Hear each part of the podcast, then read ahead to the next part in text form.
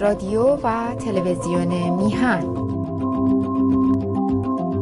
آرشیو برنامه‌های ما روی وبسایت میهن تی وی دات کام.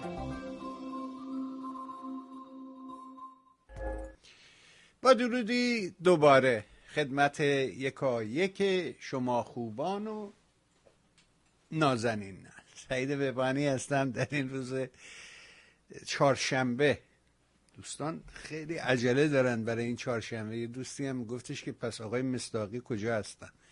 نوشتم خب صبر کنیم تا چهارشنبه حتما در خدمتشون خواهیم بود. امروز هم سیزدهم اردیبهشت است و سوم ماه می. خوشحال و خرسند از اینکه این برنامه ها مورد توجه شما نازنینان واقع شده است و سپاس بیکران بر اون دسته از عزیزانی که با مهر خودشون نسبت بهتر شدن برنامه ها به ما یاری می‌کنند. خبر تأثیرانگیز این بودش که دیروز مطلع شدیم که دوست بسیار خوبمون، یک ایران دوست واقعی، آقای ناصرخان امینی زنجانی، از رجال در حقیقت عصر محمد رضا شاه در پاریس ما رو ترک کرد رفت. البته عمر با عزتی داشت، اون رو آقای نوریزاده میگفت شیک پوشترین دیپلمات ایرانی. اون آخرین سمتی که داشت سرکنسول ایران در پاریس بود و سالها هم با ما همکاری کرد، اینجا خاطراتشو تعریف میکرد.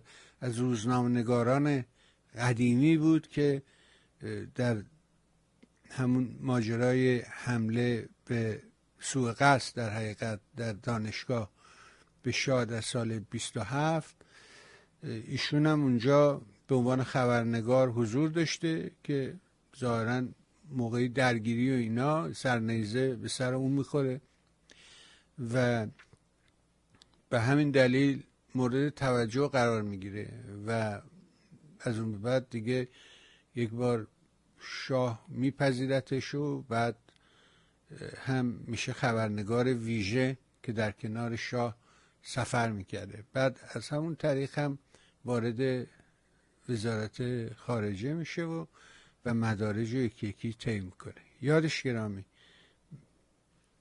انسان شریفی بود و با عزت زندگی کرد. خب بریم، شما رو بیش از این منتظر نذاریم و بریم خدمت آقای مصداقی نازنین، عرض ادب و احترام کنیم، سلام کنیم به این بزرگوار و سپاسگزار از مهر و حضورش در برنامه. آقا سلام میکنم به شما.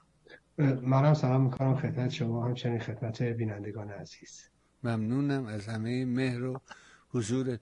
آقا خیلی خبر هست، خیلی شلوغ پلوغ میشه و خلاصه نمیدونیم از کجا باید شروع کنیم. فکر میکنم مهمترین موضوعی که الان هست این داستان این بیانیه سی و دو نماینده راستگرا. خودشون همه راستن، البته دولت راستگراست در اونجا، خیلی هم راست در اسرائیل، ولی اینا یه مرتبه نمیدونم چطور شد که یه بیانیه دادن که بعد آذربایجان جنوبی اینجور و اونجور، ولی بعدن بیست و پنج نفرشون امضا رو پس گرفتن.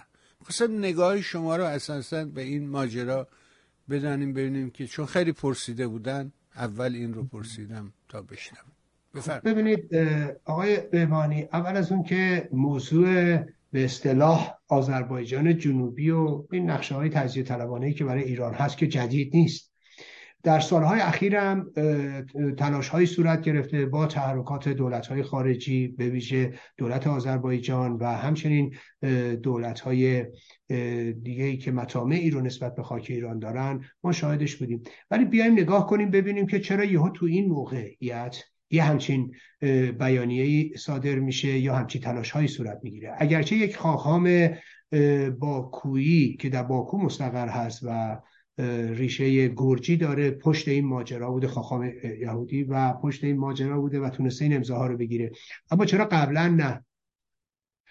خب چرا این کارو میتونستن شش ماه پیش بکنن، میتونستن شش ماه بعدم بکنن.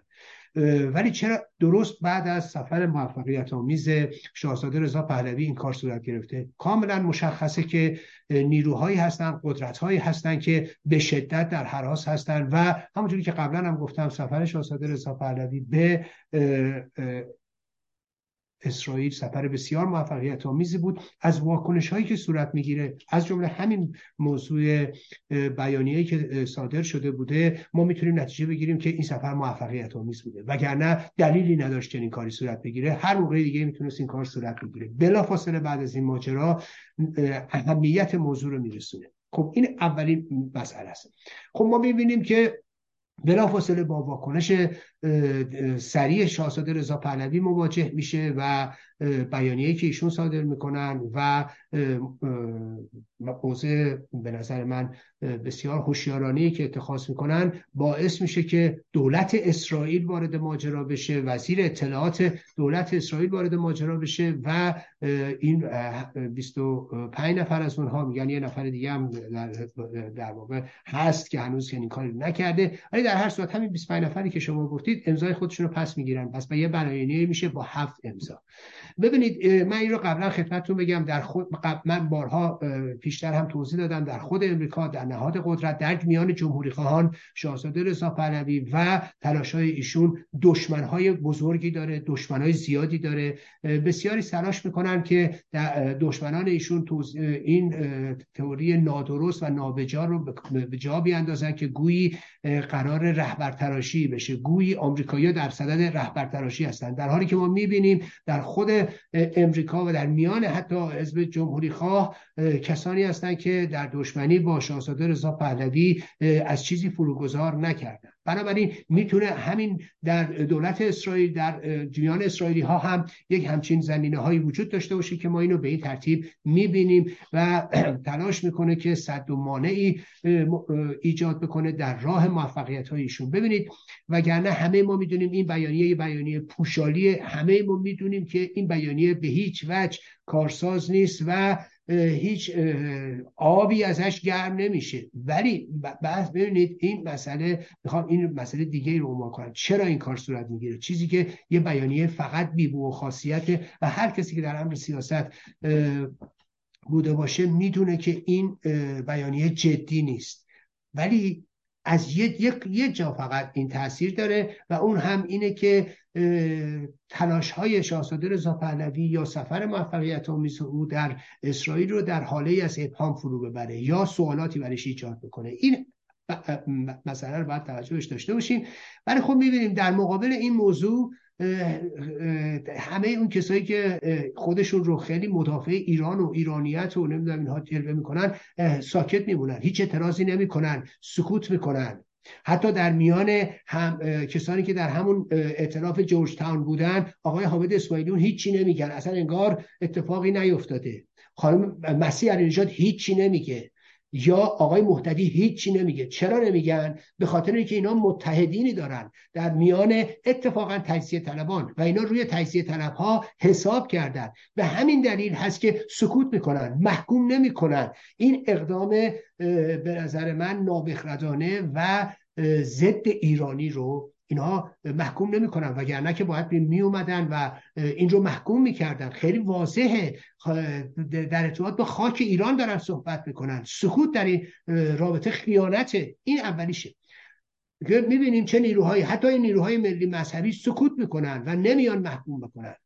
و حالا امروز این پنج تا گروه جمهوری‌خواه گفتن، یه بیانیه دادن، باز جای شکرش باقیه، باز خوبه. در همین هر هر کسی که واکنشی نشون بده، به نظر من بیانیه‌شون بد نبوده، به خاطر اینکه دیگه حملاتشون رو به شاهزاده رضا پهلوی نمی‌کنن. حالا نکته جالب اینه مشتی بیوطن و ضد ایرانی این وسط میان و از اولیش رجوی میاد نوک حملهشو جرئت نمیکنه به اسرائیلیا حمله کنه، چون از تبعاتش میترسه. نوک حملهشو میاره میذاره رو شاهزاده رضا پهلوی، گوی شاهزاده رضا پهلویه که بیانیه داده برای تجزیه ایران و بعد میاد ایشون رو محکوم میکنه. ای بابا، شاهزاده رضا پهلوی یه سفری داشته به اسرائیل و حالا عده‌ای در پاتک همراه با فرقه رجوی، همراه با سیستم امنیتی ایران، همراه با دشمنان ایران علیه ایشون دست به ابتکار عملی زدن. این رو باید بهش توجه کنیم. یک، رجبی میاد اینجا یقه‌درانی میکنه و بعد خشم خودش رو بیرون میریزه و این نشون میده اون سفر تا کجا به اینها فشار رو برده. رجبی که همه سرمایه‌گذاریش روی عربستان بوده و در واقع نزدیکیش به عربستان هست، سکوت میکنه در مقابل اینکه عربستان در ایران سفارت باز کرده، عربستان در ایران روابط نزدیک با رژیم در صدد ایجادش هست و یا دیپلمات‌های رژیم که در خارطوم گیر افتادن رو عربستان نجاتشون میده و بعد با اون استقبال به عربستان میبره و بعد به ایران میفرستن و همه این اقدامات جلوی چشم ما داره صورت میگیره. فرقه رجوی که خو... که جیره‌خوار عربستان بوده و شیوخ عرب بوده در اینجا سکوت میکنه و بعد نکته جالب توجهش اینه که میاد نوک حمله‌شو میذاره روی شاهزاده رضا پهلوی. چرا اسرائیلیا یه دی نماینده اسرائیلی چرا همچین بیانیه‌ای رو دادن؟ همه اینا هم حساب میکردن روی سی و دو نماینده که آب رفت شد بیست و پنج تا. از اون ور آقای ما میبینیم تغییر روزبه رو. خب آقای تغییر روزبه هم میاد، البته خب ایشون اسم مستعارش رو تغییر روزبه و و زین العابدین حقانی یا زینل اسم اصلی ایشون هست. پدرشون اون مدرسه حقانی روحانی بود، آخوند بود که مدرسه حقانی رو درست کرد که خب بعدها تبدیل شد به مدرسه جنایت آف... جنایتکاران و مدرسه حکام شهر، مقامات امنیتی و کسانی که امروز دست در خون ملت ایران دارن. آقای این ایشون میاد از یه طرف دیگه در دشمنی با شاهزاده رضا پهلوی، مقاله‌اش رو میتونید برید بخونید، خیلی واضحه، خیلی روشنه که این دشمنی که ایشون خرج میده و در هر صورت و اینکه حالا یاد فلسطین میفته و فلسطینی ها و این داستان. نکتهش هم من خدمتتون عرض کنم، آقای تغییر روزبه ایشون همراه با احمد رضایی بودن در سال در بهمن ماه سال پنجاه در غرب تهران، جنوب غربی تهران که درگیر میشن، سر قراری بودن، درگیر میشن با نیروهای شهربانی که محاصره کرده بودن محلو و احمد رضایی خودش اونجا خودش رو تسلیم میکنه. وقتی میرن اون رو دستگیر کنن نارنجکش رو میکشه، هفت هشت نفر کشته و زخمی میشن. ولی نظام سلطنتی این آقای تغییر روزبه رو که شخصاً اقدامی انجام نداده بود در اون ماجرا، ایشون رو به زندان محکوم میکنه. حالا شما فکر کنید این فرد هنوز دست از دشمنی‌هاش برنمی‌داره، حالا اشکالی نداره، آدم میتونه هیچ مسئله‌ای هم نداره با نظام سلطنتی مخالف باشه یا در هر صورت یک نگاه سیاسی داشته باشه، اما این نوع دشمنی‌ها با این نوع سوابقی که عرض کردم و در اصل واقعا جای تعجب داره. یه مقدار آدم به خودش فکر میکنه اینایی که اینجا وسط افتادن، جلو افتادن، بعد نگاه کنیم ببینید چقدر ارق ملی داره، چقدر ارق میهنی داره و این مسئله است که به نظر من خیلی خیلی مهمه و باید بهش توجه کنیم. بخش دیگه از نیروهای به اصطلاح ضد فلسطین یا ضد اسرائیل یا مدافع فلسطین، این وسط همه اومدن و نوک تیز حملهشون رو باز رو اسرائیل نداشتن، نوک تیز حملهشون روی رضا پهلوی که اصلا ربطی به این ماجرا نداره. خب آقایون شما مخالفین، حق دارید، درسته، خوبه، اما لااقل در جایی که ایشون ربطی نداره، تازه ایشون محکوم کرده، تازه ایشون در مقابل این خیره سری ایستاده، لااقل اینقدر انصاف داشته باشید، جایی که ربطی نداره پای اون رو وسط چرا میکشید؟ یعنی شما بلا سیاسی نمیفهمید چرا این بیانیه اومده بیرون، یعنی شما بلا سیاسی نمیفهمید این بیانیه و اون کسایی که پشت این بودن برای تضعیف موقعیت رضا پهلوی و سفر موفقیت آمیزش به اسرائیل چنین تحرکاتی رو کلید زدن، شما اینا رو متوجه نمیشید. خب اگه اینو متوجه نمیشید دیگه چه ادعای سیاسی بودن میکنید؟ چه جوری میخواید مسائل قامز دنیا و ایران و نمیدونم مبارزه رو شماها درک و فهم کنید؟ پس این نشون میده یک ضدیت کور هیستریک هست که حتی منافع ملی رو نمیبینه، حتی منافع مردم ایران رو نمیبینه، فقط و فقط خودش رو میبینه و این که من در دشمنی کورم تا کجا میتونم پیش برم. این مسئله‌ای بود که به نظر من موضوع سفر شاهزاده رضا پهلوی رو ما در کنار این بیانیه ضد ایرانی و ضد ملی داشتیم که خب حالا خوشبختانه مبتکرینش عقب نشینی کردن و یه بیانیه شش هفت امضایی باقی مونده. ممنون ازت. البته که از خانم شکوه ظاهرا اصلا به اونا چه ربطی داشت که خواستار استقلال این بخش از کشور ما بشن؟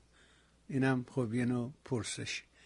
ولی بریم سراغ موضوع دیگه. آقای مصداقی، سخنرانی شاهزاده رضا پهلوی در انجمن ضد افترا، می‌خواستم نگاه شما رو به این سخنرانی داشته باشیم. بله، خب میدونید که این سخنرانی باز در هفته گذشته ما شاهدش بودیم. به نظر من سخنرانی بسیار مهمی بود.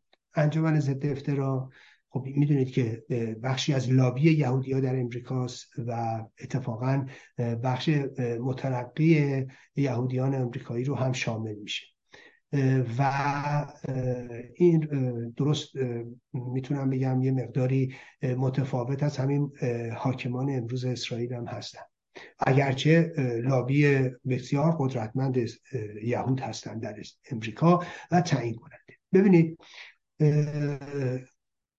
سخنرانی که ایشون در این انجمن داشت بسیار بسیار مهمه. من اول موقعیت این انجمن رو بگم. این انجمن میتونم بگم در امریکا تقریبا رئیس جمهور تعیین میکنه، یعنی اهمیت جایی که شاهزاده رضا پهلوی رفتن. ببینید من نه قصد دارم که مداهنه کسی رو بگم بکنم، من نه قصد اینو دارم که در تایید کسی نه یا در تکذیب کسی صحبت کنم. من اگر یادتون باشه قبلا گفتم بهتون دیدار شاهزاده رضا پهلوی مثلا عرض کنم از پارلمان اروپا رو گفتم دیدار بسیار بسیار پیش پا افتاده و اصلا پیش دیدار مهمی نیست. در مقابلش گفتم اونجایی که خانم شا... شیرین عبادی در پارلمان اروپا صحبت کردن اون پارلمان اروپاست.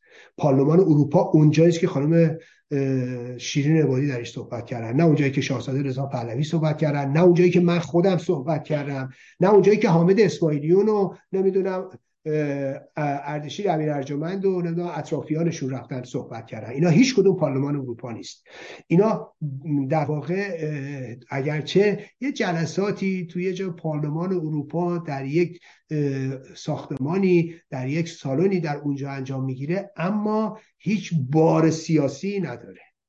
همونی که خود بنده درش بودم، اول از خودم میگم تا بقیه. یعنی چون من اهل نه حقه‌بازی ام، نه شارلاتانی ام، نه میخوام برای خودم بازارگری کنم.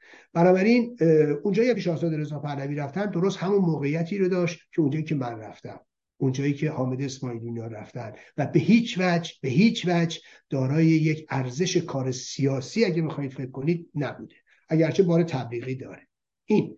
اما بیاین و من گفتم اونجایی که خانم شیرین عبادی رفتن اتفاقا اون بسیار مهم بود، اتفاقا اون جا ارزش بسیار بالایی به لحاظ سیاسی داشت. حضور خانم شیرین عبادی هیچ ایرانی تا به این موقعیت دست پیدا نکرده بود، ولی خب متاسفانه از این موقعیت استفاده نشد و ما این موقعیت بسیار بسیار بزرگ رو از دست دادیم. این بماند. ولی سخنرانی آقای شاهزاده رضا پهلوی در انجمن ضد افترا بسیار مهمه. جایی که صحبت کردن اهمیت بسیار بالایی داره و تعیین کننده. سخنرانی ایشون هم به نظر من سخنرانی بسیار هوشیارانه بود و بسیار درست بود و بجا بود. اگر یادتون باشه من تو صحبت‌هایی که شاهزاده رضا پهلوی در اسرائیل داشتن اونجا تاکید کردن به نقش کوروش و در آزادی برده‌ها و یهودیان و نمیدونم بابل و فلان و اینها. من اونجا تاکید کردم که جناب شاهزاده رضا پهلوی برای چی به موضوعی که در دولت پدر و پدربزرگتون اتفاق افتاده اشاره نمی‌کنید؟ داستان صدور هزاران پاسپورتی که در جنگ جهانی دوم شیندلر ایرانی صادر کرد و جان هزاران یهودی رو در فرانسه نجات داد. خب این که اتفاقا از ثمرات دولت پدرتون و پدر بزرگتونه و ربطی هم به کوروش و اینا که دو هزار و پانصد سال پیش بوده نداره. بنابراین خیلی بهتر بود که به این موضوع اشاره میشد.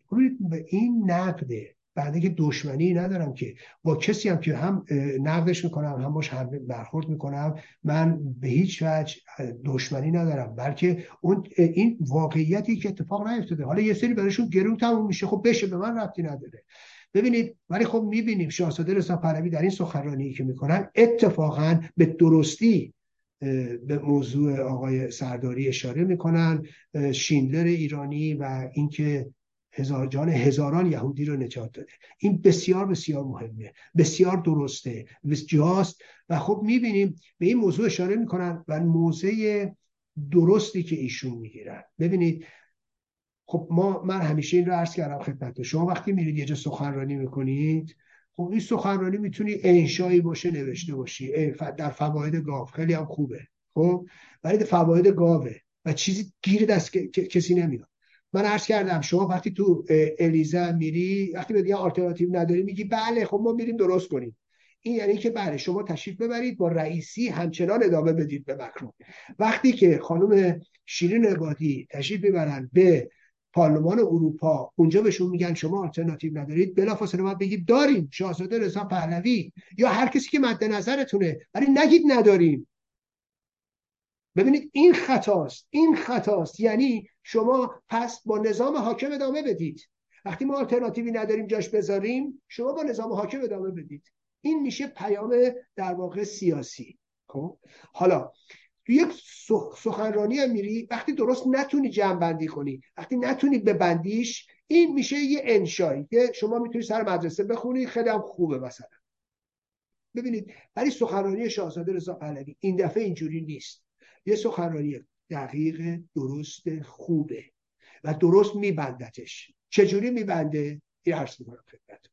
ایشون میگه که ایر میگه از آزادی معبد یهود میگه، سمبولیزه میکنه یهود رو در معبد یهود در دو هزار در دو هزار و پانصد سال پیش و داستان کوروش کبیر و آزادی معبد یهودیان.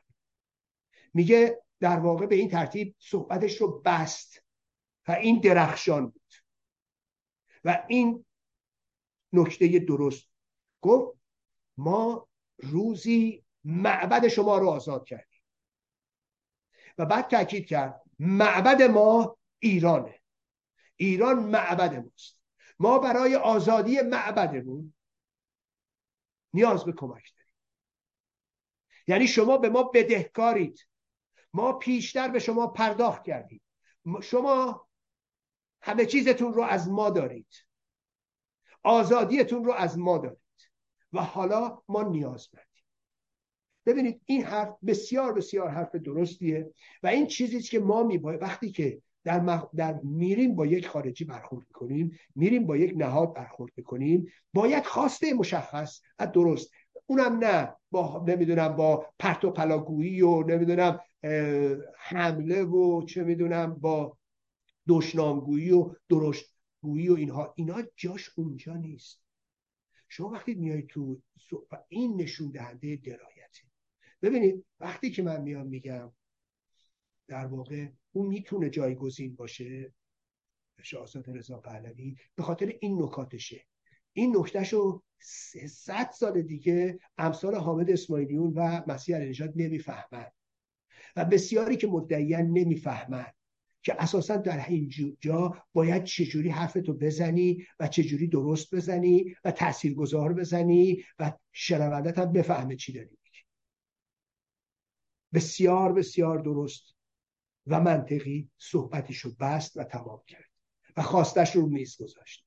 حالا این اونان که باید پاسخ بدن. البته من بهتون الان قول میدم یه سری بعد از همین صحبتی که بنده میکنم، دشمنان ایشون، دشمنان بنده بلافاصله میاد میگه آی درخواست کردن بنغازی کنن، درخواست کردن حمله نظامی کنن، درخواست کردن نمیدونم اسرائیلیا بیان نمیدونم ایثار کنن، اینجوری کنن اونجوری کنن.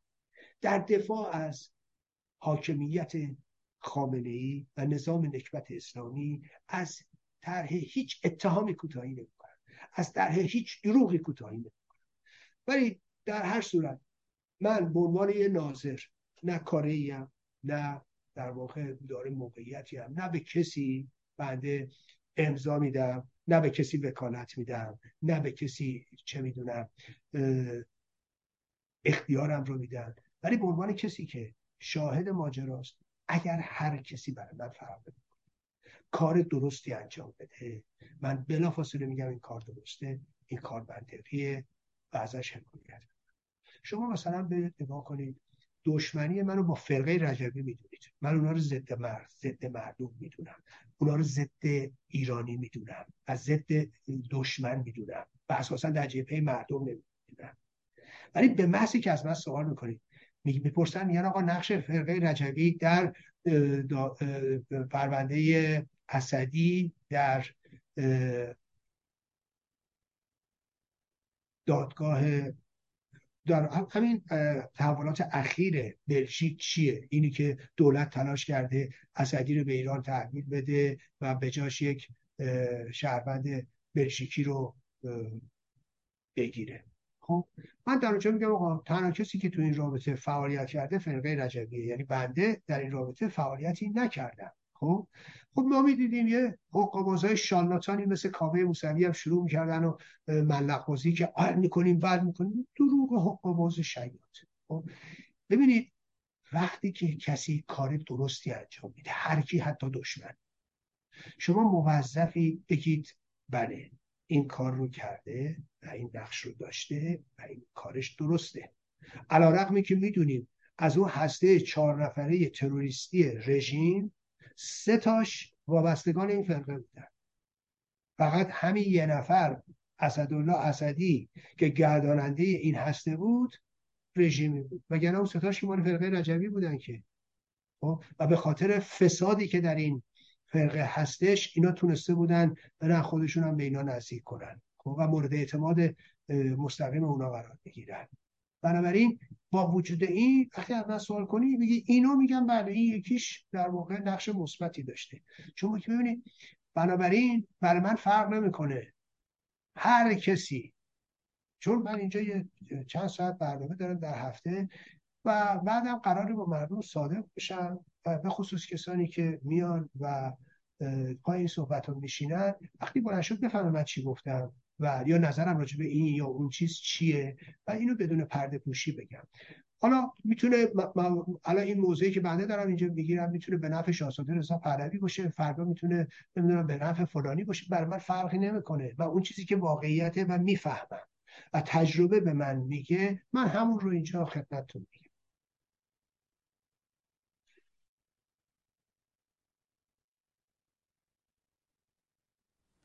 بسیار ممنونم، خوب کاری میکنی که حرفاتو میزنی، ما از شما تشکر میکنیم.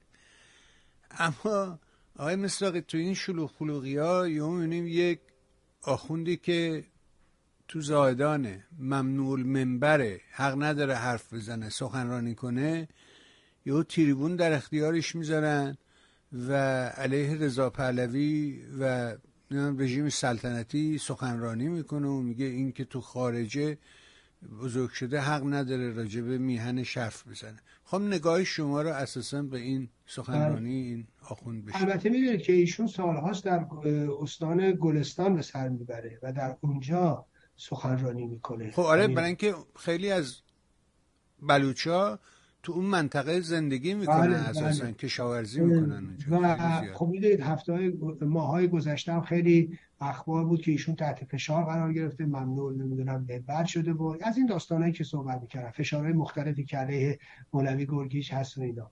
ببینید من آقای بهبانی اگه قبلا هم یادتون باشه در همین یکی دو ماه گذشته یا قبلا هم چند ماه گذشته یا سالهای گذشته صحبت کردن راجع به مولوی عبدالحمید و توضیح دادم که آقا ایشون بله امروز در مخالفت با رژیم نکبت اسلامی هست، مواضع خوبی هم داره، ولی که توضیح دادم که آقا ایشون بش... نباید از اینا حمایت کرد، نباید به اینا پوشش داد، نباید اینا رو وارد سیاست کرد.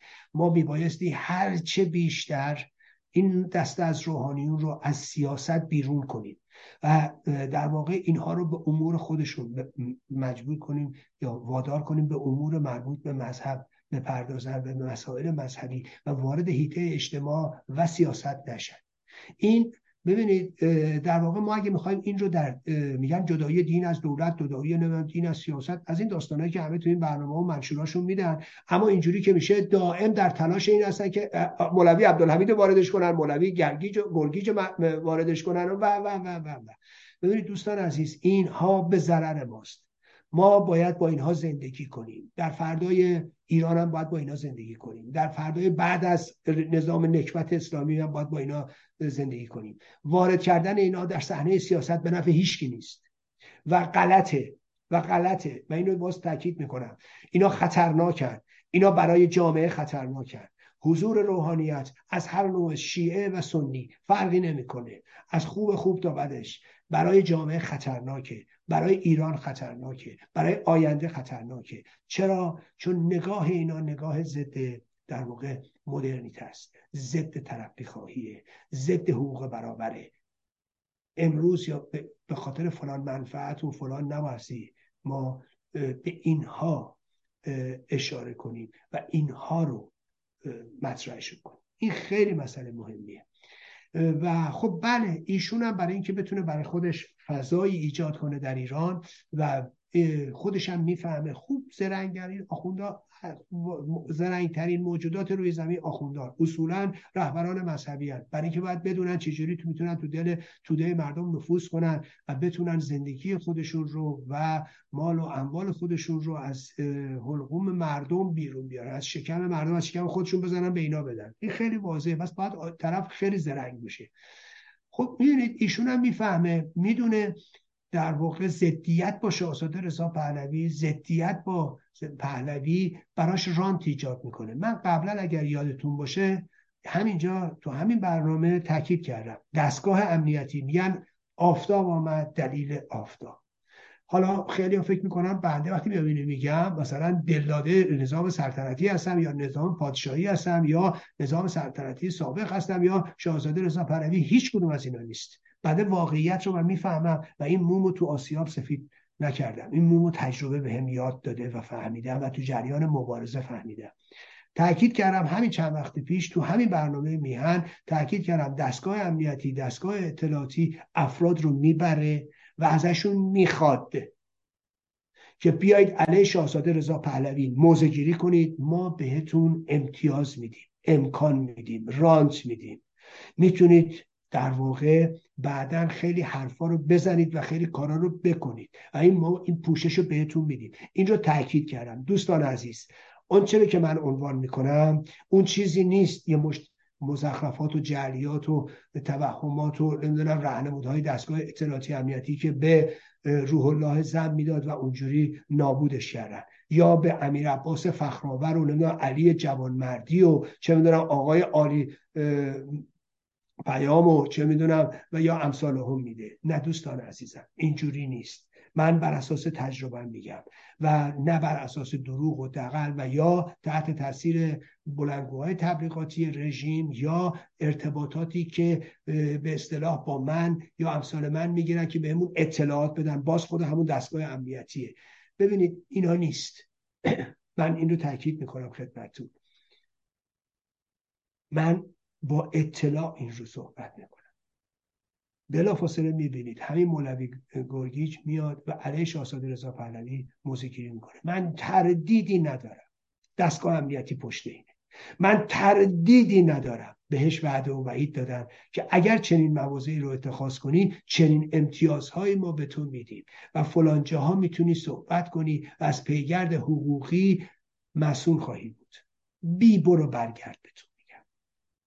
تردیدی نکنید این روزها در ایران هر کسی هر کسی تاکید میکنم که میاد علیه شاهزاده رضا پهلوی و یا تلاش‌های او موضع گیری میکنه، از حب علی نیست، از بغض معاویه است. به یا بهتره به حالا این شاید این اصطلاح شاید براش به نظر من حالا چه واسه مناسب نباشه، بهتره بگم به خاطر ایران دوستی نیست، به خاطر خطری که احتمالاً شاهزاده رضا پهلوی برای آینده ایران داره نیست، به خاطر دفاع از حقوق مردم ایران نیست، به خاطر پسروندن خطراتی که ایران و ایرانی رو تهدید میکنه نیست، برای دریافت رانت از دستگاه امنیتی است. ممکنه این پوزو بدن ولی برای دریافت رانت از دستگاه امنیتی است. دوستان عزیز، هر کسی میتونه در داخل ایران هم میتونه اون راه خودش، روش خودش، اون شکل حکومتی خودش رو تبلیغ کنه، حقشه، باید این کار رو بکنه، باید اصلا همون کسی رو که دوست داره بره بیاره بالا، بره براش تبلیغ کنه. اینا ابتدایی ترین حقوقه.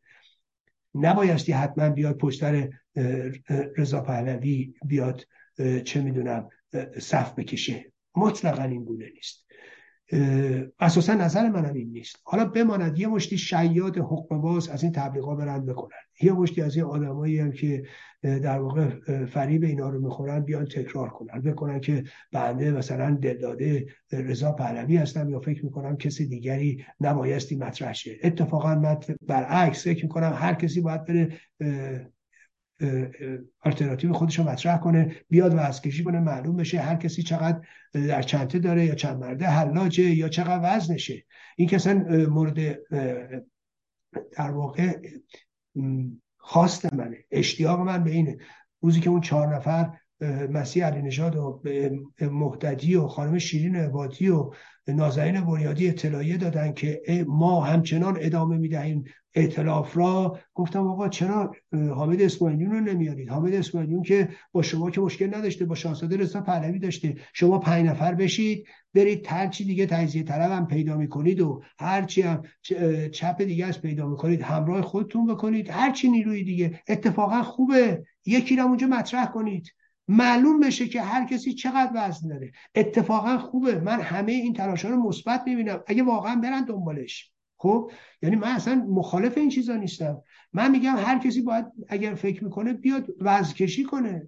من همیشه تاکید میکنم به هیچ وجه این نیستش که کسی نباید در مقابل شاهزاده رضا پهلوی مطرح شه، که برعکس میگم هر کسی میتونه بیاد مطرح شه، هر کسی میتونه بیاد خودشو در بوتای آزمایش بگذاره. خب اما دست از حقوق بازی برداره.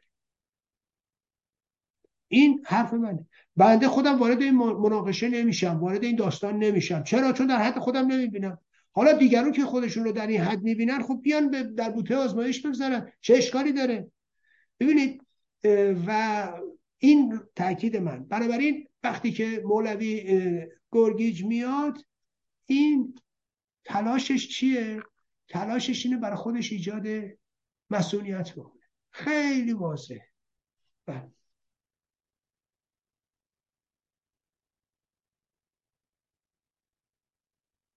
من صداتون رو ندارم. بله متوجه شدم. عرضم به حضور شما که ممنونم از شما. خیلی هم خوب بود. توضیح خوبی بود در حقیقت. یه نگاه دیگه بود به قضیه. عرضم به حضور شما که شنبه یه تظاهرات بود، دو تا تظاهرات بود در لندن و برای اینکه سپاه پاسداران تو لیست تروریست قرار بدن. این خیلی ماجرای چیزی بود. میخوام نگاه شما رو ببینیم به این تظاهرات. ببینید، اول از اون که خب بالاخره به نظر من هر کسی حقش تظاهرات بذاره و و یا فراخوان بده برای هر اقدام سیاسی. اصلا یه حزب سیاسی یا یه جریان سیاسی یا یه سری افراد، این ابتدایی ترین حقوقشونه که یک فراخوانایی بدن و مردم رو دعوت کنن بیان و در اون فراخوان شرکت کنن. خب میدونیم آقای وحید بهشتی چنین فراخوانی رو داده بود و افرادی مثل علیرضا آخوندی و حامد اسماعیلیون و اینها هم همراه شده بودن با. ببینید، من علیرضا آخوندی رو میدونم، در سوئد میشناسم و از نظر من ایشون یک شیاده. این نظر منه و کسی هست که به نظر من ایشون تا دیروز مخالف هر گونه تحریم بوده، همراه با نایاک مخالف هر گونه تحریم علیه رژیم بوده. یه دفعه اومده میشه اینجوری. خب من این رو که سالم نمیبینم و قبلا هم توضیح دادم خدمتتون که ایشون برای اینکه حزبش رو بکشه بالا در انتخابات، چون دارن همه چیز رو از دست میدن و بعد از مجلس بیرون میفتن، یه حزب راستی هست، بنابراین از همه کسانی که در این حزب هستن خواستن برن آرای هموطنای خودشون رو به دست بیارن. یعنی حامد ایشون آقای علیرضا آخوندی ایرانی‌ها رو به دست بیاره، اون یکی نمیدونم اگه سوریه رأی سوریا رو، اون یکی اگه سومالی رأی سومالی‌ها رو، هر کدوم اینا برن، بلکه اینها بتونن آرایی رو کسب کنن و در انتخابات بتونن اون درصد لازم رو برای راه یافتن به مجلس رو حزبشون به دست بیاره. این ته ماجراست. اگر نه ایشون دلش با مردم ایران سوخته، نه هیچ. به لحاظ شخصیتی هم از نظر من ایشون آدم، من فکر میکنم خیلی صاف و ساده ای نیست و من با او به قول معروف به اون نظر مثبتی ندارم. حالا دوستان دیگه میتونن برن و همه نوع حمایتی از ایشون بکنن هر جوری که دوست دارن، ولی خب اینا چهرهاییه که در واقع رسانه ها میسازن و در یک همچین شرایطی اینا مثل به نظر من یه به قول اون بوتهایی هستن که یه موقعهایی میان و سبز میشن، ولی اینکه ریشه عمیقی داشته باشن نه ندارن، تو جامعه ایران نه ندارن. این نظر منه. خود آقایمون وحید بهشتی هم همینطوره و از نظر من من اهداف ایشون رو، حالا هر کسی یه نظری داره، من اونجوری سالم نمیبینم. قبلا هم ایشون یه رسانه‌ای داشته، دور تیوی، من میونه خوبی نداشتم، مربوط به الانم نیست، چند ساله دارم میگم و در هر صورت، ولی حالا اینا یه خواسته ای رو دارن و میدونیم آقای حامد اسماعیلیون در اونجا شرکت داشتن. آقای حامد اسماعیلیون هم گفتگوشون رو شما با آقای کسری ناجی دیدید یا نه؟ در اونجا تاکید میکنه که سپاه باید در لیست تروریستی قرار بگیرد، چنین و چنان و اینا. ولی نکته از اهمیت یا جالب توجه اینه که همین آقای حامد اسماعیلیون کسیه که به زعم خودش تمام تلاشش کرده که سپاه پاسداران در لیست تروریستی قرار نگیره، چون ایشون مدعی بود اگر در لیست تروریستی قرار بگیره اون وقته که عده‌ای که مثلا تو سپاه سربازی کردن اونها میشن چه میدونم تروریست شناخته میشن یا خطرناک شناخته میشن، در صورت اونا رو هم به کانادا راه نمیدن. من همون موقع تاکید کردم آقا شما راست میگی و اینقدر تیغت میبره، خب برو به اون امریکا به کانادایا بگو آقا جان سپاه پاسداران رو در لیست تروریستی بذارید. خب استثناء میشه قائل شد، منتها کسانی که در این سپاه پاسداران سر خدمت اجباری سربازی، نه اینکه بسیجی بودن، خدمت اجباری سربازی انجام دادن، اینا مستثنا بشن. این که خیلی راحت تره که تا به زعم شما ده هزار نام رو رفتیم ما پیدا کردیم که تحریمشون کنن. آقا هر سپاهی تحریم مگر اینکه سرباز بوده باشه، تموم شده رفت. این که خیلی ساده تر بود. خب فکر کنید کسی که تا اون روز تا دیروز اینجوری تبلیغ میکرد و در واقع میگفت کسایی که چنین تلاشی رو دارن دارن ایرانی‌ها رو محروم میکنن، حالا امروز اومده درست عکس همون حرفا رو میزنه. ببینید آدم میتونه موضعش تغییر کنه، هیچ اشکالی نداره. همه ماها میتونیم موضعمون تغییر کنه، همه ما میتونیم یه خطی رو داشته باشیم، یه حرکتی رو داشته باشیم، ولی بعد متوجه بشیم این اشتباهه. ملاحظه میکنید بعد میایم تصحیح میکنیم، میگیم بله من تا دیروز چنین خطایی رو مرتکب میشدم یا چن... یا چنین حساسیتی رو نداشتم، امروز من موضعم اینه و تغییر کرده و یا در واقع اون موضوع رو دیگه به نوع دیگه میبینمش. ملاحظه میکنید ببینید من قبلا گفتم شاید شاید در گفته ها اینجا یا اونجا، حالا یادم هم نیست، دقت لازم نداشتم، حساسیت نداشتم، یا همینجوری گفته مثلا شاید گفته باشم قومیت ها ملیت ها، شاید گفته باشم، والا گفتم دقت نداشتم گفتم، ولی الان حواسم جمع چنین چیزی نگم. اگه گفتم هم اشتباه کردم.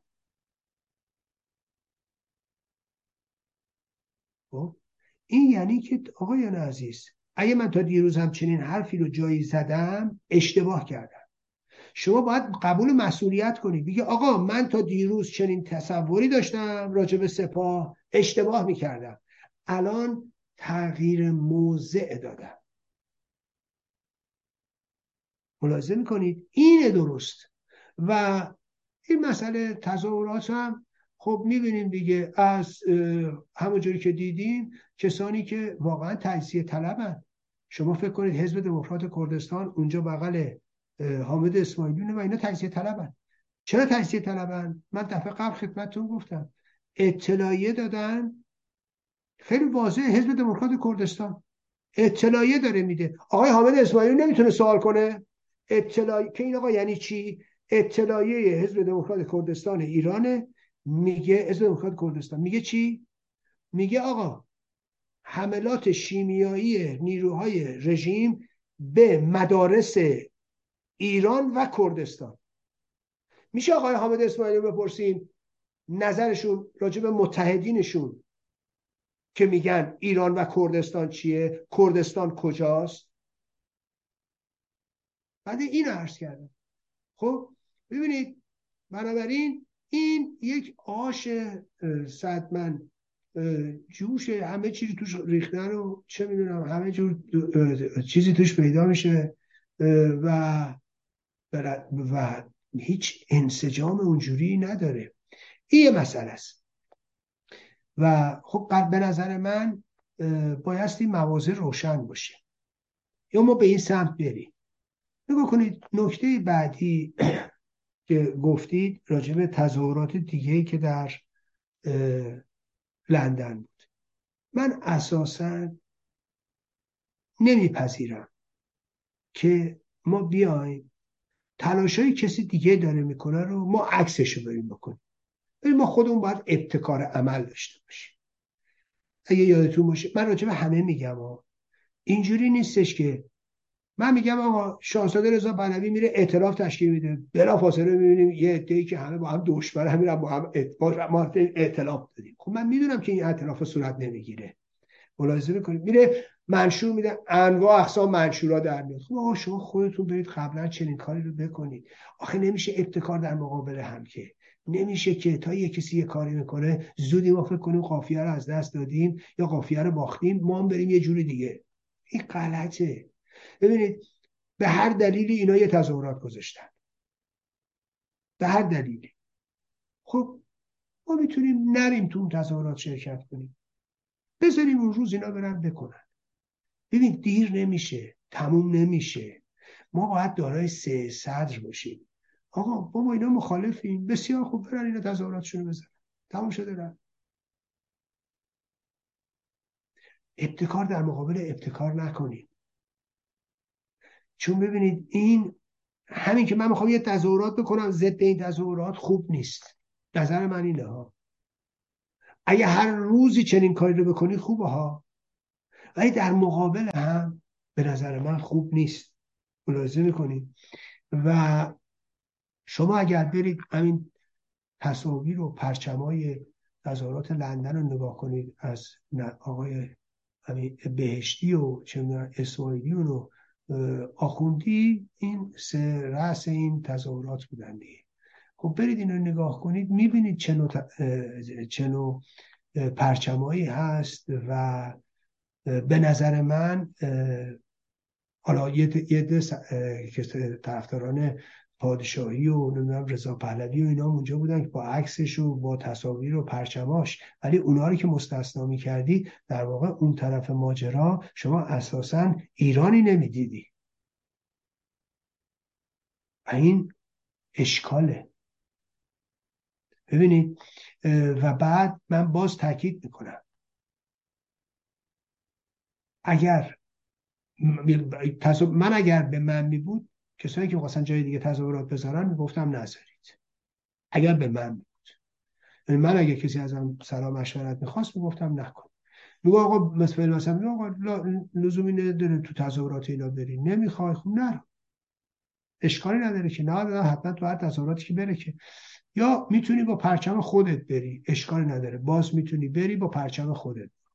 ولی که من این نوع در واقع تقابل ها رو خوب نمی بینم.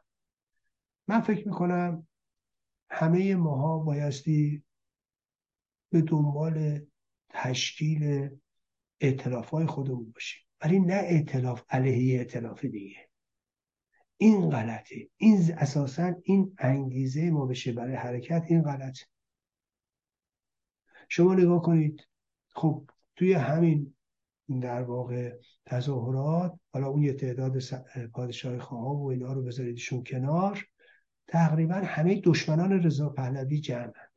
یعنی انگیزه اینا برای حضور در تظاهرات دشمنی با رضا پهلوی است و این به نظر من انگیزه سالم نیست و راه به جایی نمیبره ها. یعنی من چون این نوع ائتلاف ها رو من اصلا سالم نمیبینم. اگر یادتون باشه من مخالف حتی این جورج تاون بودم. چرا مخالف بودم؟ برای اینکه من میدونستم آقای مهتدی با مواضعی که داره و در واقع حزبی که داره اینا مخالف شاهزاده رضا پهلوی هست. یک، هیچ جور باش جمع نمیتونن بشن. این اولیش. دو، حامد اسماعیلیون میدونستن با شاهزاده رضا پهلوی دشمنی داره. چرا داره؟ چون اینو قبلا من دیدم. حالا اگه نگیم دشمنی، مخالف شدیده. اینو من کجا دیدم؟ ببینید دوستان، بحث من اینه. اینو ما دیدیم موقعی که ایشون همراه همسرشون رفته بودن به اون نشست یا اون برنامه فیلمی که در تو هواپیمای اوکراینی بود، ایشون حتی حاضر نشد با شاهزاده رضا پهلوی دست بده. آخه چجوری کسی که تا دیروز دست نمیداد فردا بخواد بشه متحد سیاسی آدم؟ مگه میشه در عرض چند روز یا چند هفته؟ آخه مگه امکان پذیره همچین چیزی؟ از نظر من نیست. پس چرا مخالفم؟ ببین من میدونم ما جامعه ایران رو میشناسیم دیگه. ببینید جامعه ایران رو ما هممون میشناسیم.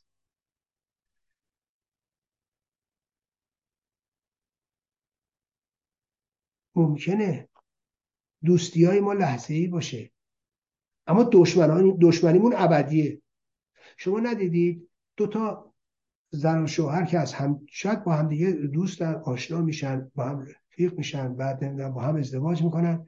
غالبا اگر نگاه کنید غالبا، حالا همه اینجوری نیست، به محض اینکه از هم جدا میشن تبدیل به دشمن میشن و انگار ایل و تبار اینا دوتایی با هم دشمنن.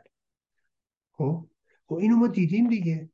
خب شما میای یه ائتلاف سیاسی اونجوری تشکیل میدی. امروز شما نگاه کنید تا دیروز همه با هم بودن مثلا، ولی بعد که از هم جدا شدن تبدیل به دشمنیه. خب این خوب نیست اصلا، برای اینکه ما نمیتونیم به صورت در واقع یه حالت مدرنی هم از هم جدا بشیم. وگرنه خب دو تا نیروی برداری رو به هم نمیسازی دیگه. ولی میبینیم این دشمنی رو. شما برید توییت هایی که اطرافیان حامد اسماعیلیون یا اطرافیان مسیح علینژاد میزنن نگاه کنید، بعد متوجه میشید در دشمنی رو. بعد توییت هایی که مثلا طرفدارای شاهزاده رضا پهلوی میزنن برید نگاه کنید، اینو میبینید. بعد رژیم هم وسط فعاله. رژیم وسط دقیقاً ارتش سایبری رژیم فعاله. به سادگی میتونید اینا رو ببینید. ببینید من و این من فکر میکنم مسئله بسیار بسیار مهمی. من همینجا در صحبتم در ارتباط با شاهزاده رضا پهلوی گفتم ببین من یه توصیه به ایشون میکنم، توصیه دوستانه به ایشون میکنم، چون دارم میبینم و شاهد ماجراها هستم و ارتش سایبری رژیم رو میبینم و تحرکات اونا رو میبینم. به ایشون توصیه میکنم ببینید در عرصه سیاست، در سیاست مدرن تا اونجایی که ما میبینیم و ما شاهدش هستیم و ما یاد گرفتیم، چهره های سیاسی خودشونن. چهره های سیاسی همراه با همسرشون نیستن. رهبران سیاسی خودشونن. رهبران سیاسی با همراهانشون با همسرانشون نیستن. این که امروز ما میبینیم شعارهای مطرح میشه برای به نفع خانم یاسمین اعتماد اعتمادی، ببینید از نظر من خانم شاهزاده خانم یاسمین پهلوی از نظر من اینها به نفع هیچ کدوم از اینا نیست، به ضرر ایناست. رژیم نکبت هم میتونه تو این ماجرا باشه و میتونه این آشو هم بزنه. اگر کسی میخواد دفاعی از شاهزاده رضا پهلوی بکنه باید از خود ایشون بکنه. تو انگلیس همه اونایی که مدافع پادشاهی هستن یا مدافع سلطنت هستن از ملکه الیزابت حمایت میکنن، نه از همسر ایشون که هرچند با همه، از چارلز میکنن نه از کامیلیا همسر ایشون. ملاحظه میکنید در ایران هم در زمان سابق همه میگفتن جاوید شاه، نمیگفتن جاوید شهبانو. خب ببینید علیرغم اینکه مسئولیت‌های مهمی ایشون به عهده داشتن، ولی که این غلطه. وارد شدن خانم یاسمین پهلوی در دعواهایی که در سطح مجازی وجود داره غلطه، اشتباهه. ببینید من اینا رو میگم برای اینکه من خیرخواهم، خیرخواه کسی نیستم و خیرخواه جنبشم، خیرخواه مردمم، خیرخواه در واقع این ایرانی ایران و ایرانیان هستم. این غلطه. این نظر منه. حضور ایشون کرکر کردنشون با این و اون و نمیدونم فلان غلطه. توییتایی که ایشون میزنن در دفاع از شاهزاده رضا پهلوی به نظر من بخشایش لااقل به نفع ایشون نیست. ببینید ما نیاز دفاع بعد از دفاع بعد بیشتر به ضرر آدمه. من این رو میگم به خاطر اینکه منم دارم صحنه سیاسی رو میبینم. اگه گفتم اگه جای چیزی رو غلط بدونم میگم. من اینو دارم میگم برای اینکه میبینم این تحرکات رو. خب بله یه عده میان حمله میکنن، یه عده میاد ارتش سایبری رژیم هست، از نظر من یه مش کمونیست قزمیت هستن، فرقه رجوی هست، دشمنی های متفاوتی که در سطح مجازی میکنن. خب به طب ایشون رو هم میتونه تحریک بکنه یا ایشون رو هم میتونه به نوعی بچزونه. اما اما هوشیاری در واقع میطلبه که سکوت اختیار کنه، هوشیاری میطلبه که واکنشی نشون ندن. یعنی اینه، وگرنه وارد شدن در این منازعات به شدت به موقعیت شاهزاده رضا پهلوی ضربه میزنه. و این رو هم بهتون من بگم. ببینید من یه موضوعی خدمتتون بگم. اگر کسی واقعا میخواد در سطح جامعه موفق بشه، در سطح ملی موفق بشه، اینی که فکر کنه میتونه تو سطح فضای مجازی به یه عده از این چه میدونم اشباهای اینترنتی دل ببنده یا دشمنی‌های آنچنانی، این من فکر میکنم که خیلی موفق نخواهد. شما باید برید سمت بخش متوسط جامعه، باید برید بخش الیت جامعه، باید برید به سمت بخش روشنفکر جامعه و باید ببینید چجوری میتونید اونا رو جذب کنید. چون اینا در واقع شاخک‌هایی هستن که به خیلی جاها وصلن و این رو باید توجه بهش بکنیم و مسئله خیلی خیلی مهمیه. من چون دارم بخوام به همه ابعاد قضیه بپردازم، این رو هم لازم دیدم که در همین جا مطرح کنم.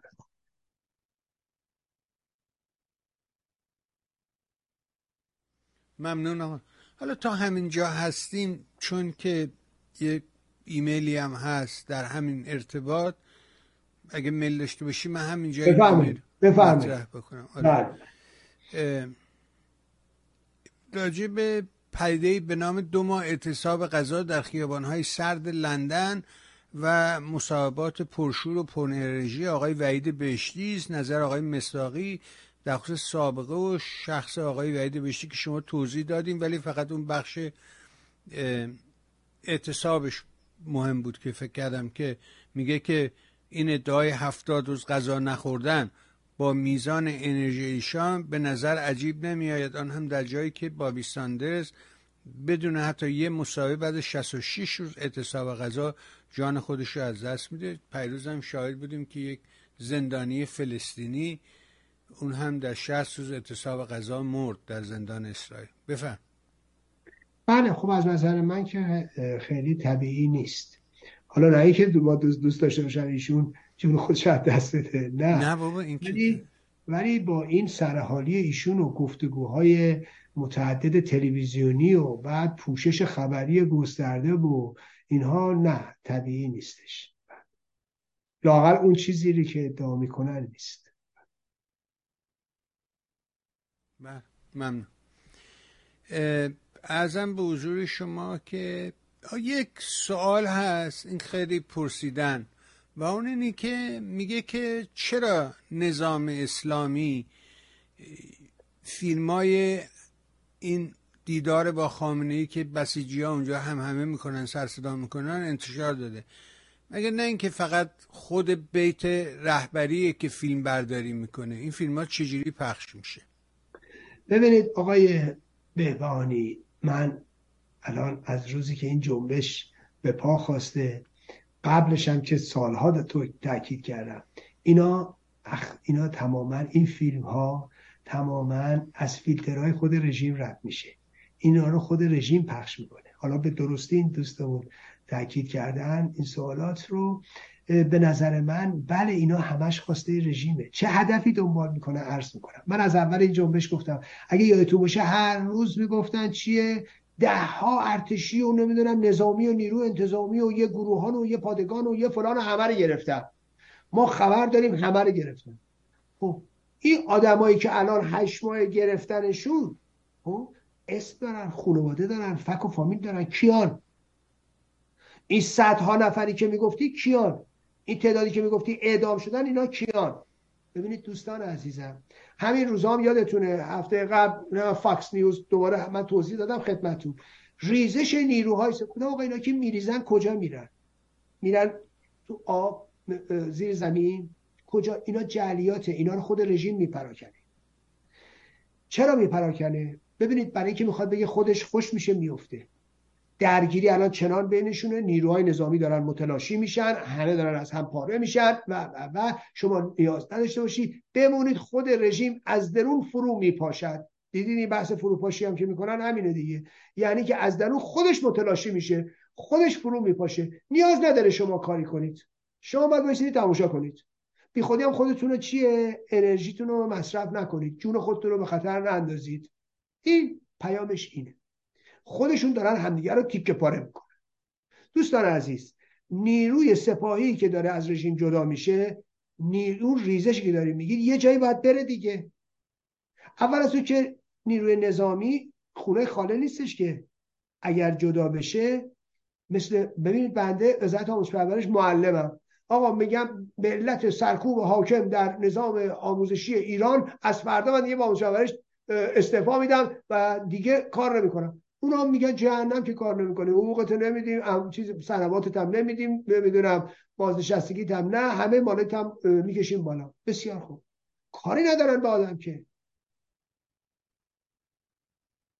میگن کلی به این سر ماده خدمت کرده، حالا هم که ما دیگه نه بیمه بازنشستگی نه فلانی فلانی، کلی هم به نفع ما. درسته؟ ولی یه نیروی نظامی اینجوری نیست، یه نیروی امنیتی اینجوری نیست، یه نیروی اطلاعاتی اینجوری نیست. اگر این آدم استعفا بخواد بده یا ول کنه یا ریزش کنه، پدرشو در میارن. اطلاعات هست، اطلاعات هست، میگیرنش، حفاظت هست، بالا میکنن، پایین میکنن، زندانی میکنن، بازداشت میکنن، همینجوری ریزش. خب بعد این ریزش کجا میره؟ یعنی یارو دیگه نون نداره بخوره، نمیدونم چه میدونم زن و بچه نداره، اجاره نداره، از کجا پول در میاره؟ استعفا میده میره بقالی باز کنه؟ با کدوم سرمایه و پول؟ کجا؟ ببینید دوستان عزیزم، وقتی میگن ریزش باید بپرسید ریزش کجا رفته. اگه جنگلی بود، اگر دشمنی بود که پادگانی داشت، میگفتن رفت به پادگان دشمن پیوست، رفت به لشکر دشمن پیوست، رفت توی جنگل ها به مبارزین پیوست، بالاخره یکی از اینا می بود دیگه. آخه کجا میره؟ اینا جعلیاتی که خود رژیم درست میکنه. الان هم همینه، میخواد بگه در مقابل خامنه ای چه هم همه ای چه اعتراضی. نه دوستان عزیز، بله خب یه بسیجی اون واسط بلند میشه اعتراض میکنه. در طول این سالها هم انواع و اقسام از این افراد، دانشجویان، دستچین شده ها بودن، اعتراض کردن. اما هم همه بعدش معلومه، هم همه بعدش کاملا مشخصه که چیه، چسبوندن به این، از یه جای دیگه هم همه رو برداشتن چسبوندن، اصلا ربطی به اون ماجرا نداره. از کجا؟ برای اینکه میخوان اینو به شما القا کنن. الان همه در مقابل خامنه ای شوریدن. نه دوستان اینجوری نیست. اونم هم همه ایست که اینا به وجود آوردن برای گرفتن چفیه خامنه ای. دارن اینجوری رنگ میکنن.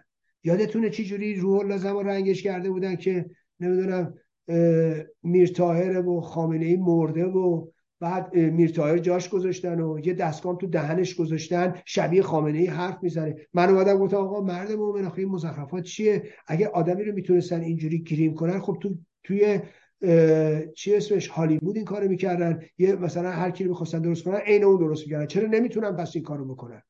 اون که بالاترین گریم تو هالیووده، که بالاترین تخصص تو هالیووده، که بالاترین سرمایه‌ها تو اونجاست، که تکنیک هم اونجاست، که چرا نمیتونن بکنن؟ خب ولی اینا چه رفتن چجوری عین اون درست کردن. یا آره چجوری حرف میزنه یارو برای مردم داره صحبت میکنه کاملا مشخصه. نه یه دستگاهی تو دهنش. دیدید یادتونه فرهودی میومد میگفت یه بار روحالله زم این میگفت اون یکی تاییدش میکرد، درست؟ خب الحمدلله الان ده سال اینا دارن میگن اینو این برده و فلان و بیسار و اینا. میرطاهر هفت هشت سال شد الان. فکرشو بکنید. هنوز خامنه‌ای داره با همه دیدار میکنه و کشورهای خارجی و اداره کشور در دست داره. همچنان یه آدمای شیادی مثل اون بچه پررو امیرعباس فخرآور مدعی بود که با هلیکوپتر قلبشو عوض کردن، قلب آوردن، الان مرده. الان علی جوانمردی همش میگه مرده، نمیدونم الان نفس نمیکشه، از نود و شش میگفت الان شده هزار و چهارصد و دو. بعد نمیدونم تو زیرزمین بیت یادتونه چه مزخرفاتی میگفتن. خب اینا رو دستگاه امنیتی بهشون میگه، اینا هم بالا پرش میدن. یه مقدارم خودشون هم استعداد حقابازی و خالیبندی دارن، میوادن میگفتن. یادتونه میرطاهر میرطاهر خب الان چی شد؟ خامنه ای این که الان میاد صحبت میکنه کیه؟ این که داره همه ابزار همه افسار همه چی دستش چیه؟ اگر یادتون باشه خامنه ای اومد دیدید ساندید از نیروها توی همین زمانی که میگفتن مرده و برده. این هر رو که نرفتن گفتن نه این از اونجا سان ندیده، اینجاش باد خورده، به فلانش نگاه کنید. اومد تو نماز جمعه یادتونه همین هفته گذشته دو هفته گذشته نماز عید فطر رو خوند. خب بیاید برید شما اومد شما فکر فکرشو بکنید. اینا از رو که نمیرن که، ولی خب رژیم هی دائم به این ترتیب تلاش میکنه که بی‌اعتمادی ایجاد کنه. الانم اینا رو میاره وسط، این داستانا رو درست میکنه که بی‌اعتمادی ایجاد کنه، که هر خبری هم میده اول شما بهش بی‌اعتماد بشید، هر راستی هم که گفته میشه بهش بی‌اعتماد بشید، و در ثانی این نوع اخباری رو هم که میده برای اینکه یه جوری جلوه بده که گویا خودشون به جون هم افتادن. یادتونه روحالله زم میگفت چی؟ میگفت قاسم سلیمانی با لاریجانیا دست به یکی کردن کودتا کنن، بعد اون موقع چه میدونم حلقه نارمک رو نمیدونم حلقه نارمک با قالیباف ستایی، بعد میخوام برن با آمریکا سازش کنن، بعد پولای تحریم شده رو آمریکا بده به اینا بیارن تو کشور که کشور رو راه بیاندازن و اینا. اوی چه مزخرفاتی رو روحالله زم میگم. هنوز یه عده براشون روحالله زم شده نه منبع خبری. و بیا فکرشو بکنید، آمریکایی که در صدد کشتن قاسم سلیمانی بود چه مزخرفاتی راجعش میگفتن.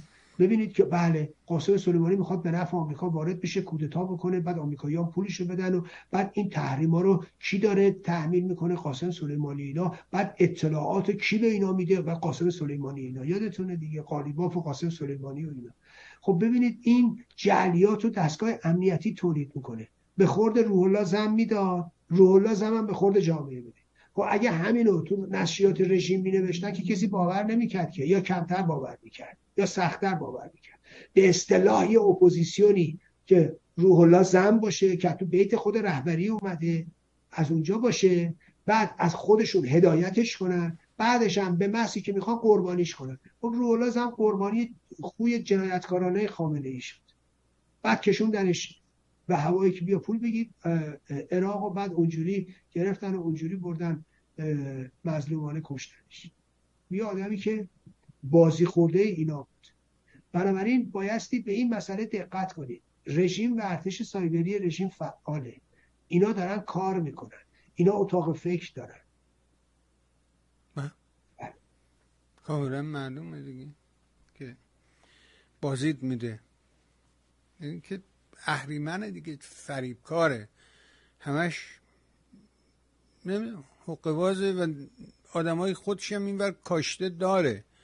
یادمون نره که این داستان اینور هم هست و رسانه هم تو این قضیه بسیار بسیار همراهی میکنه. یادتونه راجع به همون داستان آتیش گرفتن زندان اوین بود، یه عده فرار کردن، نمیدونم صد و خورده فرمانده ها. علی جوانمردی اون همه دروغ اومد گفت صد و خورده نفر با او تماس داشتن کو یکیشو بیاد نشون بده.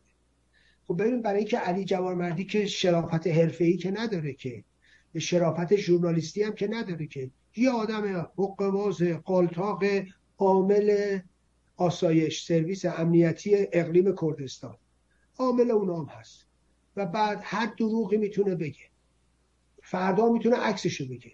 شما برید نگاه کنید، علی جوانمردی کسی بود که روزی که روحالله زم رو بودن در عراق، این اومد با ایران اینترنشنال مصاحبه کرد یاته و ایرانی در اونجا مطرح کرد، گفت پدر روحالله زم و خواهر روحالله زم و کل خانواده زم او رو فریب دادن، به عراق کشوندن که دستگیرش کنن.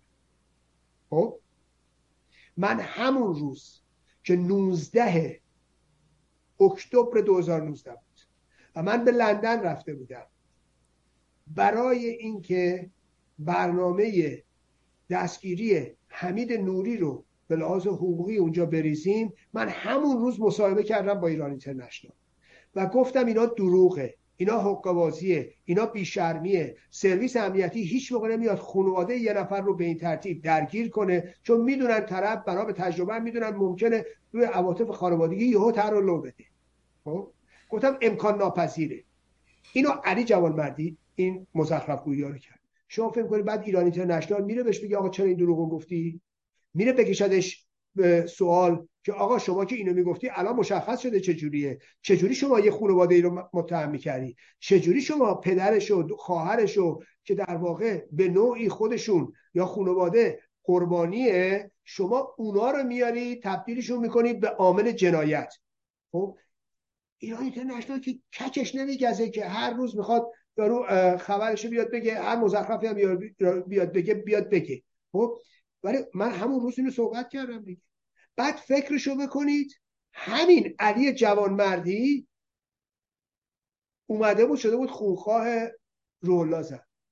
حالا تنها دلیلی هم که روحالله زم اعدام شد یه محمدی نامی بود، بسیجی بود که تو پروندهش مطرحه و این یک کردی بود که بسیجی بوده و این رو علی جوانمردی انداخت به روحالله زم و روحالله زم فهمیده بود این دروغ میگه. روحالله زم داشت مسخرش میکرد، همون چیزای تمسخرآمیز روحالله زم چتایی که با این طرف میکرد رو اینو کردن براش اتهام و به همین دلیل اعدامش کردن، یه به این بهانه که روحالله زم در واقع گفته پانصد هزار دلار میدم بهت اگر فلان مرکز سپاه رو بزنی. یارو میگفت تو خونه‌مون موشک درست کردم، باش میشه پایگاه رژیم رو زد، پایگاه سپاه رو زد. روحالله زم به مسخره میگفت اگه زدی من پانصد هزار دلارت میدم. خب به مسخره همینو کردن براش کیفرخواست که روحالله زم تأمین پول برای ضد انقلاب. اون طرفی که قرار بود بزنه آزاد شد، رفت به زندگیش.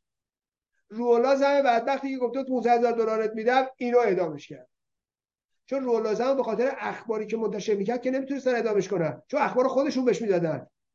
چون اگه میخواستن برن رو اونا بعد باید میگفت اینو کی داده، اخبار تو بیت رهبری رو کی داده. خب خودشون بودن، چون نمیتونستن اینو بگن رفتن یه بهانه دیگه جور کردن برای اعدام روحالله زم. برای همه اینا شده بودن مدعی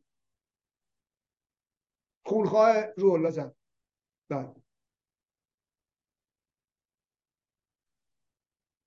ممنونم، متاسفانه نمیدونم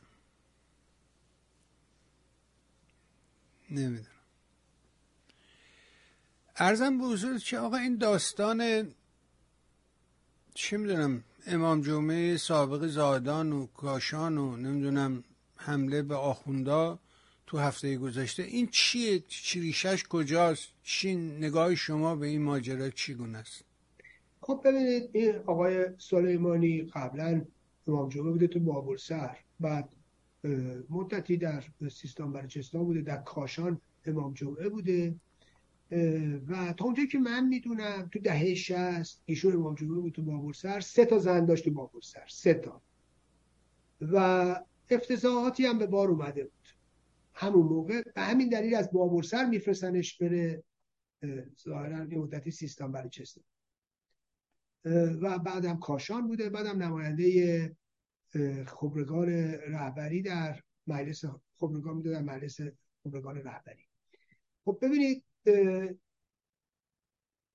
اگر شما فیلم رو ملاحظه کنید کاملا نشون میده اون فردی که اقدام به کشتن این آخوند کرده از یه چیزی عصبانیه، پریشانه، اسلحه دستش همینجور داره رژه میره اونجا. کاملا مشخص پریشانه، کاملا مشخص برافروخته است، کاملا ازش از حرکاتش برمیاد. خب این نشون میده معلومه این چیزایی که رژیم داره میگه دروغه، اتفاقا همون حرفی که طرف زده درسته. این اومده یه, یه پول سنگینی از اونجا بگیره، اون طرف یه وام کوچیک نمیتونسته بگیره، یه شونه تخمام خواسته جلو مهمونش بزنه نداشته.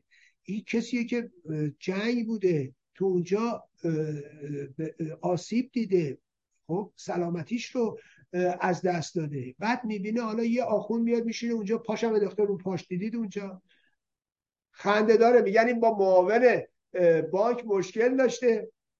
بعد این آخونده اومده اونجا فکر کرده این داداش معاون بانک، خب خود معاون بانکو میذاره میکشه، چرا داداششو بزنه بکشه؟ مشکل با اون داره، کسی با من مشکل داره، من خودم جلوش نشستم، بعد میاد میره برادر منو میزنه، چه چی؟ خب ببینید کاملا مشخصه که اینا هرچی میگن دروغ میگن و این خشم عمومیه. ببینید اینا دارن با دست خودشون گور خودشون رو میکنن. ببینید قبلا من تو همین برنامه عرض کردم خدمتتون، گفتم این عمامه پرانی ها به سرپرانی منجر خواهد شد، یادتونه تو همین برنامه گفتم. خب شما ملاحظه میکنید عمامه پرانی به سرپرانی منجر شد، طرف قشنگ رگبار گذاشت تو سر این طرف. خب این کاملا واضحه. روز بعدش دیدید یک جوونی خب آخوندی رو تو بولوار زده، همینجوری با ماشین پراید همینجوری داره میکشدش میبردش.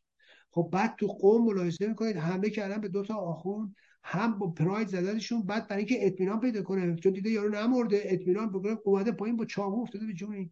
خب ببینید اساسا ملت فکر نمیکنن این فردی که الان دارن بهش حمله میکنن کیه، چیه، چه نقشی در سیستم داره یا داشته. بنابراین همین که میبینن طرف آخونده، اون رو به عنوان یک هدف مشروع میبینن، چه بسا اون فرد نقشی هم در جنایات رژیم نداشته باشه اما هدف مشروعه. این قبل از هر چیز باید هوشداری باشه به همه کسانی که آخوندن، به همه کسانی که تو حوزه ها هستن. بدونید جانتون در خطره و بدونید گذاشتن همه اعتبارتون پشت این رژیم شما رو مسئول از مجازات نمیکنه، شما رو مسئول از خشم مردم نمیکنه. خشم مردم به انواع به انواع مختلف میتونه خودشو نشون بده، کسی نمیتونه جلوشون رو بگیره. مردم سازمان نیستن، مردم حزب نیستن. ببینید یک حزب و سازمان رو میشه سرکوب کرد، نیروی سرکوبگر میتونه منی که یه سازمان وسیعی هستم رو پایینم رو بگیره بگیره بگیره بگیره برسه به بالا، یا بالا رو بگیره برسه برسه به پایین، همه رو سرکوب کنه. این امکان پذیره، کما که رژیم هم کرده. ولی شما نمیتونید با یک مردمی در بیافتید. امروز با مردم در افتادید، با همه مردم، مثل یه حزبی میمونه که همه مردم درش عضون، در همه شهرها، روستاها، در همه جا دفتر داره، نمیدونم هوادار داره، عضو داره، همه چی. درست با این شما نمیتونید برخورد کنید. من قبلا هم خدمتتون عرض کردم، گفتم رژیم چرا نمیتونه با موضوع بی‌حجابی برخورد کنه؟ برای اینکه چهل و پنج میلیون زنن از این چهل و پنج میلیون چهار پنج میلیونش هم بخوان اینجوری که ما میبینیم زندگی بکنن، کی میخواد با اینا برخورد کنه؟ برای هر نفری بخواد سه چهار نفر نیروی رژیم داشته باشه باید بیست میلیون یعنی یواش یواش بره نیرو تامین کنه. مگه میشه آخه؟ به همین سادگی اینو میگیری اون یکی از اون ور در میاد، اونو میگیری این یکی در میاد. چه جوری میخوای ببندیش؟ نمیتونی. دم نمیدونم مترو میری مثلا اونجا کلی انرژی بذار، کلی نیرو بذار، کلی هزینه بکن که طرف با روسری از گیت رد شه. خب رد شه بره اون طرف، راه روسریشو برمی‌داره. همه این داستانایی که تو چیدی همش از بین میره. ملاحظه میکنید؟ یعنی تو نمیتونی مقابله کنی. این امکان ناپذیره. مقابله با یه همچین سیستمی امکان ناپذیره. یعنی مردمی که اراده کردن در ابعاد میلیونی شما نمیتونی باشون برخورد. حالا این سوال اینجا هست آقای مصداقی، مثلا این که امروز این یارو جنایتکار قاتل معروف وحیدی وزیر کشور گفته آقا فقط زبونی یه چیزی بگید و رد شید، عقب نشینیه واقعا. ببینید در مقابل ما این داره به آمرین و آمرین میگه، حالا به مردم مثلا داره مطرح میکنه، هنوز به مأمور انتظامی نمیگه، چون میدونن مردم درگیر خواهند شد و هر روز شما درگیری خواهید شد خواهید داشت و این میتونه خشم عمومی و فوران عمومی رو حاصل بشه. ببینید میتونن اینا رو هدف قرار بدن، میتونن حمله کنن. مردم ببینید مردم تا هرچی داریم جلوتر میریم فقیرترن، مردم گرسنه میشه، کارد به استخونشون رسیده، مردم گرسنن و بعد شما میخوای فشار اینجوری هم بیاری و بعد چی؟ یه شهروندی که مثل منه شاید یه نیروی نظامی با اسلحه‌ای که داره، شاید با اون اتوریته‌ای که داره، حرفش یه جایی برو باشه. ولی شما فکر کنید یه آدم عادی حالا تو اتوبوس، تو ماشین، یا یه آخوند یا یه حزب‌اللهی یا یه زن چه می‌دونم فاطمه کماندو بخواد بیاد به یکی تذکر لسانی بده. ببینید حتی همین تذکر لسانیش میتونه خشم عمومی رو تحریک کنه. بله تحریک بکنه، میتونه فوران بکنه مردم بود. ببینید آقای بهبانی شما شاید ممکنه پلیس یه چیزی رو بپذیری حتی اگه باهاش دشمن باشی، خب مجبوری، شما نمیتونی از مردم اینو بپذیرید. ولی من چرا اینو میفهمم دارم خدمتتون میگم. ببینید ما تو زندان بودیم، ممکن بود یه پاسدار بیاد به ما یه چیزی رو بگه، بنا به دلایلی ما بپذیریم یا بنا به دلایلی مثلا واکنش نشون ندیم، بنا به دلایلی مثلا سکوت کنیم، درسته؟ ولی وقتی یه تواب میگفت که دیگه اینجوری نبود که، میخواست یارو تیکه پارش کنی، اصلا خشم میکشه شما رو در میگرفت، به خاطر اینکه یه تواب یه چیزی گفته قابل قیاس نبود با یه پاسدار. حالا فکرشو بکنی این اومده تو ابعاد میلیونی در سراسر ایران و من اینو خوب میفهمم، من حال اون مردمو خوب میفهمم چون حال خودم رو میفهمم. از روی اون میتونم بفهمم رژیم دست به چه کار خطرناکی میزنه. ببینید در سال شصت و... به خصوص در اواخر شصت و سه، در اواسط شصت و سه به بعد رژیم سعی کرد توابایی که مردم باش ببخشید زندانیا باشون درگیر بودن از این بعد به بند دیگه ببره، یعنی در واقع اینا رو در مقابل هم نذاره چون میدونه زندانیا میزننش. تو قزلستان اینجوری بود، میدونست. ببینید میدونستن در اینو تجربه کرده بودن که خشم و نفرت عمومی هست. چون من اون موقع یادمه تو بند شیش بچه‌ها ریختن زدن تبابا رو رتبارشون کردن، یا چند تاشون رو تنبیهی بردن بند شیش واحد سه، اون واحد یک بود، بند شیش واحد سه رو برده بودن بند مثلا کسانی بود که در ارتباط با رژیم سابق دستگیر شده بودن یا مواد مخدر و عادی و سارق مسلح و اینها، آوردنشون چهار تاشون رو اونجا پتو انداختن رو سرشون، هنوز وارد بند نشده پتو انداختن رو سرشون تا میخوردن بچهای چهار تا از بچهای زندانی رفقای ما که اونجا بودن دوستان ما زدن اینا رو رد و پارشون کردن. خب بعدم اوردن اینا رو شلاقشو دادن تو بند، ولی فایده که نداشت که فهمیدن نمیتونن اینا رو در کنار هم بذارن، خب رفتن که این تغییرات رو بدن. ببینید در سطح جامعه هم همینطوره، شما ممکنه بتونی، حالا من تعرض میکنم نسبت به اون اه اه اه کسی که داره، این درسته، مثال خوبی زده دیگه، مثال خوبی مثال خوبی زده. پلیس به خاطر اون درجه و لباس و فرم یه اتوریتی داره، بالاخره پرسبانه، زور نداره. ببین پذیرش آقای بهبانی، پذیرشش اگر حالا مثلا اونم زور به ما میگه ها، اگر من مثلا از ده درجه مثلا وقتی یه دونه پلیس یا یه پاسدار خب یا یه زندانبان به من یه اجحافی میکنه، اگر مثلا میخوام بگم بهم از ده دو سه چهار پنج به هم فشار میاد، وقتی یه دونه تواب میکنه، وقتی یه دونه هشت و نو میشه دیگه، این میره در حد انفجار. اینو من چون خودم با پوست و گوشتم لمس کردم میتونم بفهمم. خب اونجا دیگه اینجوری نیستش که برابرین خود رژیمم تو زندان ها فهمیده بود، الانم تو جامعه ممکنه یکی بیاد تذکر لسانی بده، اما خدا میدونه ته این چی میشه و و میتونن اینا رو تیکه پارهشون کنن، یه خورده دیگه جلو بره، یه خورده دیگه بخوان بندازن به جون مردم، من بهتون قول میدم مردم تیکه پارهشون میکنن. خب پس این عقب نشینی نیست، در حقیقت داره یه جوری پیشگیری میکنه از اون نقطه انفجار. بله اینا فهم، اینا میدونن این نقطه انفجار، میگه حالا صبر کنید ما نیروهای خودمون وارد بشن. ملاحظه میکنید معلوم شد. آه. اینم توضیح خوبی. بریم سراغ ماجرای دیگر و این اعتصابات کارگری که میگن در راه هست فلان اینا، ولی شاهد بودیم همین چند روز گذشته که کارگرایی که اعتصاب کرده بودن سریع اونا رو اخراج کردن، یه سری دیگه استخدام کردن و به هر حال این شوری که الان راه افتاده که آقا این اعتصابات در راه هست نمیدونم چیه، واقعا میشه امید بس به اینکه یهو کارگرا میستن و مقاومت میکنن؟ چه چه جوری میبینی؟ یک به نظر من یک توهم و رویایی وجود داره، به خصوص در چپ ایدئولوژیک که من گفتم خطرناکه، در چپ ایدئولوژیک. چپ سیاسی رو توضیح دادم قبلا، چپ سیاسی چیه، چپ ایدئولوژیک چیه، گفتم چپ سیاسی خوبه، چپ ایدئولوژیک خطرناکه. در چپ ایدئولوژیک یه تفکری وجود داره، یه توهمی وجود داره راجب کارگر و تقدیس کارگر، گویا کارگر یه موجود عجیب و غریبیه که اراده کند دنیا رو تکان میدهد و از این خزعبلات.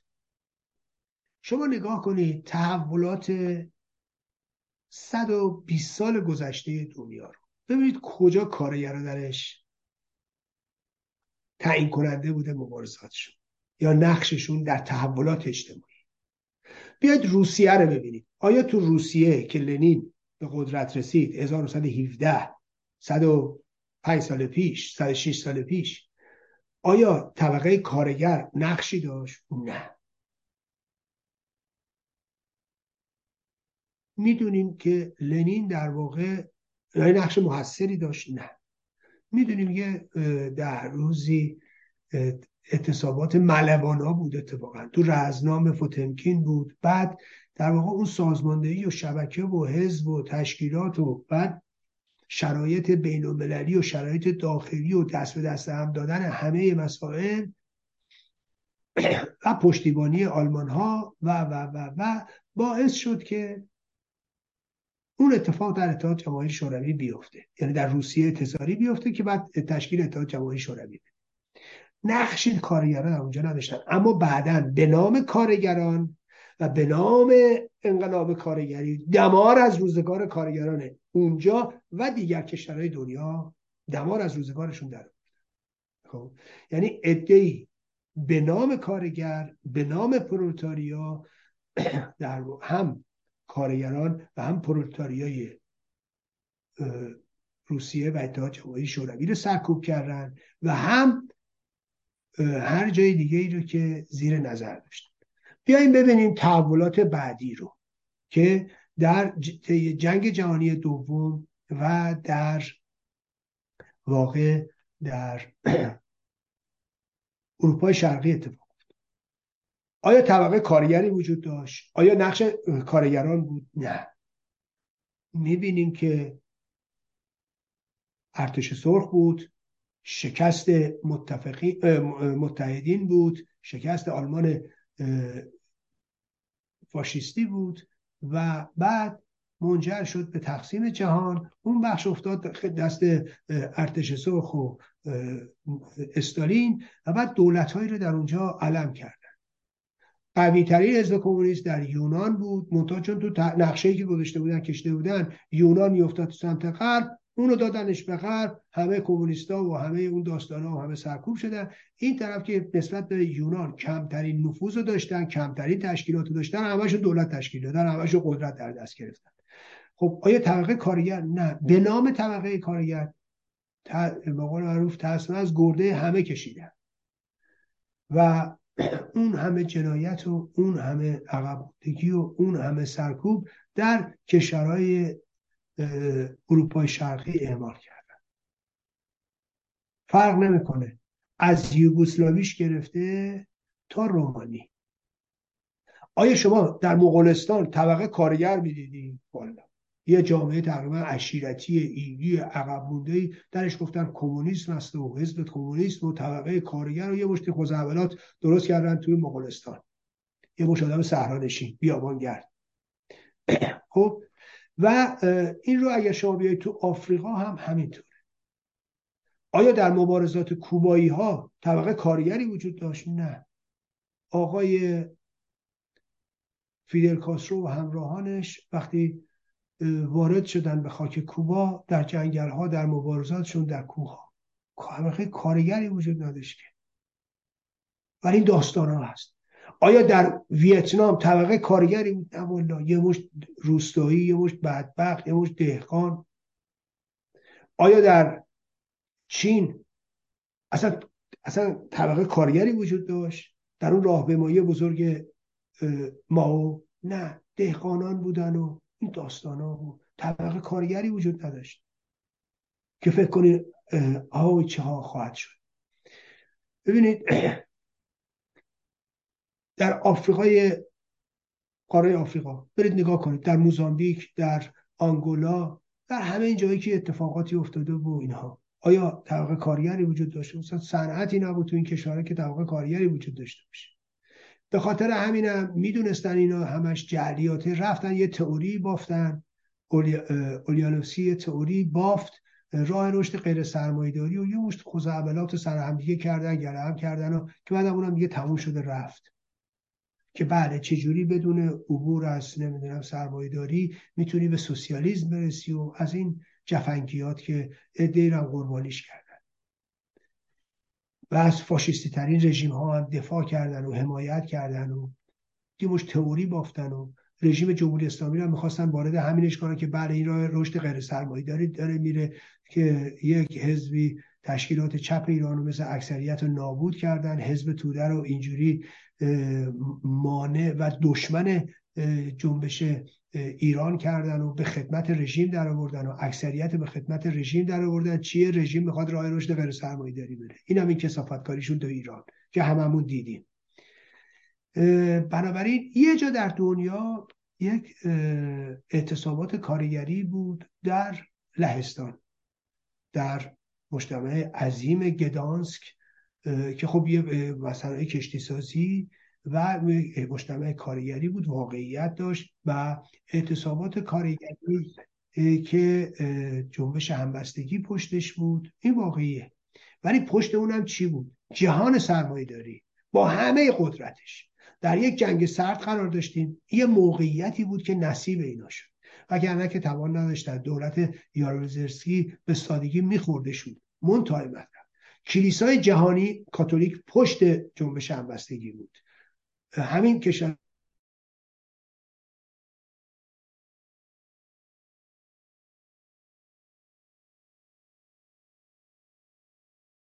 من داده بیداد دوباره.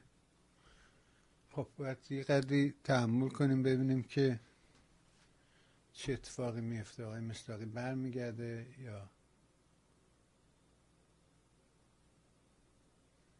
یه لحظه من یه فرجه‌ای بدید من دوباره این رو را بندازیم ببینیم آقای مصداقی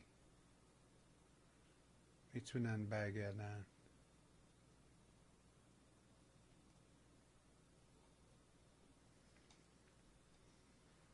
در سفر آقای مصداقی هر جا که هست فکر کنم پیروز هم که با آقای دوشوکی صحبت میکردیم، یعنی من گفتش که بعد از برنامه برگشت، دیگه من خداحافظی کرده بودم، آقای دوشوکی برگشت و گفتش که کامپیوترم یه مرتبه ریبوت کرد، خاموش شد، خودش بی خودی از کار افتاد. بنابراین نمیدونم برای آقای مصداقی چه اتفاقی افتاد، حتما ایشون یا برق لپتاپش از کار رفته یا منتظر میشیم تا برگردن. یعنی این داستان گدانسکو من خوب به یاد دارم و همون ایام زیاد سفر میکردم به لهستان و اساسا کار میکردم باشون. خب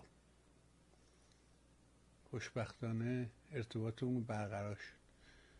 یه لحظه اجازه بدین آقای مصداقی عزیز من تا من شما رو ارتباطتون رو برقرار کنم. مشکل چی بود آقا؟ برق رفت؟ چه اتفاقی افتاد؟ نمیدونم، نه من صدای شما رو داشتم، شما مثل که نمیدونم، نه یا ایستاد یا دستگاهتون وایستاد فریز کرد. آها نمیدونم، من فکر کردم برق لپتاپت تموم شده. نه نه نه برق خیلی خوب، نمیدونم. حالا در هر صورت این مشکلات فنی همیشه پیش میاد. آره دیگه. بله من عرضم این بود که اون موقع هیچ کسی نبود که در لهستان که پشت این جریانات نظام سرمایه‌داری بود. راجب گدانسک و اینا صحبت می‌کرد. بله بله. این عرض کردم که نظام سرمایه‌داری بود و بعد کلیسا بود، بعد آیل او بود و خب پول هنگفتی به اینا میرفت. دولت یاروزلسکی هم نمیومد اینا رو اخراجشون کنه. اینا همچنان در در واقع تو کار خودشون بودن و فقط اعتصابات سنگینی را انداخته بودن، ولی پول عظیمی در اختیار اینها قرار داده میشد. یعنی همه دنیا بسیج شده بود که به اینا کمک مالی برسونه و اینا زمانی که کار نمیکردن کمتر از موقعی که کار میکردن درآمد نداشتن. یک همچین موقعیت استثنایی تاریخی که یه دفعه ممکنه تو دنیا اتفاق بیفته برای اینا اتفاق افتاده بود. حالا بیاییم برسیم به چیه؟ برسیم به ایران. یه رژیم نکبتی هست که از نظر من اولین نیروهایی که به لحاظ فرهنگی به رژیم نزدیکن دهقانان، دومین نیرویی که به رژیم نزدیکه بخشایش همین کارگران و به اصطلاح زحمت کشان. اینا بیشتر به لحاظ فرهنگی میگم ها، به لحاظ نفوذ مذهب میگم ها، به لحاظ به خاطر اون عقب موندگی های فرهنگی که دارن، یه واقعیتیه. بنابراین این رو باید بهش توجه بکنیم که حالا اینا تکون بخورن نیروی جایگزین میارن. کما اینکه من قبلا یک بار توضیح دادم خدمتتون، در زمان شاه شصت هفتاد هزار تا ما کارگر هفتاد هزار تا کارگر نفت داشتیم. اینا نود درصدشون استخدامی بودن، ده درصدشون کارگرای فصلی بودن خب یا قراردادی بودن خب در زمان شاه شاه یا پیمانی بودن. الان ارتباط ما صد و بیست هزار نفر تو حوزه نفت و گاز و پتروشیمی ما کارگر داریم، فقط دوازده درصدشون رسمی هن، بقیه غیر رسمی هن، پیمانی هن. یعنی کارگر پیمانی یعنی چی؟ یعنی خودش یعنی احتساب شکن، تکون بخوره میذارنش کنار، یه نیروی دیگه میتونن بیارن جاش و بماند. این حالا در زمان شاه شما اگه یادتون باشه کارگرای نفت وقتی در آخرین مرحله پیوستند، اولا جلوداریش موقع نبودن، در آخرین مرحله میپیوندن، کما که در زمان شاه این گونه بود. برید اعتصابات کارگران نفت رو ببینید کی اتفاق افتاده، ولی همون موقع حقوقشون رو تمام و کمال میگرفتن. اینجوری نبود کسی از کارش اخراج نکرده بودن یا اخراج نمیکردن یا حقوقشون رو میدادن. مثل این رژیم نبود. ببینید من فکر میکنم این یک رویا و نوستالژیه عده‌ای بر خودشون درست کردن و صورت حقیقت نداره و واقعی نیست. من خودم در دورانی که زندان بودم بچه‌ای که همه زندان بودن با ما میدونن، میتونن همین شهادت بدن. ببینید من همه بندای مثلا اوین و قزلسار و گوهردش رو دیدم، یا با دوستانی بودم که از اونجاها اومدن، یا بعد چون تو همدیگه هی قاطی می‌شدیم افراد مختلفی، هزاران هزار زندانی رو من دیدم از نزدیک. ولی ببینید من میتونم بهتون بگم تعداد کارگرایی که میخوام بگم انگشت شمار بودن، اما از توی انقلاب در اومده بودیم که هر کی رو میگفتی سیاسی شده بود دیگه، درست؟ توی همچون شرایطی که تمام این گروه‌های چپ فعالیت میکردن، تو تمام کارخانجات بودن، تو تمام محلات بودن، تو تمام این انجمن‌ها بودن، منتها نمیتونستن نیروی رو جذب کنن و نکردن. اما تو دهه شصت که زندان بودیم انگشت شمار بودن اینا.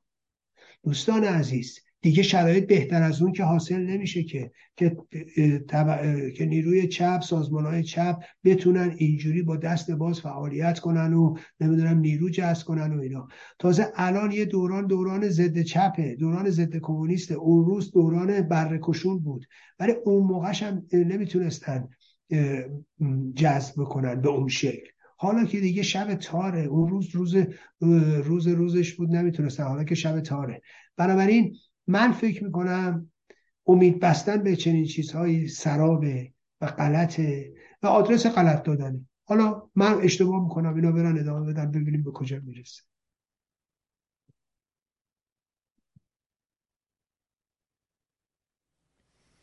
آره، برای اینکه خودش گفت همین پیروزا که یه عده کارگرا که اعتصاب کرده بودن چهار هزار تا رو سریع جایگزین کردن، چون بالاخره فقر اونجا بیداد میکنه. مثلا یه چیزیه که نمیدونم ما اینجا نمی... هر چقدر بیانش بکنیم با اونی که وسط صحنه و آتیش داره میسوزه خیلی فرق میکنه. ما میگیم داغه میسوزه ولی اون وسط آتشه.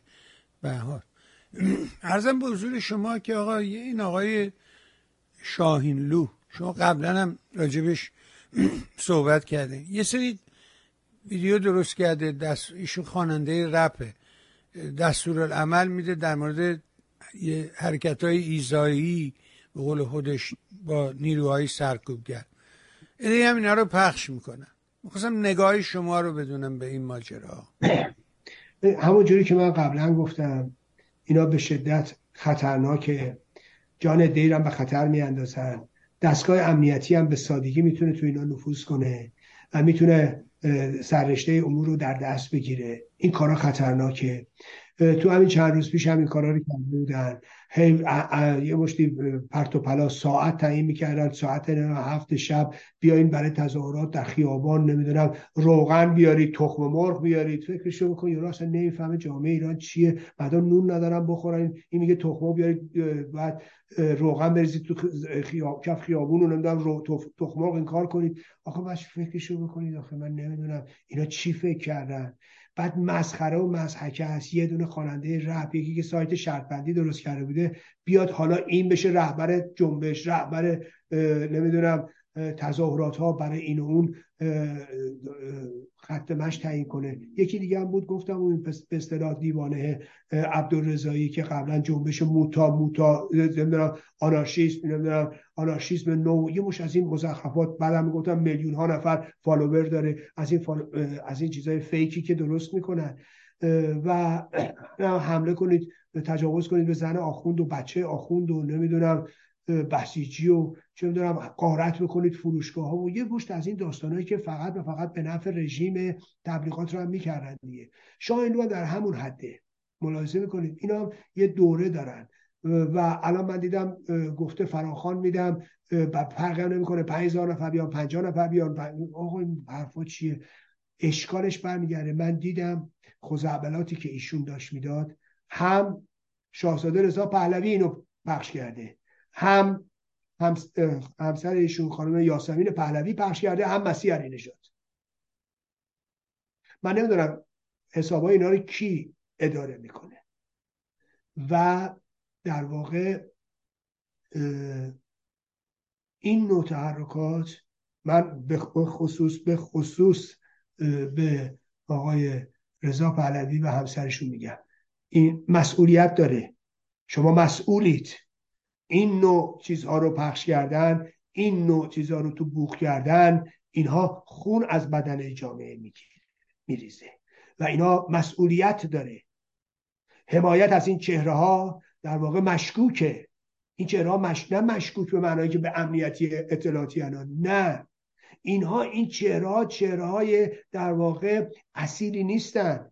رفتن پشت اینا برای خودتونم بده، تبلیغ اینا برای خودتونم بده.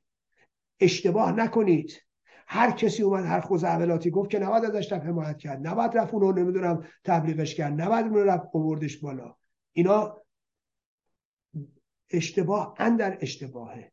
حالا هر کسی هر دیوونه میتونه هر چی بره بگه، یا هر فرصت طلبی هر چی میتونه بره بگه، اما من بایستی عاقل باشم. من نباید اینا رو بیام تو بوخ کنم، من نباید بیام اینا رو تبلیغ کنم، تقویت کنم. این کار اشتباهه. این چیزیست که باید جلوش گرفته بشه، این چیزیست که باید هشدار بهش نسبت بهش بدیم. حالا اگر سایت ایشون رو، سایت این افراد رو، کسانی هستن که اداره میکنن، بایستی نسبت به این مدیریت بشه و حواسشون باشه که این کارا به نام اینا انجام میشه و این کار غلطه و مسئولیت داره. تاکید میکنم مسئولیت داره.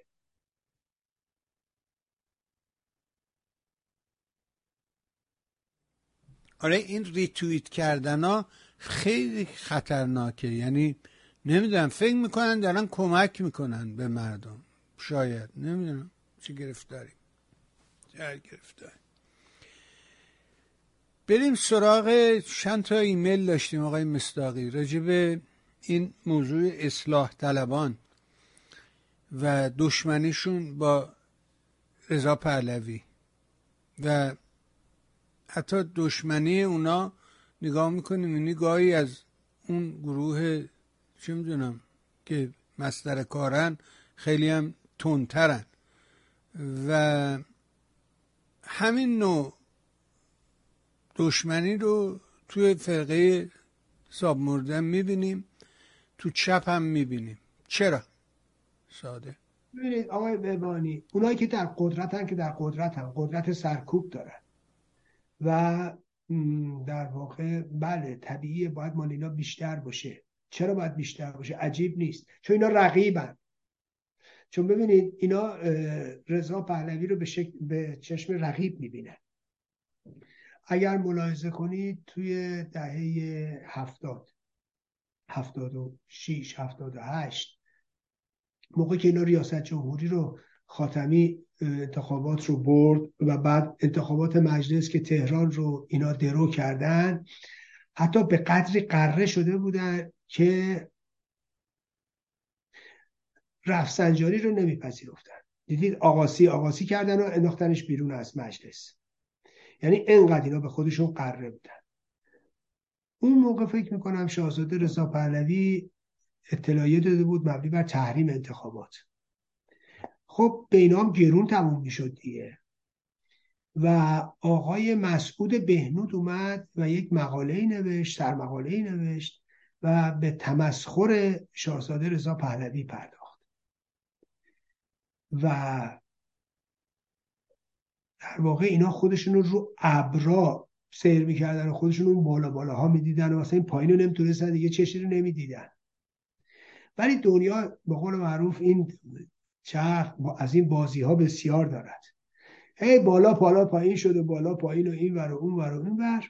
در سالهای اخیر بعد از ربع قرن می‌بینی التفات نسبت به شاهزاده رضا پهلوی است و چجوری مردم تو خیابون میگن اصلاح طلب، اصولگرا، دیگه تموم ماجرا. و در واقع بند و بساط اینا رو جمع کردن. به همین علت می‌بینیم که خب خشمگین میشن به رقیبی که تا دیروز تحقیرش میکردن، حالا میبینن چیه؟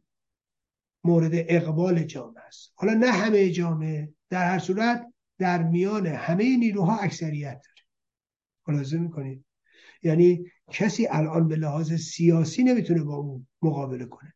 درسته ممکنه اکثریت جامعه نباشه، حالا هرچی، خب ما که رأی گیری نکردیم که نمیدونیم چند درصد هر کی رأی داره، ولی در هر صورت هیچ کسی قابل رقابت با ایشون نیست. اگه هست بیاد خیلی هم خوبه، من که استقبال میکنم کسی باشه. منتها خب اینا بهشون فشار میاد. ببینید و اینا واقعیت هم نمیخوان ببینن، نمیخوان واقعیت رو ببینن.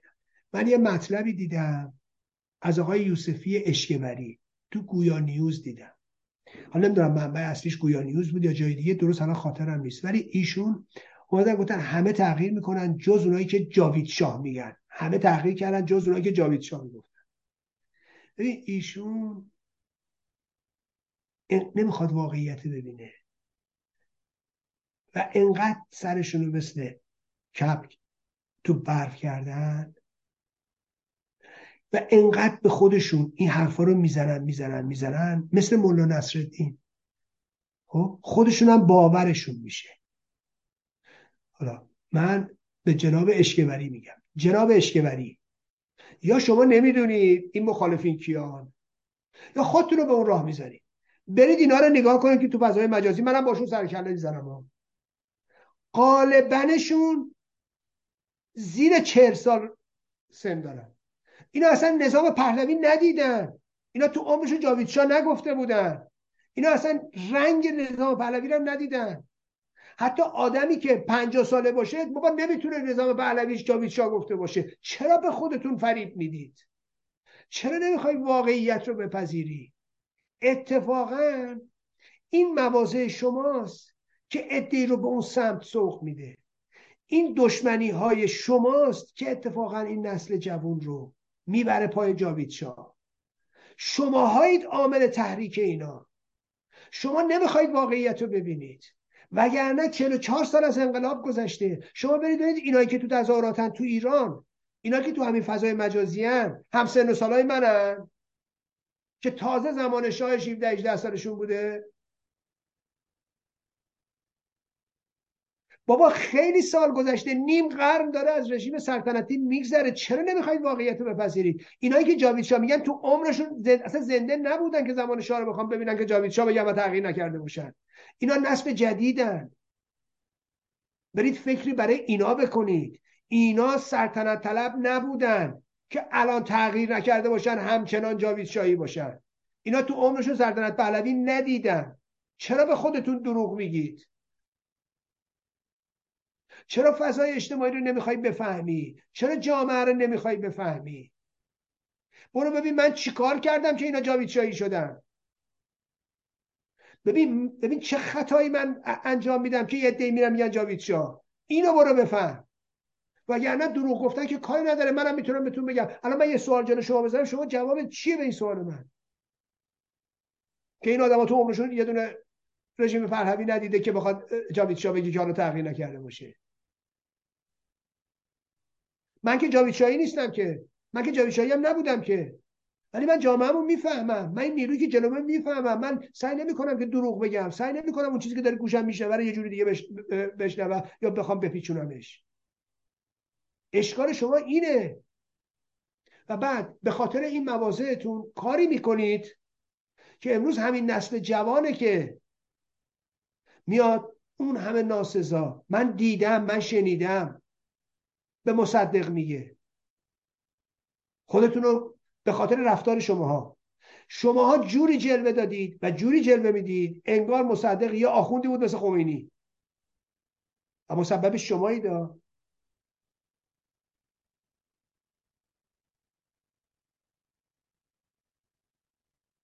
ببینید این یه واقعیت تو جامعه ما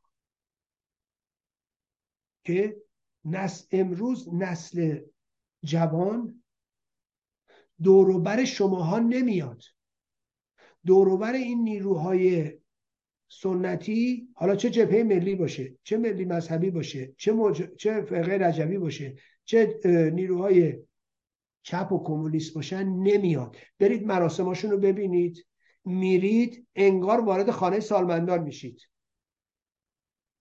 درست برعکس مراسمی که در واقع نگاه میکنید اینجا و اونجا که نیروی جوان درشه، قالب، حالا نه که همش اینجوری باشه ولی قالبش نیروی جوونه.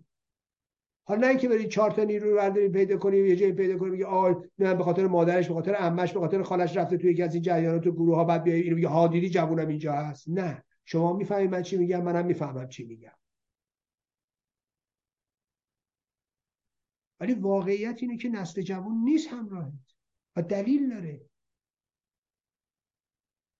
چون چیز دیگری تجربه نکرده، چون هر چی شنیده از اون زمان مثبته، به تب فکر میکنه تمام مشکلات جامعه ایران با جاویدشاه حل میشه. رفتارهای شما رو میبینه، بیشتر در اون چیه مصر میشه. خیلی واضحه. شماها به جایی که بیایید مسئولیت بپذیرید، به جایی که مسئولیت بپذیرید، عذر تقصیر بخواید از ملت، همش طلبکارید. خب آقای اشکبری، شما در سیاه‌ترین سالهای تاریخ کشورمون نماینده مجلس بودید، رأی دادید به برکناری بنی صدر از ریاست جمهوری که نوعی کودتا علیه بنی صدر بود، کودتا علیه رئیس جمهور قانونی کشور بود. اگه به همون قانون اعتقاد دارید و این جنایاتی که بعد خمینی بعد از اون رقم زد و اون جوخه‌های اعدام، اما اینا مسئولیت داره همش.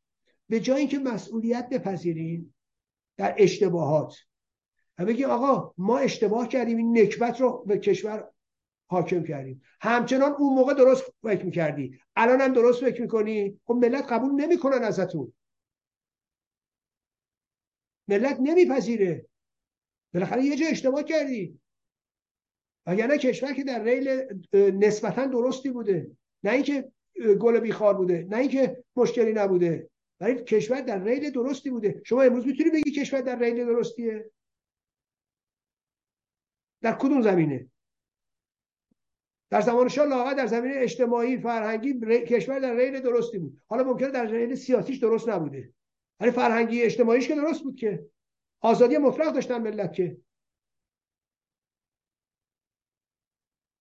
در حد آزادی‌های اروپایی داشتن، ولی در زمینه سیاسی نداشتن. واقعیت امره ایران به لحاظ اقتصادی که در ریل درستی قرار داشتش، که رشد اقتصادی ایران در حد هشت درصد بوده. در دهه چهل، در دهه چهل خورشیدی رشک دنیا بوده پیشرفت اقتصادی ایران با اون درآمد نفتی پایین. خب برید نگاه کنید رشد هشت درصد کجای دنیا داشته؟ نه چین داشته، نه ژاپن داشته، نه کره در دهه چهل.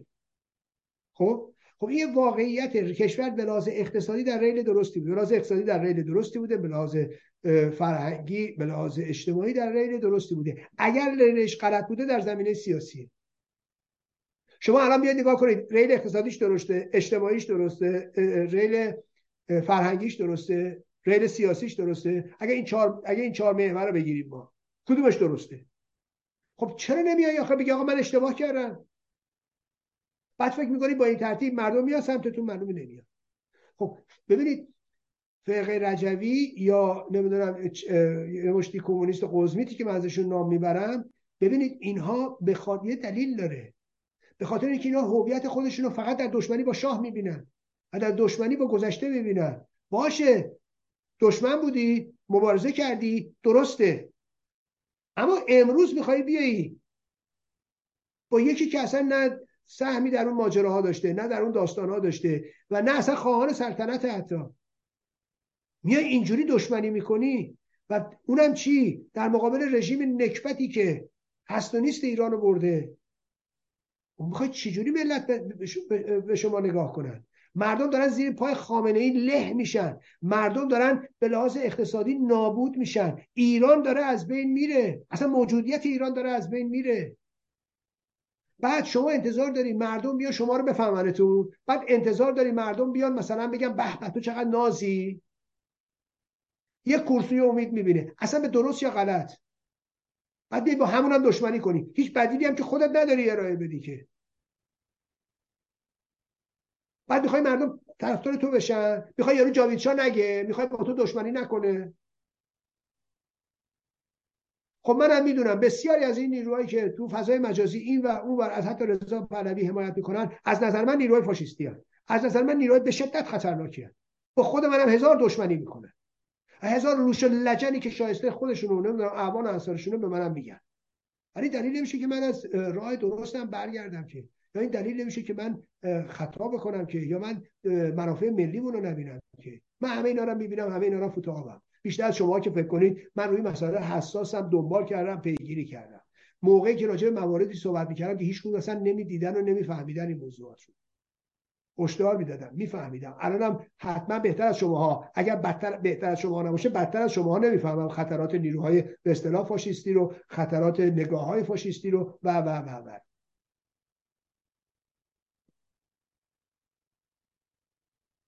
هر هر سخن جایی و هر نکته مکانی داره. من که نمیام همه چی رو قاطی هم بکنم که، ولی خب هست دیگه، چه کنیم. و اینا چون آینده بر خودشون نمیبینن. ببینید رجبی فقط خودش رو در چی خلاصه کرده؟ ضدیت با شاهزاده رضا پهلوی. برید تمام مقالات که این دوازده تا مقاله این سمت چپ سایت همبستگی ملی مال فرقه رجبیه، برید نگاه کنید، همش علیه شاهزاده رضا پهلوی بدون استثنا، هیچ مورد دیگه علیه کسی نیست. خب این نشون میده که سمت و سوی او، او حاضر با رژیم همدستی کنه، همکاری کنه علیه شاهزاده رضا پهلوی، کما اینکه قبلا با رژیم همدستی، همکاری، همگامی کرد علیه دادگاه حمید نوری و علیه شخص من.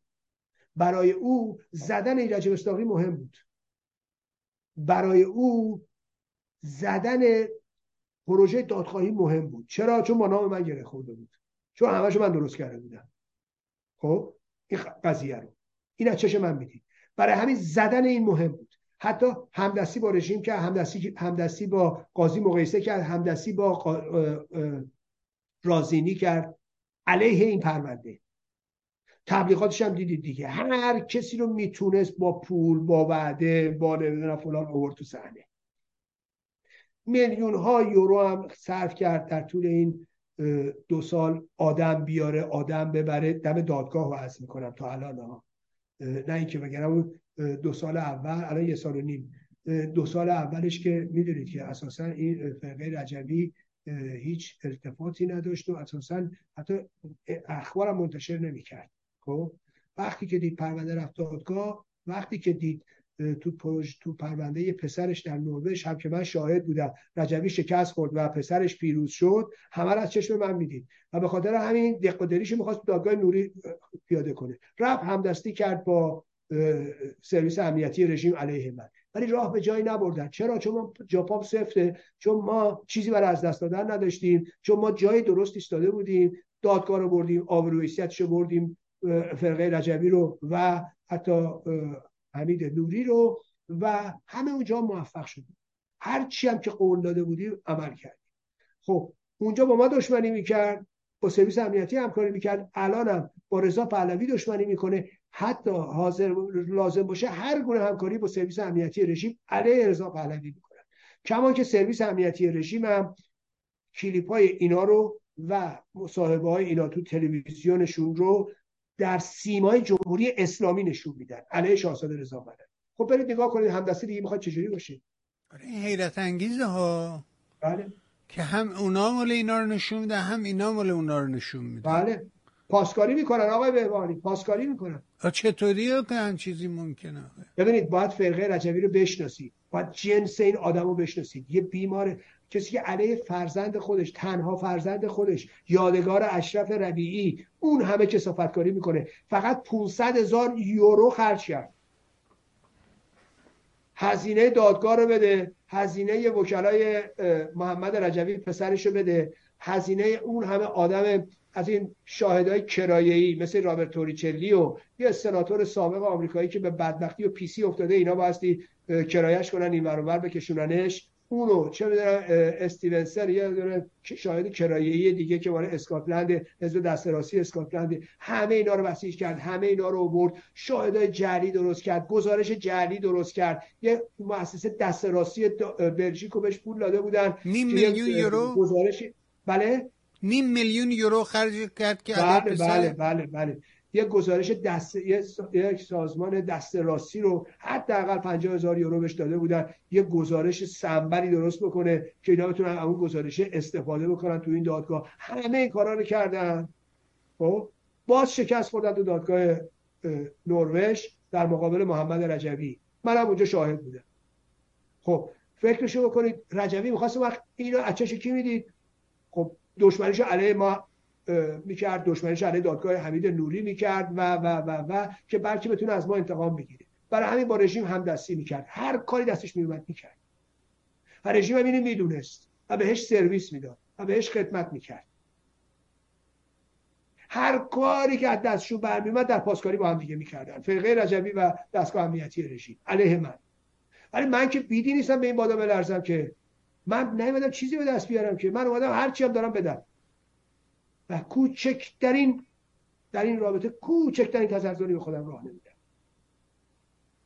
ولی اون نوار مقایسه اینا معلوم بود دیگه، چجوری اونا بابا رفته بود پول داده بود با اون گسار، اون نماینده ترامپ هست، بدنام ترامپ.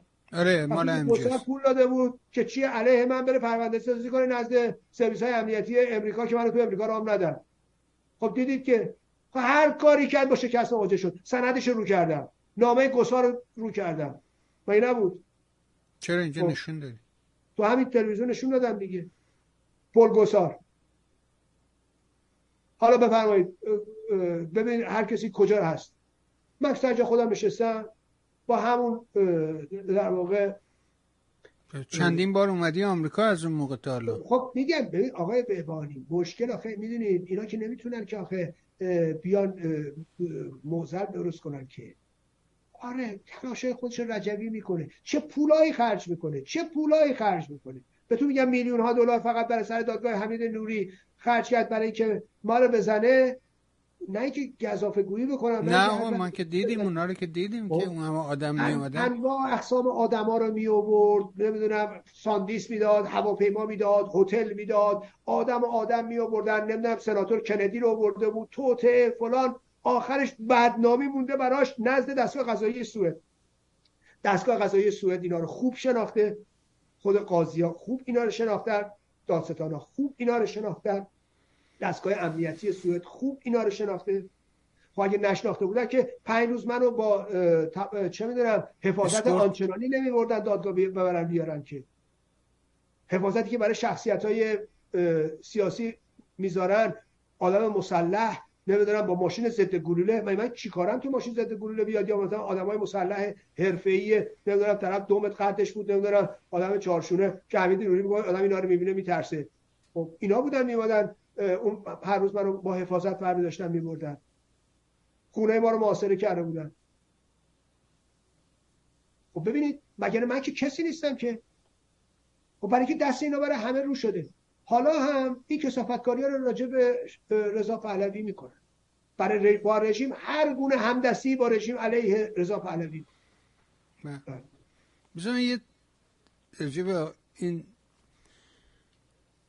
یادش گرامی ناصر امینی گفتم همینجا الان یادم اومد اینو بگم. یه سری یادداشتایی رو برای من همیشه میفرستاد، یه چیزی الان اینجا نوشته در ارتباط با موضوع شماست، میگه که چرا این اتفاق میفته که شما توضیح دقیق دادی. شاه رفت، برق رفت، آب رفت، هوای تمیز رفت، آسایش رفت، خنده رفت، آرامش رفت، برکت رفت، اعتماد رفت، نجابت رفت، خلاصه بگم خوشبختی رفت، اما شاه ایران جاودانه موند. برای همین مردم میگن جاوید شاه دیگه، چیز ساده است. یا یه دونه ویدیوی امروز به دستم رسید، حالا در فرصتی پخشش میکنم، میخوام وقت برنامه شما رو بگم. صحبت‌های رفسنجانی کنار خمینی ایستاده و میگه مردم اصلا نگران نباش، رهبر بزرگ داریم، داهیانه ده میلیارد دلار الان پول نقد تو صندوق داریم، نمیدونم ما بالاترین درآمد جنیا و اصلا توپ توپه.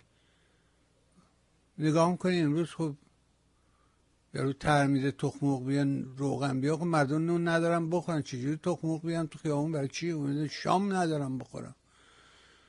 به هر حال بازم ممنون از شما که دقیق تعریف میکنید.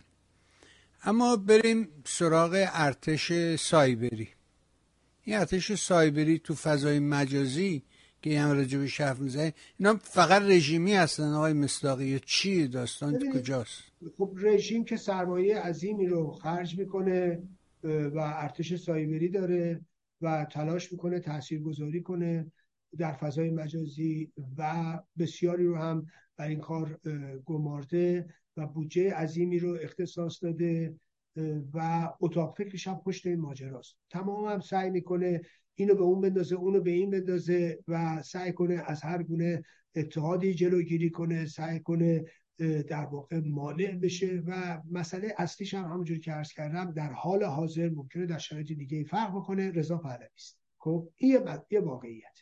اما آیا فقط ارتش سایبری متعلق به رژیم؟ نه. خب ما میدونیم فرقه رجوی دارای ارتش سایبری است و اونا به طور هماهنگ عده‌ای بیکارن، تو آلبانی نشستن و اینا به عنوان ارتش سایبری حرکت میکنن در تایید گفته های رجوی، در بالا آوردنش، لایک کردنش و نیروهاش رو در کشورها بسیج میکنن که بیا این نظر بده، بیا اون نظر بذار. من یه موقع یه مقاله نوشتم، یه گفتگوی ایران ایران اینترنشنال با من کرده بود سه سال پیش. بعد من اون موقع دو سال خورده پیش یک مطلب نوشتم فرقه رجوی اشتباه کرده بود، به دست منم رسید یادداشتشون که بهشون یاد میدادن چجوری برید اونجا نظر بذارید. و شما خیلی راحت میتونستی این ارتش سایبری رجوی رو که بهش توضیح داده بودن با خود ایران اینترنشنال درگیر نشید، اونا رو تایید کنید، ایرج مصداقی رو بزنید. من سردشم در یه مقالم منتشر کردم. یه آدم بدنامشون توی سوئد این برای همه فرستاده بود، محمد خرایی. ببینید که خودش حالا زندانش در مشهد داستانها داره این محمد خرایی، ولی خب رژیم نکبت اسلامی از اونها استفاده میکرد، فرقه رجوی هم ازشون استفاده میکنه و اینا با هم دیگه تو این زمینه همدستی و همکاری میکنن. حالا الان منظور نظرم این نیست، ولی خب از فرقه رجوی که بگذاریم که انرژی بسیار زیادی میذاره، گروه های چپ اینجوری نیستن که ارتش سایبری داشته باشن، به نظر من ندارن، چون اینا منسجم نیستن. ممکنه حالا سر یه موضوعی یه جایی چند نفرشون میان و اظهار نظر میکنن، ممکنه هم حالا مثلا شما برید توی مثلا سایتی که منسوب به اکثریت هست، شما یه چیزی بنویسید که به اکثریت بخوره، خب میان همه تو بدویرا میگن. اونا ارتش سایبری نیستن، اونا اعتقاداتشون رو میان اینا رو مطرح میکنن، کسی بسیجشون نمیکنه. یا برید یه جایی که مثلا چه میدونم یک مثلا مال یه جناح دیگه است چپ هست، برید اونجا مثلا یه چیزی بنویسید علیه اونا، خب میان واکنش نشون میدن. اینا ارتش سایبری نیستن، اینا نظرات افرادی که شما رفتید تو لوله زنبور دست کردی، اونم تو سایت خودشون یا تو نزدیک خودشون، خب میان واکنش نشون میدن دیگه، طبیعیه. ولی مال فرقه رجوی ارتش سایبریه، اونا هدایت شدن به آدما میگن چی بگو، چه جوری بگو، کجا بگو، چقدر بگو. و بله کسای دیگه هم من تو اینجا البته به نظر من خانم مسیح علینژاد از این شیوه استفاده میکنه. اینا چیزاییه که نزد رژیم یاد گرفتن و این شیوه ها شیوه های کثیفیه. ببینید ایشون استفاده میکنه، قشنگ مشخصه. کسایی مثل علی ابراهیم زاده تو فضای مجازی ببینید یا سامر رجبی، ایشون این دو اینا به نظر من بیشتر از طریق اون کوک میشن.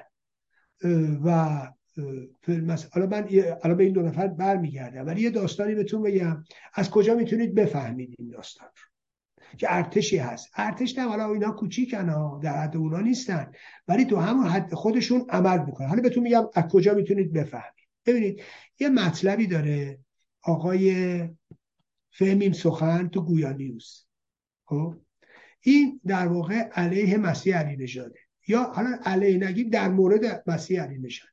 خب تقریبا حالا به فاصله ده پانزده درصد آرای اون بالاش مثبت و منفی نظر میدن. خب با پانزده درصد فاصله مثبت و منفی ها یکیه.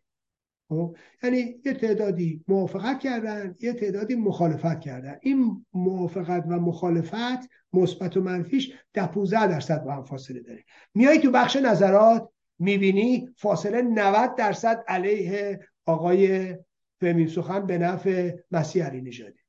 اینجا نشون میده یه ارتش سایبریه. اگه مردم عادی بودن بایستی با همون ترکیب این نظر پایینم نظر میدادن، یعنی اونایی که مثبت داده بودن به مسیح علینژاد میدادن، بعد بیرا میگفتن به فهمیم سخن. اونایی که منفی داده بودن به مسیح علینژاد میدادن، تایید میکردن چیه؟ فهمیم سخن. این نشون میده که تو اینجا یه فسادی هست این نشون میده که یه عده‌ای بسیج شدن علیه فمینیسم سخن در این مقاله. این راهشو بهتون گفتم که اینو متوجه بشید. اگه من یه چیزی رو میگم اتهام زنی همینجوری نیستش. ولی بله خب میگم یه آدمایی مثل اون آقای سامر رجبی و اینا که اینا و خب بله اونا میرن و مسیح علینژاد به عنوان ملکه آینده ایران خطاب میکنن و اونام خوشش میاد. یا تو فضای مجازی برید ببینید و نمیدونم حالا که میگن رئیس جمهور آینده ایران عبدالله مقتدی و نمیدونم فلان، اونا نگاه کنید اینا خیلی واضحه رفتن اون علیه بیتا دریابادی یادتونه و اون همسرش خواننده هستش یادم اسمش رفتن گفتن اینا نایاکی هستن. خب نایاکی نایاکی کمپین شهرساری مش دروغ و دغل. بعد این خانم خب وضع مالی خوبی هم داره رفت شکایت کرد، اینا رو کشیدشون دادگاه. اینا هم اومدن تو فضای مجازی گفتن که آی نمیدونم ما رو کشیدن دادگاه، ما داریم نابود میشیم، ما پول نداریم، اینا پول دارن، آی فاندریزینگ کنید فلان. فکر کنم دویست و چهل هزار دلار اینجوری که من شنیدم، دقیق نمیدونم، دویست و چهل هزار دلار پول جمع کردن. خب رفتن تو دادگاه، میبازه اومد چیکار کرد؟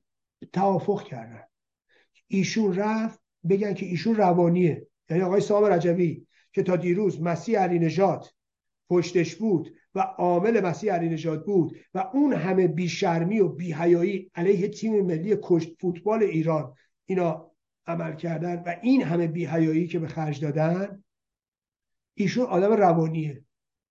دو هفته بردن بیمارستان روانی خوابوندن با توافق که اونم شکایت پس بگیرن.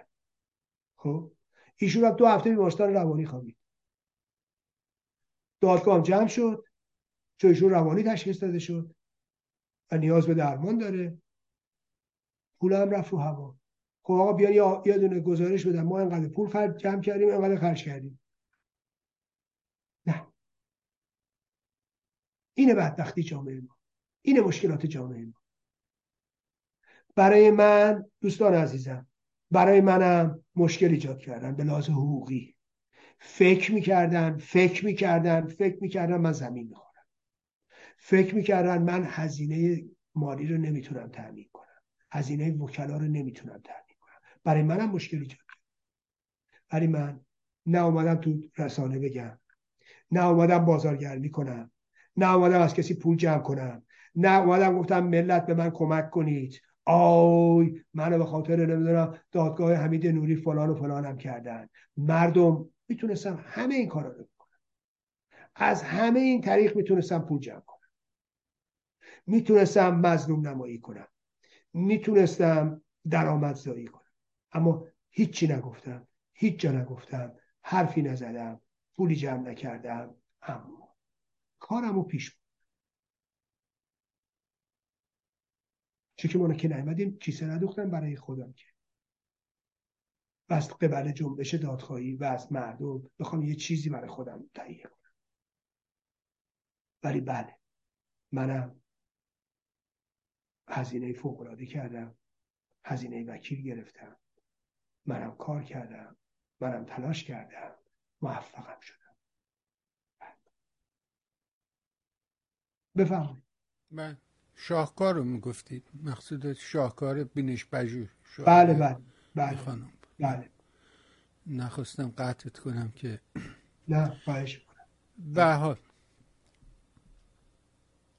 این کمیسیون آزادی‌های مذهبی خواستار این شده که پرونده ایران به دیوان کیفری بین‌المللی ارجاع بشه. خواستم ببینم که این ماجرا رو چجوری بهش نگاه میکنی، چیه اصلا، چرا؟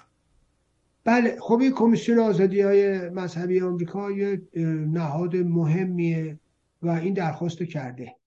حالا من امیدوارم دولت آمریکا بیاد پشت این. ببین ببینید آقای بهبانی، برای چنین امری دولت‌ها باید اقدام کنن، چون ارجاع یک پرونده به دیوان کیفری بین‌المللی، به خصوص که رژیم هنوز به این دیوان نپیوسته، بسیار سخته. اما این به نظر من آغاز خوبیه. حتی همین فکر که مطرح بشه جنایات رژیم رو یه جوری بکشیم به دادگاه کیفری بین‌المللی، این خیلی مثبته. به نظر من این اقدام مثبته، حتی طرحش مثبته اگه اجرا هم که نشه. ولی ما ببینید به نظر من باید تمام تلاشمون رو بزنیم رو این، ما باید رو این دسته مسائل متمرکز بشیم. این که کشورها رو بیاریم پای اقدامات حقوقی میشه. ببینید وقتی کمیسیون آزادی‌های مذهبی خواستار ارجاع پرونده سرکوب مذهبی ایران به دیوان کیفری بین‌المللی میشه، یعنی امکان پذیره. اینا که رو هوا حرف نمیزنن که، خب اینا اینجوری نیستش که یه چیزی مثلا مثل این یه آدمای حقه‌باز شیادی مثل کاوه موسوی یه چیزی بپرونن، نه اینا اندازه خودشون رو میدونن و میفهمن. منتها اینا صد مانعی داره که میشه اینا رو برداشت، یعنی امکان پذیره.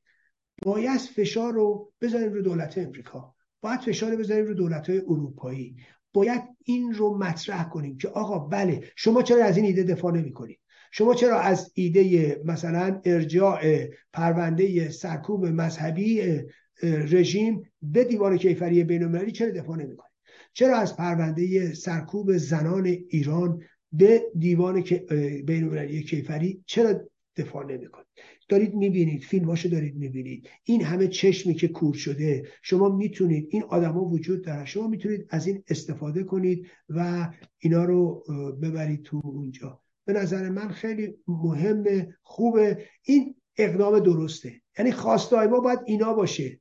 ملاحظه می‌کنید پرونده کیفری پرونده سرکوب مذهبی رو ببریم به دیوان کیفری، سرکوب زنان رو ببریم به دیوان کیفری بین‌المللی. اینا اینا خوبه، اینا امکان پذیره. یادتونه من همیشه میگم سنگای بزرگ علامت نزدنه. یادتونه ما خواستیم بریم دادگاه حمید نوری، یه مشتی راه افتاده بودن، آوی حمید نوری چه رئیسی رو بعد بردش. بابا تو قاچ زینه به چند سواری پیشکشه، حالا بیا اینو ما بتونیم عملیش کنیم، بقیه‌شو ول کنیم. باشه، به نوبت، آسیاب به نوبت، از پایین شروع کنیم تا برسیم به بالا. نمیتونیم یا از بالا شروع کنیم که یک چیزایی رو باید بچینیم، طبقه به طبقه بریم بالا. حالا به نظر من این حرف خیلی حرف مناسبیه، خیلی خوبه. امیدوارم اینا که دستشون به جایی میرسه، من فقط میتونم پشتیبانی کنم، چیز دیگه که ندارم که. اونایی که دستشون به جایی میرسه، اونایی که نفوذ دارن، اونایی که به لابیا وصلن، اونایی که اینجا و اونجا امکاناتی ازش برخوردارن، استفاده کنن. الان این کمیسیون آزادی‌های مذهبی گفته همینو میشه بهانه کرد، تو خیلی از نهادهای آمریکا پیش رفت و بعد اونا رو ترغیب کرد، تشویق کرد و تو اروپا هم میشه اینو پیگیری کرد. فقط هم نه به خاطر سرکوب مذهبی، بلکه به خاطر سرکوب زنان و موارد مختلف که میشه حالا مطرح کرد.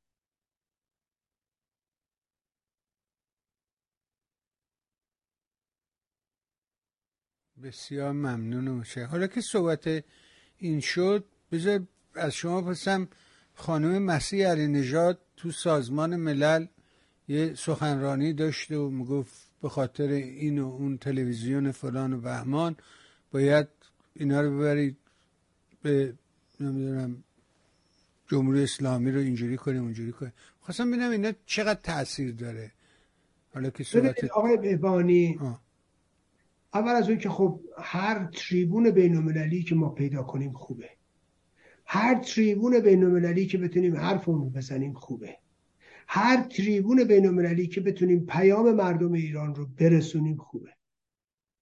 خب خدا پدر مسیح علینژاد یا هر کس دیگه‌ای که میتونه تو این جاها بره بیامرزه، کاریش بسیار به جا، مناسب و به نظر من مثبت، اما به شرط ها و شروط ها.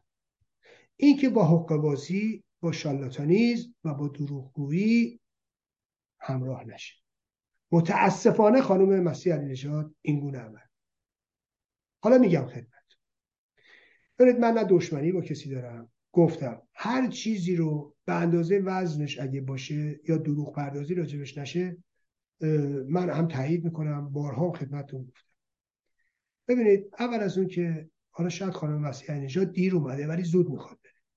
من خودم که به عنوان کسی که اینجا داره صحبت میکنه خدمت شما، بنده خودم در سازمان ملل در مقر اروپاییش در ژنو دو مرتبه در مجمع کمیسیون حقوق بشر ملل متحد سخنرانی کرد، روشنگری کرد، دو بار. پس بنابراین با سازمان ملل، با سازوکار سازمان ملل آشنا. و من یک کتاب چهارصد و پنجاه صفحه‌ای راجع به سازمان ملل متحد و نهادهای حقوق بشر سازمان ملل متحد و نقش رژیم و پرونده‌های رژیم در سازمان ملل متحد نوشتم. پس در زمینه هم عملی تجربه دارم، هم تئوریک تجربه تجربه دارم و هم سازوکار رو میشناسم و هم بالا و پایین سازمان ملل رو میشناسم. چیزیش برای من پنهان نیست.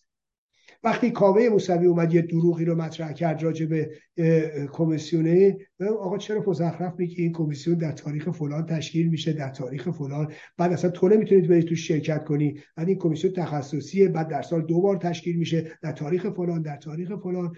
اصلا به تو چه ربطی داره؟ خب مردمی که ندونن فریب کاوه موسوی و حقه‌بازی‌ها و شارلاتانیسمش رو میخورن، فکر میکنن نکنه رفته، نکنه این قانون نوشته، اونم حالا بمانه. ببینید این یک مسئله.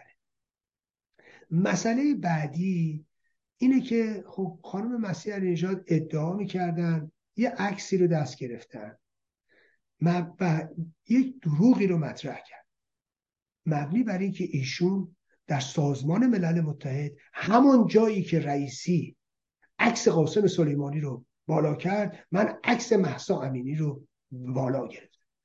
اگر برید تمام این رسانه ها رو هم نگاه کنید، همه همینو کار کردن، همه به گونه جلوه دادن که مسیح علینژاد از تریبون سازمان ملل داره صحبت. این فریبکاریه، این حقه‌بازیه، این شارلاتانیزمه. خانم مسیح علینژاد پشت تریبون سازمان ملل نیستن. جایی که رئیسی صحبت کرده با جایی که ایشون صحبت کرده، زمین تا آسمون با هم فرق. خانم مسیح علینژاد به دروغ در یک فاصله‌ای، در یک موقعیتی رفته پشت تریبون وایساده. آقای بهبانی همین عکسی رو که براتون فرستادم، همین رو بله نشون بدید. ببینید آقای بهبانی این عکس رو ملاحظه می‌کنید، اون لیوانای بالا سرش رو اگر نگاه کنید، تو عکس‌های دیگه هم هست، این نشون میده که اون بالا کسی نشسته. در زمانی شما میرید پشت تریبون اونجا وامیسید که هیئت رئیسه اون بالا ایستاده، نشسته و جلسه رسمی است و در واقع اون وقت این عکس شما رو میگیرن. این کاملا مشخصه همسر ایشون یا یکی از همراهانشون، ایشون در یه موقعیتی فرصت پیدا کرده، رفته پشت اون تریبون وایساده، این عکس دستش گرفته و با امروز داره حقه‌بازی میکنه. اینو بهش میگن شارلاتانیسم. این اون چیزیه که من به شدت باش مشکل دارم و فکر میکنم تو داری دروغ میگی. کسی که دروغ میگه شایسته اعتماد نیست و خانم مسیح علینژاد شایسته اعتماد نیست، چون دروغ میگه، چون حقه بازی میکنه. ایشون رفته یه عکسی گرفته، وگرنه اگر آقای بهبانی یه عکس دیگه هم خدمتتون فرستادم، اون عکس نشون بده. اگر ملاحظه کنید رو صندلی پایین نشستن و ایشون هم صحبت میکنه. خب اینا بغل همن و خیلی هم کار خوبیه ها. آقا من رفتم اونجا یه نشستی بود، منم راجع به این و اون و اون و اون صحبت کردم. واقعیت امر رو بیان کنید و نه دروغ بگید و نه دروغ تبلیغ کنید. این غلطه. ببینید وقتی شما از شیوه های کثیف استفاده میکنید برای یک هدف سالم، نمیشه از شیوه کثیف استفاده کنید. خانم علینژاد یاد بگیرید شما در ابتدای راهید، با شارلاتانیسم به جایی نمیرسید، کما اینکه آخوندا بعد هزار و چهارصد سال به جایی نرسیدن، به بنبست خوردن، خدای شارلاتانیسم. ببینید خب شما همینقدر که رفتی اونجا کافیه، همین که رفتی صحبت کردی کافیه. چرا میای تصویر غلطی میخوای بدی به ملت؟ چرا میای دروغ میگی؟ شما جایی که رئیسی رفته نرفتید. ببینید حالا من بهتون بگم چیه. سی سال پیش در سوم می یک قانونی تص... یک در واقع قطعنامه‌ای تصویب شد و یک در واقع روزی که سوم می باشه تعیین شد به عنوان روز در واقع آزادی بیان و مطبوعات و رسانه ها و اینا. یونسکو شد متصدی این. خب پس یه روزیه سوم می در سی سال پیش هزار و نهصد و نود و سه در سازمان ملل متحد این روز تعیین شده، مجمع عمومی تصویب کرده. خب و از اون رو این روز گرامی می‌دارن برای دفاع از آزادی بیان، خب و آزادی رسانه، مطبوعات و و و. خب حالا توی اون سازمان ملل، توی اون مقر سازمان ملل، جایی که هیچ کدوم از این دولت‌ها و هیئت‌ها و فلان نیستن، اومده ساز همین یونسکو که ارتباطات بسیار بسیار نزدیک و گسترده‌ای با رژیم داره و با نظام‌های سرکوبگر داره و به همون دلیل آمریکا سالها ازش رفته بود بیرون، اومده این اجلاس و گز... این جلسه رو برگزار کرده. شما هم رفتید اونجا صحبت کرد. خب من چون کارم بوده در ارتباط با سازمان ملل، میدونم چجوری میشه رفت تو سازمان ملل. خیلی راحته. یک سازمانی که دارای رتبه مشورتی است. حالا این رتبه مشورتی سه جور، تا اونجایی که من میدونم، در کتابم هم شرح دادم، یا اسپشیاله، یا اسپشیال استاتوسه، یا روستره، یا جنراله. سه تا استاتوس سازمان‌های غیر دولتی از طریق کسب این رتبه مشورتی ملل متحد که از اکوساک میگیرن، دارای یک موقعیت‌هایی در سازمان ملل میشن. میتونن در اجلاس‌ها شرکت کنن، میتونن افرادی رو اکردیته کنن و باید گزارشاتی رو هم سالانه ارائه بکنن. خب رژیم نکبت اسلامی هم یاد گرفته تا حالا بیست تا سازمان رو کرده اون تو، سازمان‌های غیر دولتی، از زنان بگیر تا کودکان، خب تا سازمان دفاع از قربانیان خشونت که وابسته به وزارت اطلاعاته. ببینید پس سازمان‌ها میتونن درخواست با کسب یک سری امتیازاتی، میتونن رتبه مشورتی کسب کنن و اگر رتبه مشورتی کسب کردن، مثلا هر سازمانی که رتبه مشورتی داشته باشه میتونه من ایرج مصداقی رو به عنوان نماینده خودش یا به عنوان کسی که حالا اونا به نوعی مایلن منو اکردیته کنه، من برم تو سازمان ملل. من میتونم تو سازمان ملل برم با اونا، میتونم توی کمیسیون حقوق بشر قبلا، توی سو کمیسیون حقوق بشر قبلا که این دوتا از بین رفت و الان شورای حقوق بشر تشکیل شده، میتونم در جلسات شرکت کنم، حتی میتونم به نمایندگی از اونها سخنرانی کنم، حتی میتونم تو آیتم‌های مختلف سخنرانی کنم، کاری که من کردم و در این کار تبحر دارم و کتاب نوشتم، میتونید به اون مراجعه کنید. پس بنابراین راه یافتن به سازمان ملل متحد و سخنرانی در اجلاس‌ها کار عجیب و غریبی نیست، دارای نمیخواد چنان وزن و شأن و اعتبار و شناخته شدگی باشه. خب این واقعیت. بنابراین ایشون هم حالا به دلیل ارتباطاتی که با این سازمان و اون سازمان داره، تونسته به اونجا راه پیدا کنه و تونسته در اونجا سخنرانی کنه. خیلی هم خوبه. اما اگه نبخوایی جلوه بدی با اون ترتیب، با اون عکس دروغ و با اون شیوه نادرست، این دیگه میشه هم.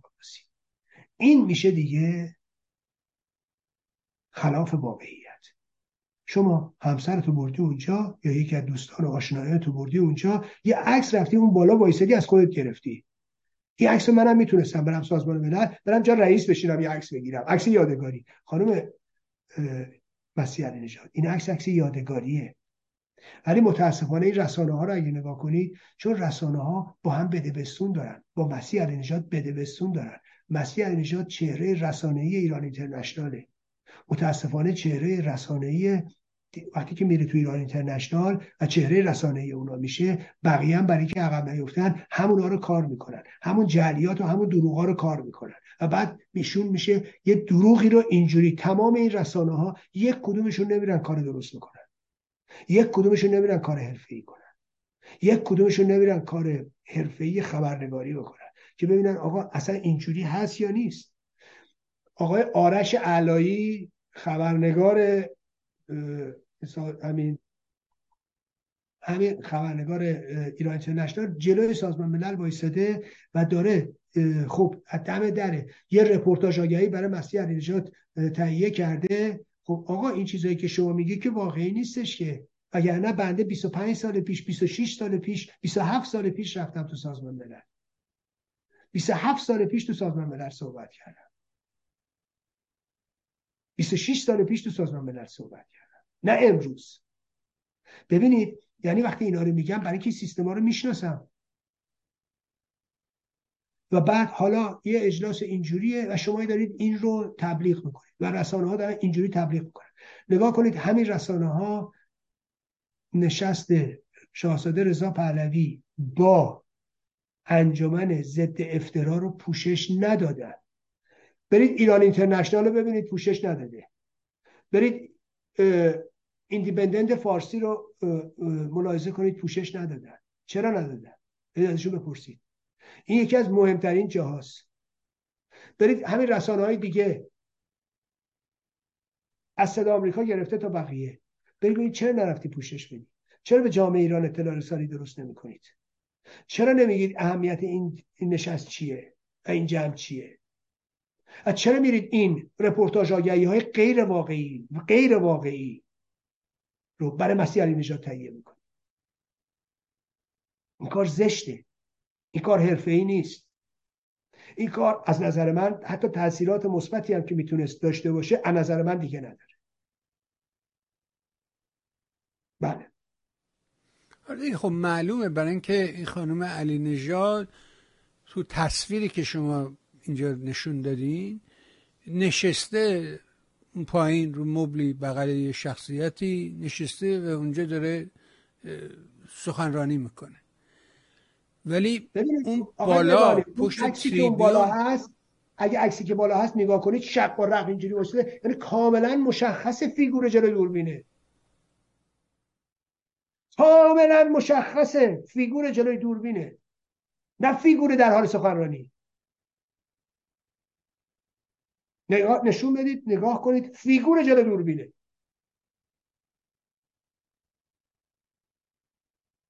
بله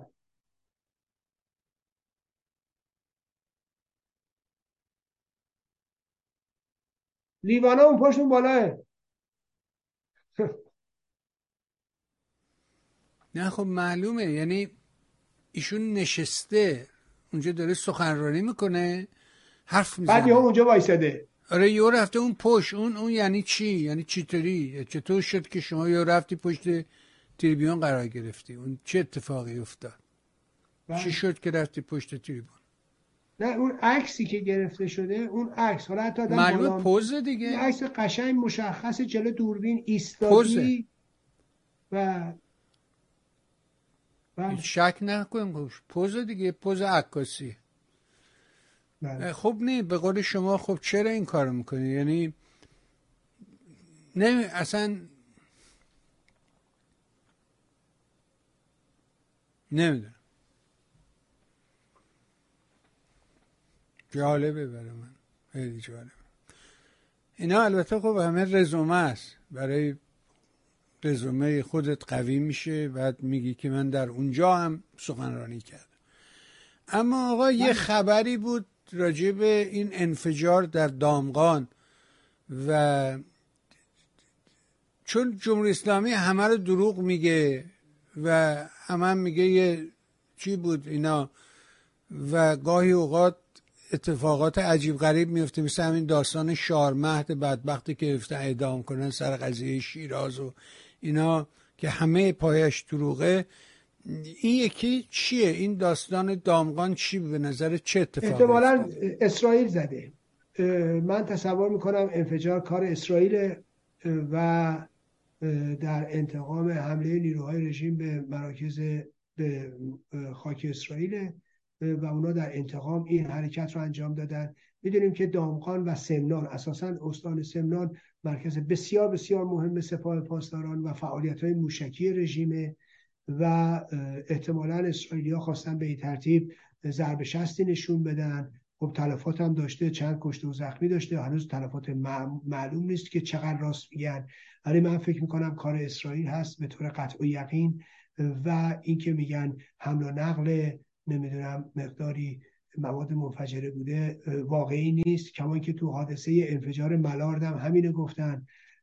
خب تو حادثه انفجار ملارد هم اگه یادتون باشه پادگان القدیر بود، به مناسبت القدیر، به مناسبت عید قدیر خامنه‌ای قرار بود از اونجا دیدار داشته باشه و افتتاح بکنه پروژه‌ای رو، و ما با انفجارش روبرو شدیم که میگن چهل دقیقه قبل از اینکه خامنه‌ای بیاد انفجار صورت گرفت. حتما اطلاعات لازم رو داشتن، حالا چرا موقع حضور خامنه‌ای اینو منفجر نکردن نمیتونم.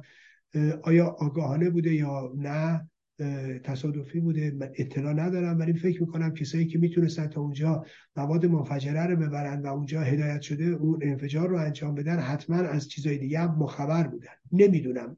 ولی واقعیت امر اینه که در پادگان القدیر روز عید قدیر، به مناسبت عید قدیر، خامنه‌ای قرار بود پروژه‌ای رو افتتاح کنه که خب اون تهرانی مقدم مسئول رژیم هم در اونجا کشته شد، مسئول پروژه موشکی سپاه پاسداران، و تعداد بسیار زیادی از پاسداران در اونجا کشته شدند.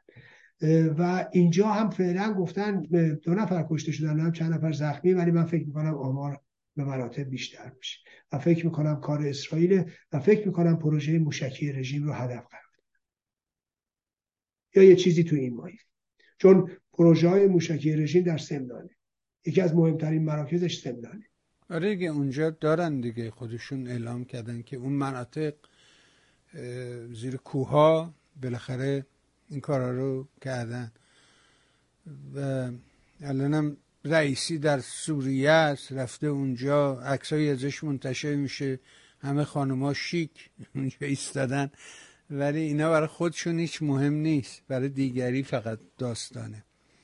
اما منشور آزادی، رفاه، برابری که همین چند روز پیش تعدادی از زندانیان سیاسی و فعالان کارگری و زنان منتشر کردن، می‌خواستم ببینم که نگاهتون به این منشور چیه؟ این منشور چیست؟ خب ببینید، اول از اون که ما الان افتادیم متاسفانه توی یک دور تسلسل منشور نویسی. این دوستان عزیز ما هیچ کدوم منشور نمی‌نوشتن. یه منشور کذایی که اون نشست جورجتاون نوشتن باعث شد همه به منشور نویسی بیفتن و نمیدونم منشور حداقلی، این منشور برابری. من قبلا هم عرض کردم خدمتتون منشور نویسی کار راحتیه، حالا دیگه حالا و وعده و وعید دادن هم کار راحتیه. حالا تاکید کردم نه به بره نه به باره کدوم منشور رو می‌نویسید، اصلاً معلوم نیست آینده ایران چی میشه. و بعد چجوری بابا، مشکل ما امروز این نیستش که فردا میخوایم چه کنیم، مشکل ما اینه که امروز چجوری میتونیم رژیم رو برداریم. بابا بیایید برای این راه حلی پیدا کنید، بیایید برای این چاره جویی کنید. آقا خب وعده وعید دادن که کاری نداره. منم بارها خدمتتون گفتم گفتم آقا میتونی هر وعده و وعیدی رو بدی، هر چه گسترده تر، هر چه بیشتر، هر چه بالاتر، هر چی. من گفتم آقای بهبانی شما میتونید دو پله بالای من بیارید، ولی آخه چجوری میخوای این وعده ها رو عملی کنی؟ این منشورم که میبینید، بله منم دیدم زندانیان سیاسی هستن، کارگری هستن، زنان هستن، کسبه هستن، اسمشون هم همه رو نوشتن زیرش. ولی واقعا به نظر منو بخواید بدونید شوخیه واقعا. من افسوس میخورم که نیروها اینجوری هرز میده. حالا همه رو تو این من سایت اخبار روزم دیدم اینو گذاشتن همه بیان امضا کنن. برفرض امضا کردیم به چه چیزی میرسیم؟ بابا این وقت تلف کنیه، این انرژی هرز میبره، این مشکلی رو حل نمیکنه، این همه در تقابل با هم دیگه کار کردن به کجا میخوایم برسیم؟ چه مشکلی رو میخوایم حل کنیم؟ والا این این وعده و وعیدی که این دوستان دادن، یا اینا تو کره مریخ زندگی میکنن از مشکلات زمین خبر ندادن. والا من حیرت میکنم. من در سوئد زندگی میکنم. سوئد یه در واقع رفاه اجتماعی در سوئد در دنیا زبان زد بوده. دولت رفاه در سوئد زبان زد بوده، دولت رفاه ها عرض که امروز برای سوئدی ها آرزوست، همچون روزگاری برای سوئدی ها آرزوست. دولت رفاه واقعا دولت در پی تحقق زندگی آبرومندانه و انسانی برای مردم سوئد. والا این وعدهایی که اینا میگن تو سوئد ما ندیدیم و نشنیدیم. آخه فکرشو بکنید. نمیدونم برای الان من این موردهای خدمتتون بگم. آخه حمل و نقل مجانی بابا تو سوئد نکردن این کارا رو. آخه همینجوری میگی با کدوم پول با کدوم سرمایه از کجا میخوای بیاری حمل و نقل مجانی؟ بسیار خوب بریم نگاه بکنیم. خب یه سریاش که حق و حقوق خوبه، ولی وعده هایی که میده ایجاد خانه های آخه ببینید اصلا شما فکر کنید میگه ایجاد خانه های امن دارای امکانات مناسب همراه مناسب زندگی همراه با آموزش، مشاوره، درمان تخصصی، پرداخت مستمری کافی تا فراهم شدن امکان اشتغال متناسب مناسب و زندگی مستقل زنان خشونت دیده یا در معرض خشونت و دختران فراری از خانه مورد حمایت مادی، معنوی و قانونی قرار گیرد. خب این حالا خونه‌های امنش خوبه، خونه‌های امن این خوبه. بعد میاد پایین‌تر نگاه میکنیم میبینیم که حق و حقوق خوبه ها، برخورداری همه مردم از مسکن مناسب با تمام امکانات رفاهی ارتباطی و وسایل خانگی، مردم همه نباید برشون تامین کنی وسایل رفاهی و ارتباطی و وسایل خانگی. تحقق این امن در گره آن است که بعد این بعد همه رو پیدا کن برای مردم درست کنی از وسایل امکانات رفاهی و ارتباطی، یعنی اینترنت و اینترنت برای همه مردم و وسایل خانوادگی. بله ای خواستی این کارو کنیم مبلای خونه مال من حتما مال وسایل خانگی. بعد میگه از ساختمان‌های تحت مالکیت دولت که اکنون در اختیار نهادهای دولتی هستند برای تامین مسکن استفاده شود. ببینید ایران هشتاد خورده میلیون جمعیت داره، یه دونه از این خونه‌هایی که اینا میگن حالا جایی نیستش. بعد در واقع بهداشت و درمان و داروی رایگان برای عموم مردم. والا به خدا تو سوئد هم باید یه پولی بدید. بعد نمیدونم حمل و نقل درونی شهری رایگان برای عموم مردم، مهد کودک رایگان برای تمام مردم. والا به خدا تو سوئد هم اینجوری نبوده در دولت رفاهش. و بعدم برین جلوتر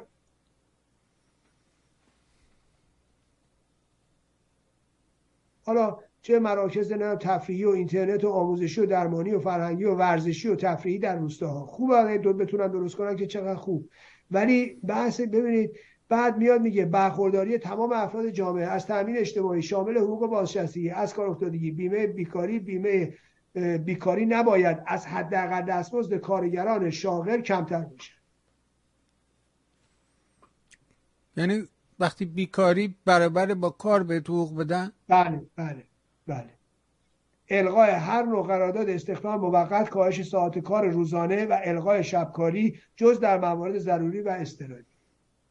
ببینید توی توی شما برید نگاه کنید توی این جوامع رو ساعت کار رو بعد میگه باید ساعت کارم کم کرد. بعد وقتی ساعت کار کم بشه بعد چجوری میخوای این خونه ها رو بسازی؟ کی میخواد این خونه ها رو بسازه؟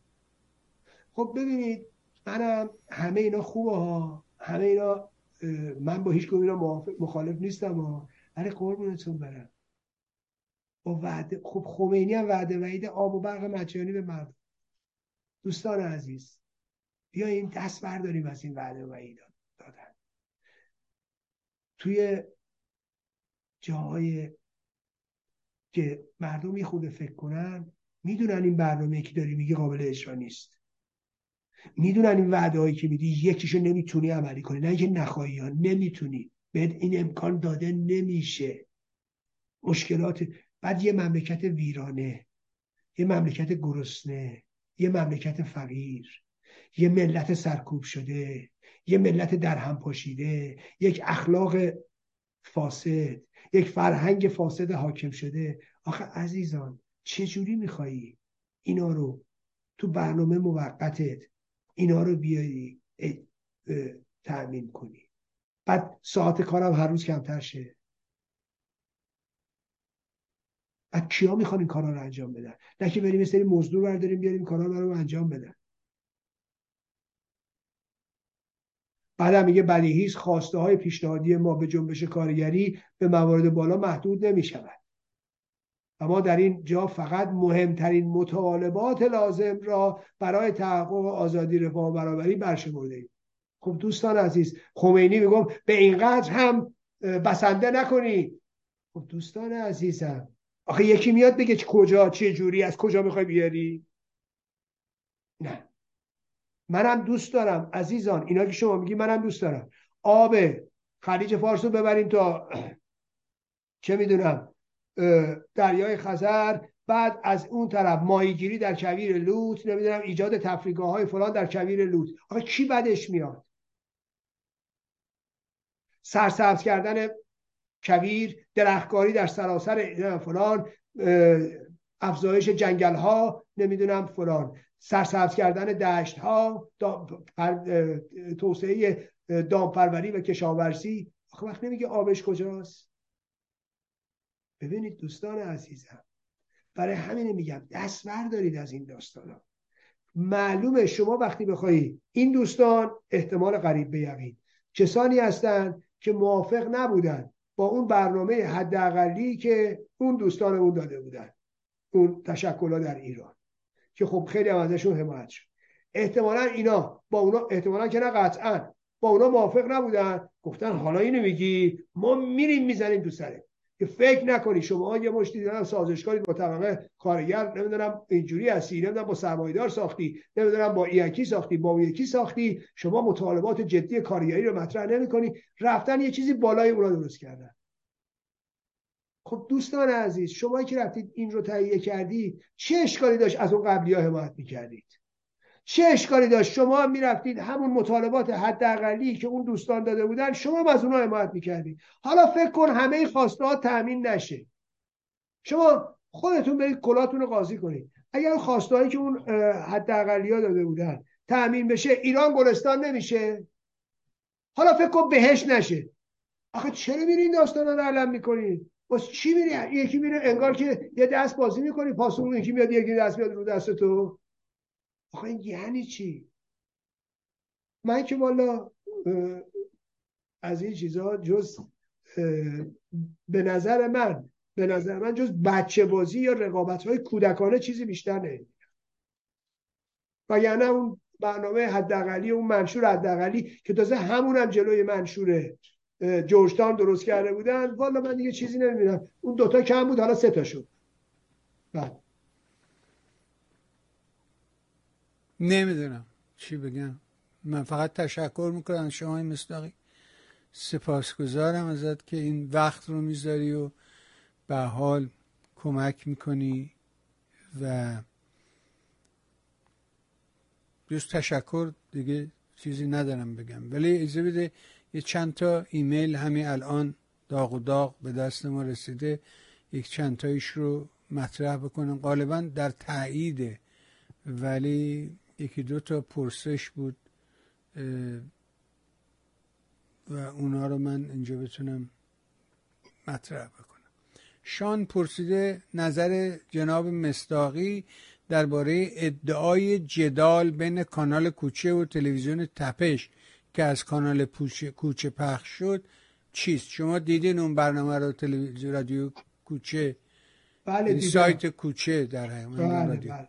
به نظرتون در هر صورت این حالا اول از اون که آقای بهبانی شما باستی پاسخگو بشید. چرا باید شما پاسخگو شید؟ برای که همیش تلویزیون میهن تیوی یه برنامه رو پخش کرد قبلا. خب یه برنامه همین میهن تیوی شما پخش کردید، والا ما اونجا دیدیم، ما اونجا فهمیدیم که اون دوستی توضیح میداد که امکان نداره سایت کوچه هک شده باشه، حتما این فیلم ها توسط خودشون برداشته شده. این ادعایی بود که تو تلویزیون میهن تیوی صورت گرفت. خب خودشون هم گفتن که ما برداشتیم دیگه. آها همین رو میخوام بگم. اون موقع صحبت این بود که این داستان هک شدیم. خب و تو میهن تیوی اون دوست دوستی که میان صحبت میکنن ایشون توضیح دادن که به دلایل مختلف به لحاظ فنی توضیح دادن که نه آقا نمیتونه هک شده باشه، این خود کوچه این رو برداشته و این رو به زعم خودشون ثابت کردن. خب حالا میبینیم که اون گزارشی که تو میاد تیوی اومده درسته، یعنی یه اتهام نامربوطی نزده، بلکه اون فردی هم که اومد این رو به لحاظ فنی تو میان تیوی تشریح کرد حق داشت و این هک نبوده، بلکه ادمین خود سایت کوچه حالا به دلایلی که داشتم اون خودش فیلم‌ها رو برداشته بوده و حالا بعداً مطرح کرده که بنوار خیرخواهی بوده، ولی در اصل یکی از ادمینای خودشون این فیلم‌ها رو برداشته بوده و سایت کوچه هک نشده بوده. یعنی همون گزارشی که تو میهن تیوی پخش شد این گزارش درست بوده و به نظر من جای تقدیر داره از اون عزیزی که این برنامه رو تهیه کرده بوده و بالاخره کار فنیه، ما از این کارا بلد نیستیم و خب منم استفاده میبرم. ولی در هر صورت حالا کوچه اومده توضیح داده که بله هک نشده بودیم، بلکه تلویزیون تپش علیه ما شکایت کرده بوده و ادمین ما این فیلم‌ها رو برداشته بوده. حالا که ما از طریق وکلا و اینا متوجه شدیم که این خطری نداره و و اونا کار کردن روی این مسئله، حالا ما سعی میکنیم که بتونیم فیلم‌ها رو دوباره برگردونیم. در صورت من در این حد میدونم و و باز هم تاکیدم تاکید میکنم به این رسانه برای اینکه و گفتن به خاطر همین روی محدودیت‌هایی رو روشون گذاشته بودش یوتیوب و به خاطر همین بیننده‌هاشون به شدت افت کرده بوده. حالا من پیشنهادم اینه که اینها این برنامه تلویزیونیه بیان و اینو روشنگری کنن، شفاف باشه. اون خانومی که این متن رو میخونه حتما مثل این آقای بهبانی که اونجا مثل شاخ شمشاد نشسته بشینه از رو بخونه، به همین ترتیب فیلمایی رو که میخوان منتشر کنن و مردم بدونن و ببینن که اینها کی هستن، چی هستن، از کجا هستن. این به اعتماد عمومی در واقع کمک میکنه، به جلب اعتماد عمومی کمک میکنه و این تبدیل و این باعث میشه که شفافتر باشه و از سوء ظن جلوگیری میکنه. بنابراین مادامی که شما در پس پرده هستید و ادعا میکنید که روشنگری میکنید و شفافیت ایجاد میکنید، این با عملکرد خود شما در تضاد و تناقضه. بنابراین اول باید آدم از خودش شروع کنه و بعد روشنگری در مقابل دیگران بکنه، در قبال دیگران کنه یا شفافیت. این به نظر من این راه قضایی است. یعنی یه چهره‌ای که وارد صحنه سیاسی میشه بایستی شفاف باشه. وقتی راجع به همه چیز شما اظهار نظر میکنید باید اجازه بدید مردم هم راجع به شما اظهار نظر کنن یا بالا و پایین شما رو ببینن. بنده همه چی رو میذارم روی فضای مجازی، از خانواده‌ام، اطرافیانم، نزدیکانم و ارتباطات خانوادگیم که آقا ملت ببینن من کجا اومدم، به کجا وابسته هستم، به لحاظ خانوادگی ریشه من چیه و این حرفایی که امروز دارم میزنم از کجا در میاد، چون بالاخره ریشه در خانواده منم داره. اینی که من فکر میکنم حالا بقیه آدمو اتفاقا با افتخارم همه خانواده‌امو میذارم. چرا؟ برای که بالاخره من از یه جایی اومدم و این روشنگریه، این شفافیته. آ شما خودت همه تو پرده ما نمیدونیم تو کی هستی، تو چی هستی، بعد موقع راجع به آدم آدم میخوای اظهار نظر کنی و و بعد نمیدونم پشت پرده بشینی راجع به دیگرون حرف بزنی. این به نظر من نادرسته. آره، ولی خب اونجا هم خودش دروغ گفت باز که که ما نه هک شدیم ندونم فلان شدیم، اینا رو دروغ گفت و اصلا برای خودشون نمیارن که ما دروغ گفتیم. نمیدونم.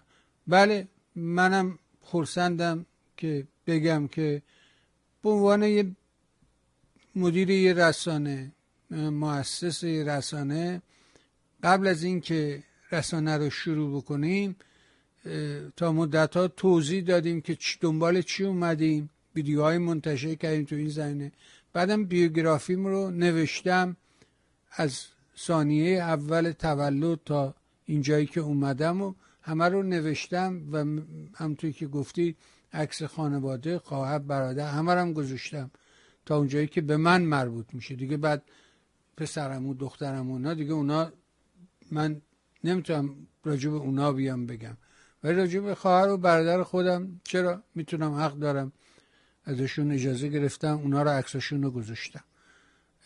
و باید اینطوری باشه، باید معلوم باشه که تو کی هستی، از کجا اومدی، کجا وایسادی، کجا رو داری نگاه میکنی.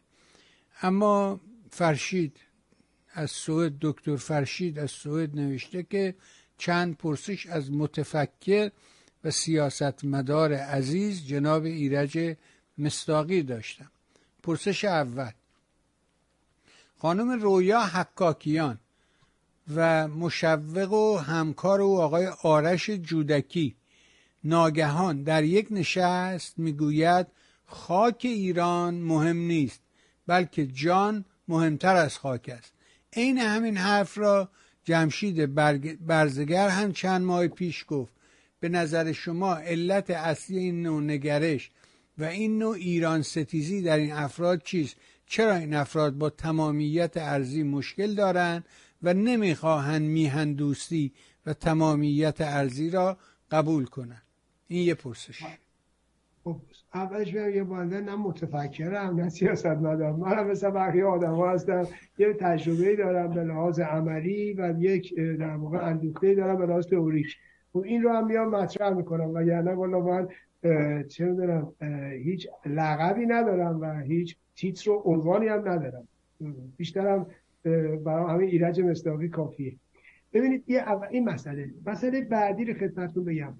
حالا من این رو عرض کنم خدمتتون، ما دیدم یه جایی بدم یه مقاله دیدم، یه دوستی نوشته بودن مبنی بر اینکه یک پارچگی سرزمینی یعنی مقدم دونستن جان بر خاک و تمامیت ارضی یعنی مقدم, مقدم دونستن خاک بر جان. من نمیدونم این تعریف از کجا میارن، چون همچین تعریفی برای اولین بار من در عمرم اینو شنیدم و این عجیب و غریبه.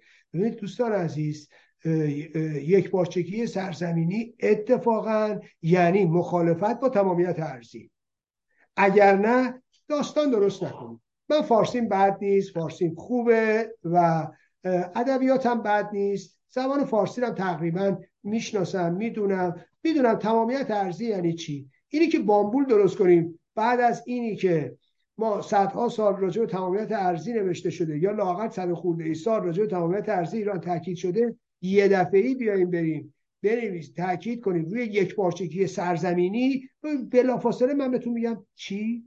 چرا؟ اشکال تمامیت ارضی چیه؟ کجای یک پارچگی سرزمینی مقدم دانستان جان بر خاک است؟ من نمیفهمم. یعنی ما یا فارسی ما نمیفهمیم یا شما یه فارسی میدونید که من نمیدونم.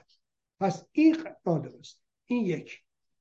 و این تعبیری که هم دوستان به کار بردن از نظر من قطعا غلطه. به هیچ وجه چنین چیزی نیست. ببینید امروز من نگاه میکنم میبینم آو مینویسن آو اینایی که میهن دوستی واژه ایست نمیدونم فلان ناسیونالیسم نمیدونم. ببینید دوستان عزیز، من یه روزی برای این کردا گفتم، داشتن یک چیزی کردن، گفتم آقا جان پس شماها که همه سرود میخوندید ای رقیب کس ملک کرد مردوه کس ملک کرد مردوه، اونجا میگی من فرزنده فرزند کیخسرو هم، پس چی چی شد؟ پس یا نمیدونی به چه عنوان کشته میشدی یا نمیدونی داستان چیه. حالا اینو بهتون بگم، همین حضراتی که میبینی امروز تحت عنوان چپی، من که گفتم یه مش کمونیست قزمیت امروز میان مخالفت میکنن با موضوع تمامیت ارضی یا هر کسی صحبت کنه یا میهن، واژه میهن رو حتی باهاش زاویه دارن و دشمنی میکنن، و اگر سرود ای ایران مردم میخونن و جوانان میخونن که میگن آقا نمیدونم تعلق خاطر داشتن به میهن خلافه است، اینا یا نمیفهمن یا نمیدونن خودشون از کجا اومدن. یه سرود معروفی که همه این تقریبا میتونم بگم همه کمونیستای ایران میخوندن، سرود رفیقانه، میگه ای رفیقان رفقا قهرمانان جان در ره میهن خود بدهیم بی محابا جان در ره میهن خود بدهیم بی محابا. پس یه مشتی فاشیست اینا رو میخوندن. پس قبول کردید که یه مشت فاشیست هستید، قبول کردید که یه مشتی دل در گروه میهن و میهن دوستی فاشیسمه.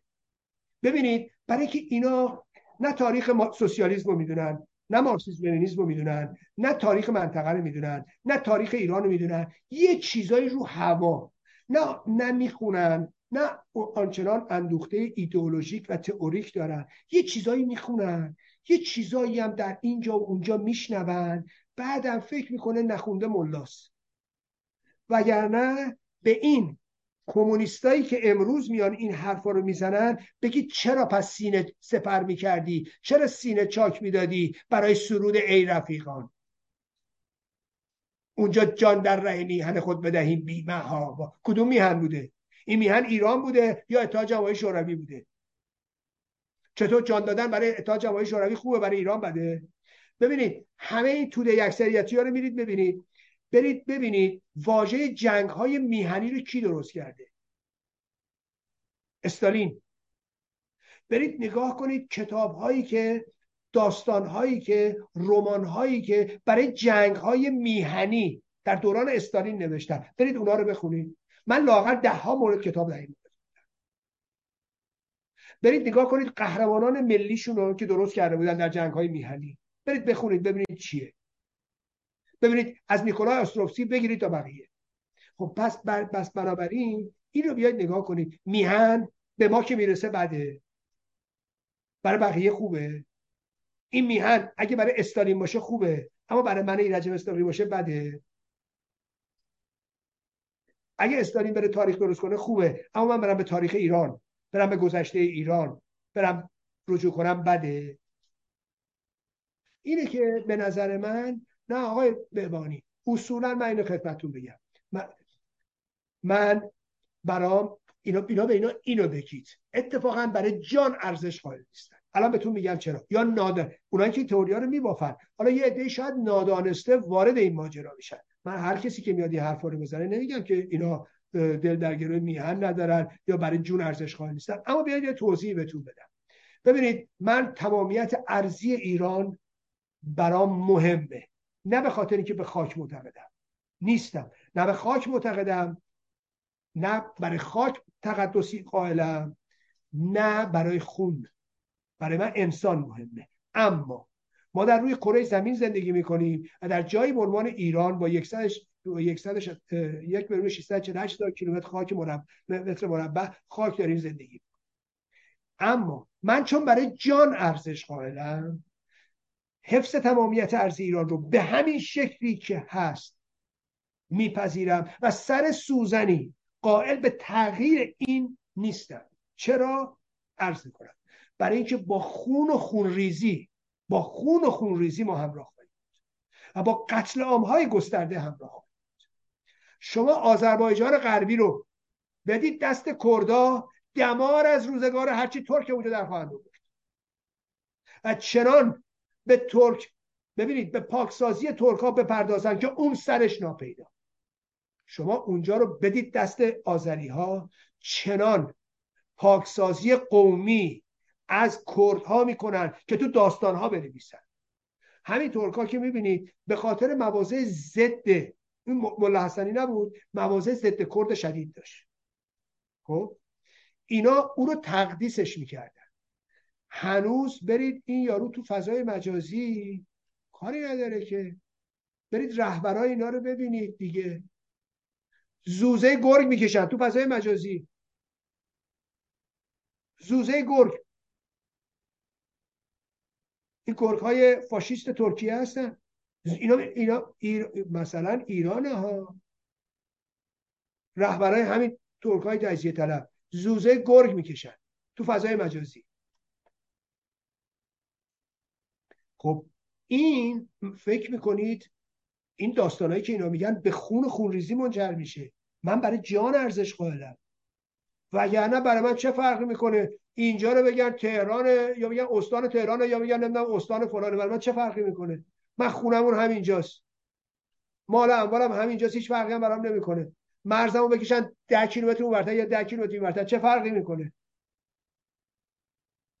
به من بگن ایران پنجاه تا کشوره، خب چه فرقی میکنه؟ فرقش میدونی چی میشه؟ فردا اون کرده، فردا اون ترکه بخواد بیاد تهران کار کنه، باید بره ویزا بگیره، صف بکشه. حالا که صف میکشن دو براشون کارگری، باید بره صف بکشه یه ویزا بگیره تا بتونه بیاد تهران. فرقش میشه این. اگه کسی که نمیتونه مال منو تو تهران بگیره که. ببینید، پس بنابراین برای من فرقی نمیکنه. اما چرا یه جا فرق میکنه؟ اونم عرض کنم. برای که این اولا تاریخ مشترکه. من اسطورم رستمه، تو سیستان و بلوچستانه، زابله. پیامبرم زرتشته، تو چه میدونم آذربایجانه.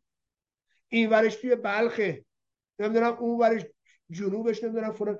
بابا ما تو اینجا یه ایران یه فرش زیباست، یه فرشیه که از قطعات مختلف تشکیل شده و این فرش زیبا فرهنگ‌های مختلفه، زبان‌های مختلفه، آداب و رسوم مختلفه. این تشکیل یه فرش زیبایی رو داده و این گوناگونی ما رو زیبا کرده، ما رو رنگارنگ کرده. خب یعنی من بخوام اون ورشم بگم میتونم اینو توضیح بدم، ولی برفرض بگیرید میشد پنجاه تا کشور بشه اینجا بدون سر و صدا، همه به حقشون راضی، همه میگن بله خیلی خوبه، این که ما دادید ممنونم. چه تضمینی بود این پنجاه تا پانصد تا نشه؟ چون ده ما هم احتمالاً فردا مردمش میخوان برن بگن آقا ما این دهمون میخوام جدا شیم، ما رو چیکار کنیم؟ چطور اونور میتونست یه استان جدا بشه، حالا ده ما نمیتونه جدا بشه؟ هیچ منطقی من ندارم بگم نه. اینو من نمیگم. اتحادیه اروپا وقتی که کاتالونیا خواستن جدا بشن، ببینید اتحادیه اروپا چجوری اومد در پشت سرکوبشون گفت آقا ما بیست و هفت تا کشور هستیم، نمیخوایم دویست و هفتاد تا بشیم. هر کی علم شنگه فردا دست میگیره. فردا دیگه هیچ کسی توی ایتالیا، توی فرانسه امنیت نداره، هر کی میخواد علم جدایی دست میگیره. اینا همه زمینه وجود داره، آدمای حقه‌بازی هم هستن این وسط که میخوان از هر نمدی برای خودشون یه کلاهی بدوزن. تو ایران هم همینطوریه. فکر کنید الان مثلا ما پذیرفتیم پنج تا پنج تا کشور بشه، بسیار خب. فردا یکی اومد گفت آقا من میخوام تو همون یه دونه کوچیکه میخوام یکی دیگه یکی دیگه یکی دیگه چی؟ شما سال پنجاه و هشت نقدر یادتون نیست بین ترک و کرد چیه به جون هم افتاد؟ یه شهر کوچیک بود. فکر کنید این تا ابعاد ملی بخواد بیاد. خب لرستان رو برید نگاه کنید، لرستان و خرم‌آباد و بروجه چش ندارن همو ببینن. برید یه خورده پایین‌تر خوزستان، مردم دسفول و اندیمش چش ندارن همدیگه رو ببینن. اگه تکون بخوری سر هم دعواشون میشه. کازرون رو خواستن دو تا شهر کنن، دیدی چیکار کردن کازرونیا؟ آقا میخواد دو تا یه شهر بشه دو تا. بکن کاشان میخواد یه شهر بشه دو تا. خب فرقش چیه؟ من که خونم سر جاشه که چیزی کم که نیست که به کسی هم که نمیخوایم بدیم. ولی آقا کازرون دیدی چه کشته کشتاری شد؟ ای بابا. خب این میتونه در ابعاد ملی بشه. آدمایی که میان اینجا همچی میگن آقا ما جان برامون مقدمه بر خاک، این شعارا رو که منم بلدم بدم که، ولی اتفاقا کمترین ارزش برای جان اونجا قائل خواهد شد. اینه به این دلیل بنده مخالف هر گونه تجزیه طلبی، مخالف هر گونه حرکتی که بخواد خدشه‌دار کنه تمامیت ارضی ایران رو، بنده باش مخالفم و شدیداً در مقابلش می‌ایستم. بله. خب اگه من حاضرم با این افراد گفتگو کنم، اما متاسفانه اینه که خب اونجایی که اونا میرن صحبت میکنن من و امثال من راه پیدا نمیکنیم که خب اونجا جواب لازم رو بدیم. وقتی یکی اینو میگه بگم بله منم مثل شما فکر میکنم، اما اون چیزی که شما فکر میکنید به کشتار منجر میشه و اتفاقا برای جان ارزش وقت قائل نخواهید بود. متاسفم. عرضم به حضورت که این آقای دکتر فرشید از سوئد ادامه داده که پرسش دومش خانم نسرین ستوده که مسیر خودش رو تغییر داد به سمت اصلاح طلبان، به نظر شما چرا این افراد قابل اعتماد برای حرکت براندازانه نیستن؟ ببینید من یه زیر خدمتتون بگم، اساسا من کسانی که در داخل ایران هستن، در زیر فشار هستن، من خیلی تمایلی ندارم علیه اونا موضع گیری کنم، برای که بعد اونا درکشون کرد. انواع و اقسام فشارها رو اونا هست. فشار رو خودشون هست، رو خانوادهشون هست، رو بچهشون هست، روی امکان در واقع انواع اقسام فشارهایی که ما نمیدونیم. خب پس بنابراین من از اونا انتظار زیادی ندارم. به همین دلیله که بارها تاکید کردم همه اونایی که سعی میکنن داخل کشوری خارج کشوری کنن من شدیداً محکوم میکنم.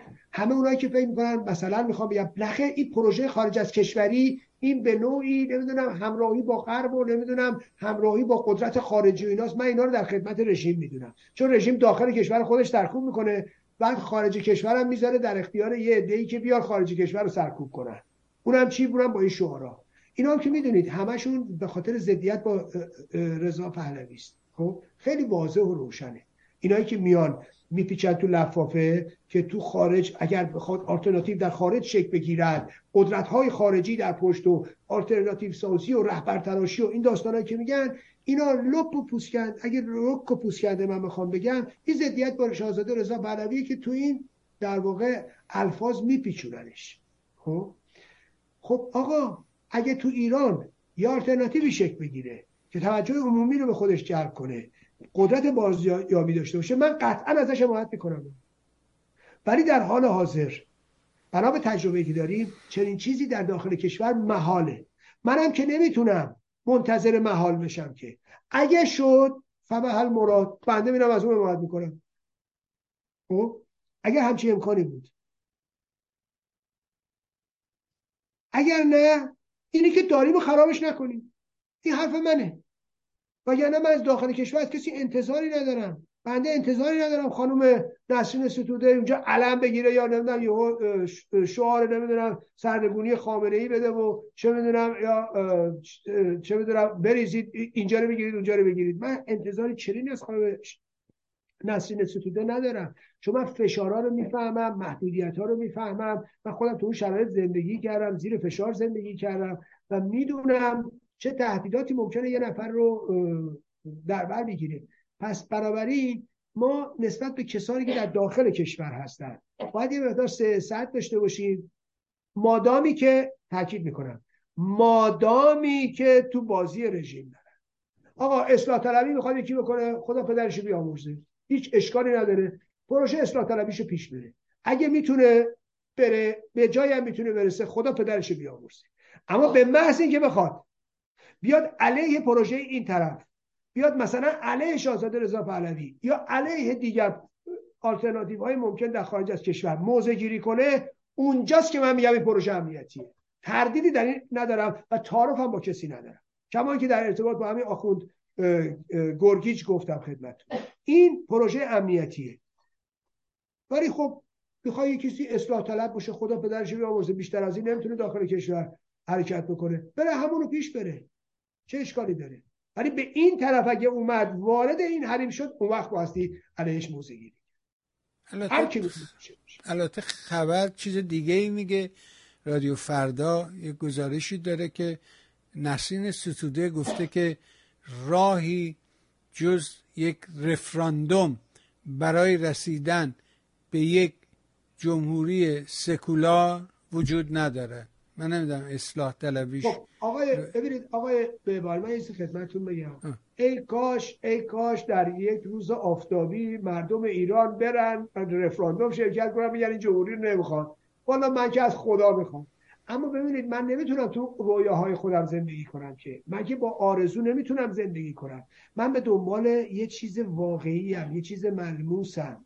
خب ببین آقای بهبانی، من یه چیزی رو خدمتتون بگم، اگه یه کسی یه نوخشکه بخواد دست من بده، من که گرسنه هستم از این نوخشکه ازش میگیرم، به امید این وا نمیستم که تو میخوای برام پلو بریون بیاری، چرا خورشت بیاری، همین نوخشکه رو میگیرم که فعلا گشنگیم رو رفع کنم.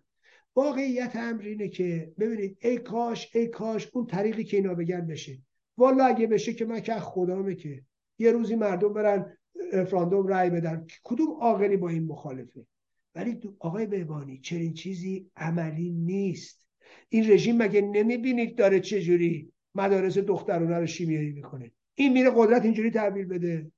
ندیدید این یارو ما رو هفت تپه میگه ما سوار خر شدیم پیاده نمیشیم، هر کی سوار خرشه سام خره. بابا اینا سوار خرن، اینا پیاده بشو نیستن که. من فکر میکنم اینا رژیم شاهن یا مثلا رژیم حسنی مبارکن. نه آقا نیستن. اینا به قاعده و قانونی پایبند نیستن. ای کاش موقعیتی بشه که چنین چیزی بشه که لااقل ما هم یه تجربه سیاسی پیدا کنیم دیگه. تجربه سیاسی من تا این لحظه‌ای که دارم صحبت می‌کنم، تجربه سیاسی میگه چنین چیزی محقق نمیشه. ای کاش من اشتباه کنم و بشه. خب میام یا آقا اشتباه کردم، یه تجربه جدید ما پیدا کردیم، دیدیم نه میشه. دیگر کشورها استفاده می‌کنن.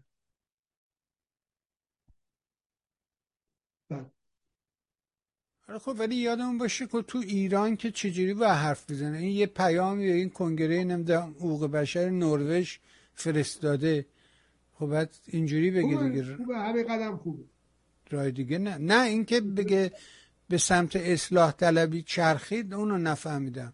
نه خب ایشون قبلا هم ببینید، قبلا هم خانم مسیح خانم نسرین ستوده در واقع به دنبال انقلاب و اینها که نبوده، نمیشه باشه اونجا زیر کتک، نمیشه وگرنه نمیذارن زنده بمونه.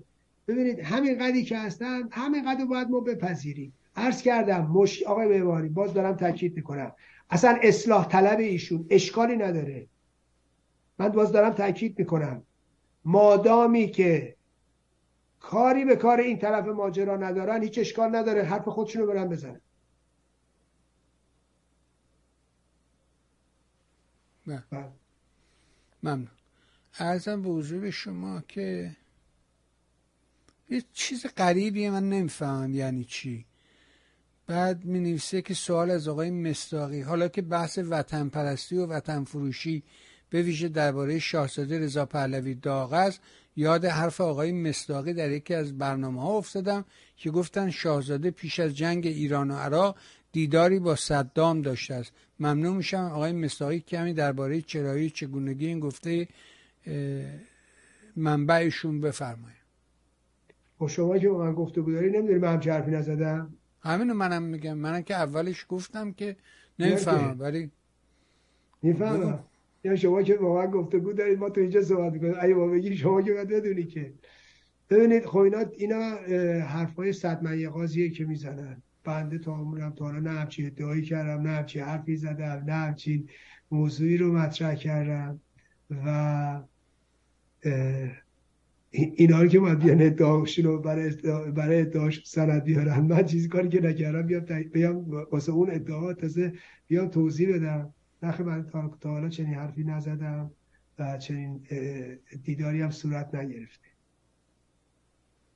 بله بسیار. عرضم به حضور شما که اینم بازم توضیح دادی، بهار نوشته که شما توضیح دادی، ولی بهار نگرانه از این که چرا همسر شاهزاده این پست‌ها رو در اینستاگرام و این ور اون ور تکرار میکنه. شما گفتین و بلی در آخر گفته خواستم فاصله شا... جایگاه شاهزاده رو با بقیه افراد آبزون به این صورت یادآوری کنن که بسیاری از مردم ایران تاریخ تولد رضا پهلوی را هم از حفظ میدانند، ولی برای مثال کسی تاریخ تولد مسیح علینژاد رو نمیدونه. به همین سادگی فاصله است بین شناخت و محبوبیت شاهزاده از طرف مردم ایران با بقیه افراد اپوزیسیون. اینم استدلال ایشون بود. بله. بله. بعد هم نکته بعدی اینه که نوشته که نوردین از شهر گوتنبرگ نوشته این همه تبلیغ حامد اسماعیلیون برای تظاهرات در لندن و این همه دعوت از احزاب تجزیه طلب محصول آن دو هزار نفر شد، مگر ایشان نگفتند فراخان او سه هزار نفر را جمع کرد؟ چه شد آقای حامد خان؟ و مسخره تر از همه این که این آقای وحید بهشتی چرا فیلم لاغری بازی کرد؟ آخرین مسخره بازی ها برای چیز؟ این حامد خود را چرا به این روز انداخت؟ اینم که ربطی به شما نمیدونم. حالا امیدوارم که به طریق اصولی باز گردن. ببینید چون خب مناسب که نیستش که به نظر من باید تجربه کسب کنن. ببینید در سیاست بسیار بسیار قبلا هم عرض کردم خدمتتون، سیاست خیلی بیرحمه. نگاه کنید بعضی آدم ها هستن مثلا الان تو صحنه سیاسی ایران شاهزاده رضا پهلوی هرچی هم افت کنه، هرچی هم صحنه ضربه ببینه، هرچی هم خدشه بهش وارد بشه، توی یه کادریه. ممکنه یه موقعیتی رو نقاپه، ممکنه یه موقعیتی رو ضرر کنه. از نظر من اگر شاهزاده رضا پهلوی در ماه سپتامبر که رئیسی در سازمان ملل بود، ایشون یک کنفرانس مطبوعاتی در سازمان ملل میذاشت یا در نیویورک میذاشت، در وسط جنبش بود. الان اون موقعیت نیست. الان ممکنه رئیسی پس فردا بیاد سازمان ملل، شاهزاده رضا پهلوی هم بخواد بره سازمان ملل. این موقعیت با موقعیت سال گذشته زمین تا آسمون فرق میکرد. خب اگر ایشون اون موقع وارد این ماجرا میشدن، به نظر من شاهزاده رضا پهلوی به لحاظ سیاسی چند رتبه می اومد بالاتر و در زیر نور قرار می گرفت و انکارش سخت‌تر می شد. خب منتها این به موقع و می تونست موقعیت داخلی ایشون رو خیلی خیلی تقویت بکنه، چون مردم ایران واقعیه، یه مقدار دهنبین هم هستن، یه مقدار ظاهربین هم هستن. وقتی اینو میبینن مردم ایران هم خیلی زود داغ میشن. اینو بهتون بگم، یه واقعیتایی تو جامعه ما هست، مردم هم مثل پی‌طلبی میمونن، زود داغ میشن، زود سرد میشن. خب اینم هست. اینا رو ما باید ببینید، ما باید نقطه قوت‌های مردممون رو ببینیم، نقطه ضعف‌هاش هم باید ببینیم. این نظر منه. خب این موقعیت طلایی بود و از دست رفت. ولی ولی ایشون دارای یه پای رأی تو ایران، همونجور که گفتن تاریخ تولدشو میدونن، راست میگن، این خدشه‌ای نمیبینه. حالا حتی اگه اشتباهاتی هم بکنن خدشه‌ای نمیبینه. درست مثل پاپ میمونه. پاپ نزد این کاتولیکا دیدید، حالا پاپ اگه چهار تا اشتباه میکنه، هر روزم شما اطراف و اکناف دنیا هی نمیدونم خبر بیارید که یک یک نمیدونم کشیشا اینجوری کردن، کشیشا نمیدونم صد سال پیش توی نمیدونم کانادا بچه‌ها رو زنده به گور کردن یا نمیدونم تجاوز کردن فلان. ببینید موقعیت پاپ اونجوری لطمه نمیبینه ها. دیدید تو مجارستان رفته دارن ملت چیکار میکنن، انگار خواننده پاپ اومده. خب نگاه کنید، یه خواننده معروف جاز اومده، برید ببینید چیکار دارن مردم تو مجارستان میکنن. همین پاپ بره آمریکای لاتین ببین چی کار میکنن. نگاه کنید این داستانهایی که ما داریم میگیم و الان شما میگیم که واو دیدی این پاپ چیکار کردن، دیدی نگاه فلان، در کاتولیکا تأثیر ایجاد نمیکنه. موقعیت آقای شاهزاده رضا پهلوی هم تو جامعه ایران امروز اینه. خب ممکنه یه چیزی رو به دست نیاره، اما تو اون پایه رأیش تغییر ایجاد نمیشه، چون اونا به دلایل دیگری خواهان او هستن. این واقعیته. ولی آقای حامد اسماعیلیون، من قبلا هم عرض کردم خدمتتون، آقای حامد اسماعیلیون، خانم مسیح علینژاد، اینا در واقع رسانه‌ای میان بالا، تبلیغات رسانه‌ای اینا رو میاره بالا. اینا در واقع مثل حبابن و به زودی میتونن بترکن و بعد موقعیتشون از دست میدن. آقای حامد اسماعیلیون حالا امروز که اومده تو لندن دو هزار نفر یا نه حالا بیشتر یه خورده نمیدونم فلان جلب کرده، مطمئن باشید سال دیگه این پایین‌تر میاد. ببینید موقعیت آقای حامد اسماعیلیون به شدت شکننده است. موقعیت مسیح علینژاد به شدت شکننده است. حالا میتونن اینجا و اونجا برای خودشون کاری بکنن. خب خانم مسیح علینژاد رفتن کارسازی کردن برای خانم شیما بابایی به عنوان فعال زنان، نمیدونم جایزه نمیدونم چی چی زنان ژنو رو براش درست کردن. خب این خانم شی... شیما بابایی با مسیح علینژاد با هم رفتن تو کاخ الیزه. خب همه اون چیزی که راجع به سوابق ایشون درست میکنن، سابقه و زندانی سیاسی و پدر نمیدونم قهرمان و پدر فلان، اینا همش جعل دروغه، تمام اینا حقه‌بازیه. خب میدونید این جوایز هم جوایز بی ارزشتر از اونه که دیدید به کیا تعلق میگیره. جوایزی که تعلق گرفته در این مدت، ببین چند تا جایزه به مس... به آقای اکبر گنجی دادن، چند تا جایزه به سید ابراهیم نووی دادن، یادتون نیست؟ خب برید بشمارید جوایزشون، ببینید چه کار جدی اینا انجام داده بودن که اون جوایزو میگرفتن. برای اون کار جوایز حقوق بشری به سید ابراهیم نووی دادن. خب مثل خانم شیبا بابایی میمونه، چی کار برای زنان ایران کرده؟ کدوم فعالیت برای زن... حالا چرا؟ چون اینا کارسازی میکنن، میرن پرونده سازی میکنن، که یه چیزی برای شیما بابایی درست کنن که چیه؟ آدم مسیح علینژاده، که بعد مسیح علینژاد دیگه اینا هم هول و هوش منن. ببین اینا چند روز میتونه این کارا رو بکنی؟ تا چقدر می تو فکر میکنی با اینا میتونی جلو بری؟ نگاه کنید به اکبر گنجی، نگاه کنید به سید ابراهیم نووی، بعد موقعیت خودتون رو ببینید. مطمئنا خانم شیما بابایی نه دارای ظرفیت، نه دارای صلاحیت، نه اتفاقا استحقاق این جایزه رو داره. ولی خب این حق زنان که فعال بودن، چه در ایران فعال بودن چه در خارج از کشور، این حق اوناست که پامال میشه، حق اوناست. چون میدونید معلومه وقتی یه حق پامال میشه باید نصیب یه کسی باشه که شایستش نیست. ولی خب دیگه مثال خوبی بودا، خیلی یواشکی، چه مثال خوبی زدی. یادتونه راجب اکبر گنجی وقتی که در اون داستان زندان و اعتصاب و بعد رفت تو بیمارستان آسیا، بعد همین خانم عبادی رفت اونجا سخنرانی کردن، چقدر جمعیت جمع شد فلان وقتی اومد خارج. ولی امروز اگر که حرکتی بکنه آیا توان اون جذابیت رو داره؟ نه. ولی... اکبر گنجی شو بالماسکی تو هشتاد و هشت درست کرد تو نیویورک، مسیح علینژاد رفته بود تنگش، حالا حاضر نیست با اون اه، چیه اه، سلامش با... جواب بده، خب تلفنش جواب بده. معلومه مسیح علینژاد با هول و هراس رفته بود بغل اکبر گنجی که مطرح بشه، خانوم گوگوش رفته بود بغل اکبر گنجی خب که تطهیر بشه. بله همین خانوم گوگوشی که امروز حاضر نیست بغل شاهزاده رضا پهلوی بیاد، خب و موقعی که ایشون رفته بود لس آنجلس، اون بلافاصله از لس آنجلس بلند شد اومد واشنگتن تنگ مسیح علینژاد اینا، خب حامد اسماعیلیون اینا اومد تو واشنگتن، درسته؟ برای اینکه دست شاهزاده رضا پهلوی نباشه. بله یادمه. خب بله مردم یادشونه دیگه. بسیار خوب. همینشون رفته بود تنگ کی؟ اکبر گنجی. امروز اکبر گنجی اون موقعیت داشت که گوگوش براش میدوید و نمیدونم مسیح علینژاد براش میدوید، امروز بگین کجاست موقعیت فردای اینام هم همینطوره. آره فخرآور یادتونه چجوری دنبال میکرد؟ ولی امروز کجاست؟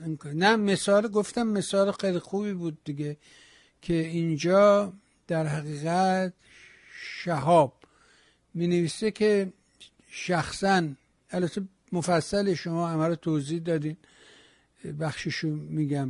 میگه شخصا بعد از چهل و چهار سال این امر برام ثابت شده که انسانها رو نه الزاماً از روی نتیجه کارهایشان، بلکه باید با توجه به روشهایی که به کار میبرند مورد قضاوت قرار داد. این ادعا بار دیگر در خصوص خانم علینژاد اسماعیلیون ثابت شد و دیدین که اگر ما از روز نخست به جای توجه به سیرک و سرصدایی که اینها به راه انداخته بودند به روشهایشان توجه میکردیم، اینها هرگز نمیتوانستند که این میزان لطمات را به جنبش آزادیخواهی ملت ایران وارد کنند. و امروز ما هم ما با این دو نفر به عنوان دو موزل و دو تخریبچی طرف نمیشدیم. پرسش من در خصوص پدیده‌ای به نام دو ماه اعتصابه که دیگه این مطلب ایشون بود که فکر میکنم مرتبط بود با فرمایش شما. اما باز می نویسه که کاملا صحبت های ایرجخان در مورد تماییت ارزی به دل می چسبد. بنده به نکته علاوه بر نکات ایشان عرض کنم، تماییت ارزی علاوه بر مسئله صلح از دو جنبه دیگر هم اهمیت دارد: مالکیت خصوصی یک ملت بر زمین و سرزمینش، چون که در نظام جهانی یک ملت یک واحد است و هر کدام از این واحدها مالکیت بر زمینهایی دارد. امنیت غذایی و رفاه ملتها، چون که زیر همین خاک که به اصطلاح بی‌ارزش ذخایر ارزشمند هست و روی این خاک منابع غذایی ما تامین می شود. به عنوان مثال نتنز گلابی تولید میکنه و من میخورم، اگر فامیل من نباشه کدام کشور خیرخواه سیب زمینی مورد نیاز ما را تأمین میکند؟ یا مثلا تکلیف آبهای زاگرس چه میشود؟ زندگی دست کم پنج استان به اون آبها بستگی دارد، نفت خوزستان به همچنین و الی آخر. این رفقا حرفای کودکانه میزنن، از این بگیر چون اباطیلی تقریر کنن. با سپاس. اینم نظر این دوستمون بود در مورد فرمایشات شما. اما دو سوال داشته آرمین از آقای مصداقی. سه سال پیش فرمودن ترامپ دیگه رئیس جمهور نمیشه، ولی در یکی از صحبت‌های اخیرشون گفتن که ترامپ نفر اول جمهوری خواهانه. آیا ایشون هنوز فکر میکنن که ترامپ رئیس جمهور نمیشه یا شرایط عوض شده؟ این یه سوال. نه، ترامپ رئیس جمهور نمیشه. همچنان نظرم اینه که ترامپ رئیس جمهور آمریکا نخواهد شد. سوال دومم نیویورک تایمز گزارش داده که علیرضا اکبری که اعدام شد سایت فردا و برخی اطلاعاتی به سازمان امنیتی غرب لو داده. شما چقدر این گزارش رو درست و معتبر می‌دونید؟ یک ویدیویی هم چی بود ایندیپندنت گذاشته بود که اصلا اهمیت نداره داستان جاسوسیش. واقعا اهمیت نداره موضوع جاسوسی این آدم؟ من مال ایندیپندنت فارسی رو ندیدم، ولی این گزارش خانم گزارش نیویورک تایمز نیست، این اشتباه نکنید. این گزارش خانم فصیحیه. خانم فصیحی هم در واقع فرناز فصیحی فرناز فصیحی بله. خانم فرناز فصیحی هم گزارشاتی رو میدن که باب تبع دستگاه امنیتی رژیمه. اینا تبلیغات دستگاه امنیتی رژیم بوده و خانم فرناز فصیحی در نیویورک تایمز از امکانی که دارن استفاده میکنن برای رله کردن ادعاهای دستگاه امنیتی رژیم. و من گزارشات ایشون، حرفای خانم فرناز فصیحی رو هیچ وقت جدی نگرفتم و ایشون دقیقاً در زمین رژیم بازی میکنه و دقیقاً تبلیغات رژیم رو رله میکنه.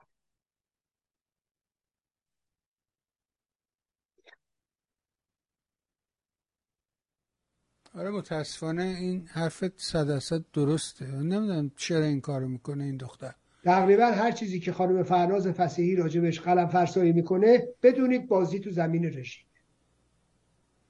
تا حالا که اینجوری بوده. اگر عکسش بود چشم بنده عکسشو خواهم. تا به امروز خانم فرناز فصیحی در زمین رژیم بازی کرد. و نیویورک تایمز. منتها رسانه‌ها که میان انتشار میدن نمیگن فرناز فصیحی گفته، میگن نیویورک تایمز گفته. حالا من ایرج اسلامی عجب بزنم میگن ایرج اسلامی گفته، ولی اونجا میان میگن نیویورک تایمز گفته. همه میگن واو نیویورک تایمز حتما یه چیزی رو میدونن. نه خانم، نه خانم، نه آقا، فرناز فصیحی تو نیویورک تایمز نوشته. این نیویورک تایمز نیست، این فرناز فصیحیه. از امکاناتی در نیویورک تایمز برخورداره، ما بهترون براشون ایجاد میکنن. منم هیچ اطلاعی ندارم و این به نظر من هر آنچه که تا کنون ایشون نوشته و من بارها در همین برنامه هم صحبت کردم در خدمت دستگاه امنیتی رژیم.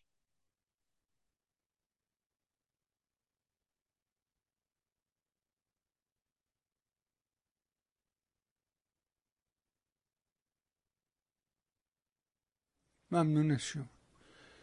مهدی می نویسه چند روز پیش نشستی در جورج واشنگتن توسط گروهی به اصطلاح مبارزان آزادی ایران برگزار شد. شنیدن این گفتگو مفید است و می توان برگزار کنندگان و مجری برنامه تا تمام شرکت کنندگان را نقد کرد. اما نظر آقای مصداقی درباره دیدگاه و سخنان رویا حکاکیان و آرش جودکی چیست؟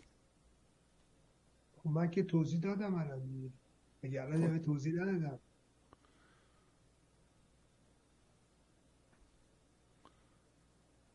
اتفاقا فرناز فصیحی رو درست فرمودید جناب مصداقی فروزان.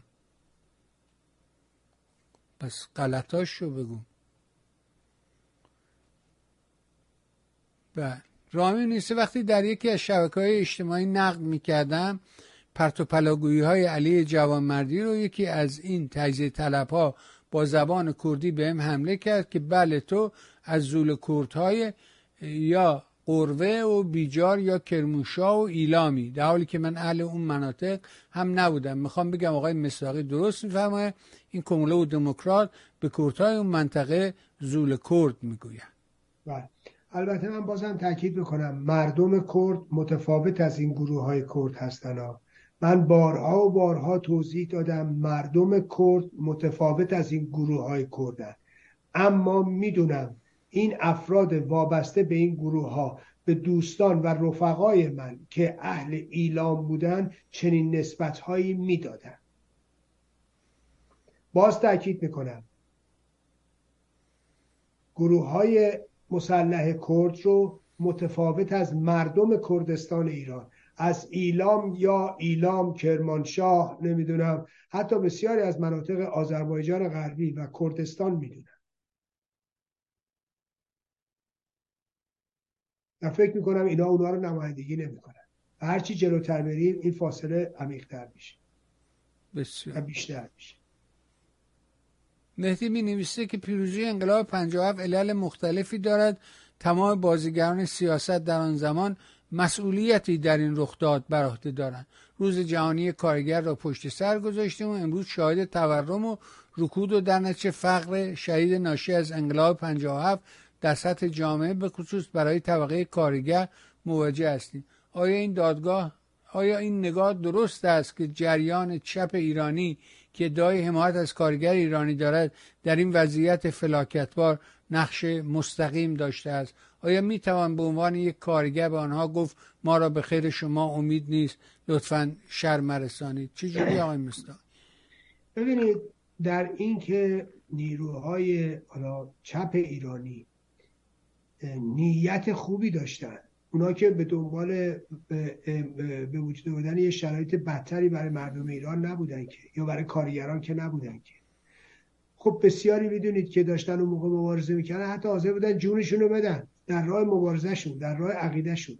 خب این تا اینجا بحثی درش نیست. خب اما همه ما شاهدیم که نتیجه اون ب... حالا هر کسی به این مبارزه میکرده، نتیجه اون مبارزات نکبت شده برای مردم ایران، نکبت آورده برای مردم ایران. خب باید یه جا بپذیری که اشتباه کردم و یه جا از خودت نقد کنی، انتقاد کنی. نمیشه که همون موقع درست میگفتی هم الان درست میگی هم پس فردا، نمیشه اینا. پس مسئول این نکبتی که مردم بهش دوچار شدن کیه؟ نمیتونی که خودت فاصله بگیری که. نگاه کنید، برای اینکه خب اینا حتی تو زندان ها روابط بسیار نزدیکی داشتن تا قبل از اینکه آخوندا علیه اینا بشورن، روابط نزدیکی داشتن. من از خود این بچهای که اون موقع زندانی بودن، زندانیان چپ، از همونا شنیدم روابط نزدیکی داشتن با همین مؤتلفه‌ای ها، همین مؤتلفه‌ای هایی که بعداً دادستانی اوین اداره میکردن.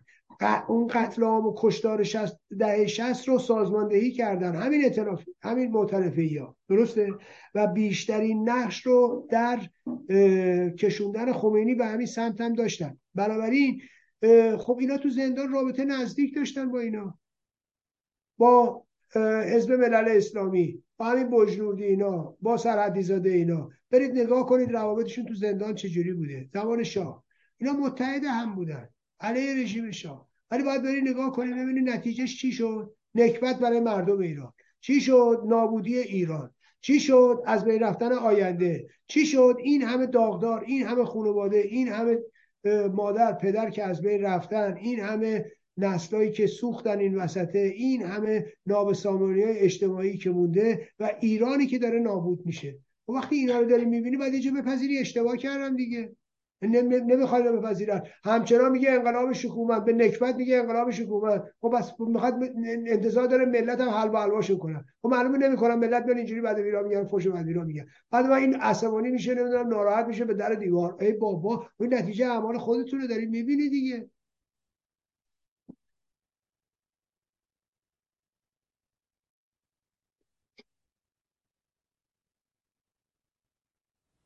بسیار آقا، ممنون و متشکرم از شما. دیگه بقیهش در تایید فرمایش شماست و مطالبی که در حقیقت شما بیان کردی.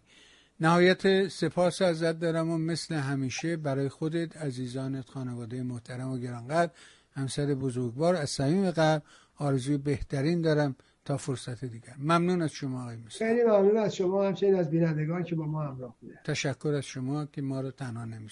مرسی. بها شنیدیم فرمایشات آقای مصداقی، امیدوارم این گفتگوها کمکی به ما کرده باشد. برای شما نازنینان نیز از صمیم قلب مثل همیشه آرزوی بهترین دارم. دعوت میکنم روز یک شنبه برنامه مهستان رو که ساعت نه صبح به وقت کالیفرنیا از این رسانه پخش میشه دنبال کنید. مزدک بامدادان درباره مردان هزار چهره در طول تاریخ سخنرانی خواهد داشت در نشست عمومی مهستان که هر یک شنبه از این رسانه پخش می شود. ممنون از شما.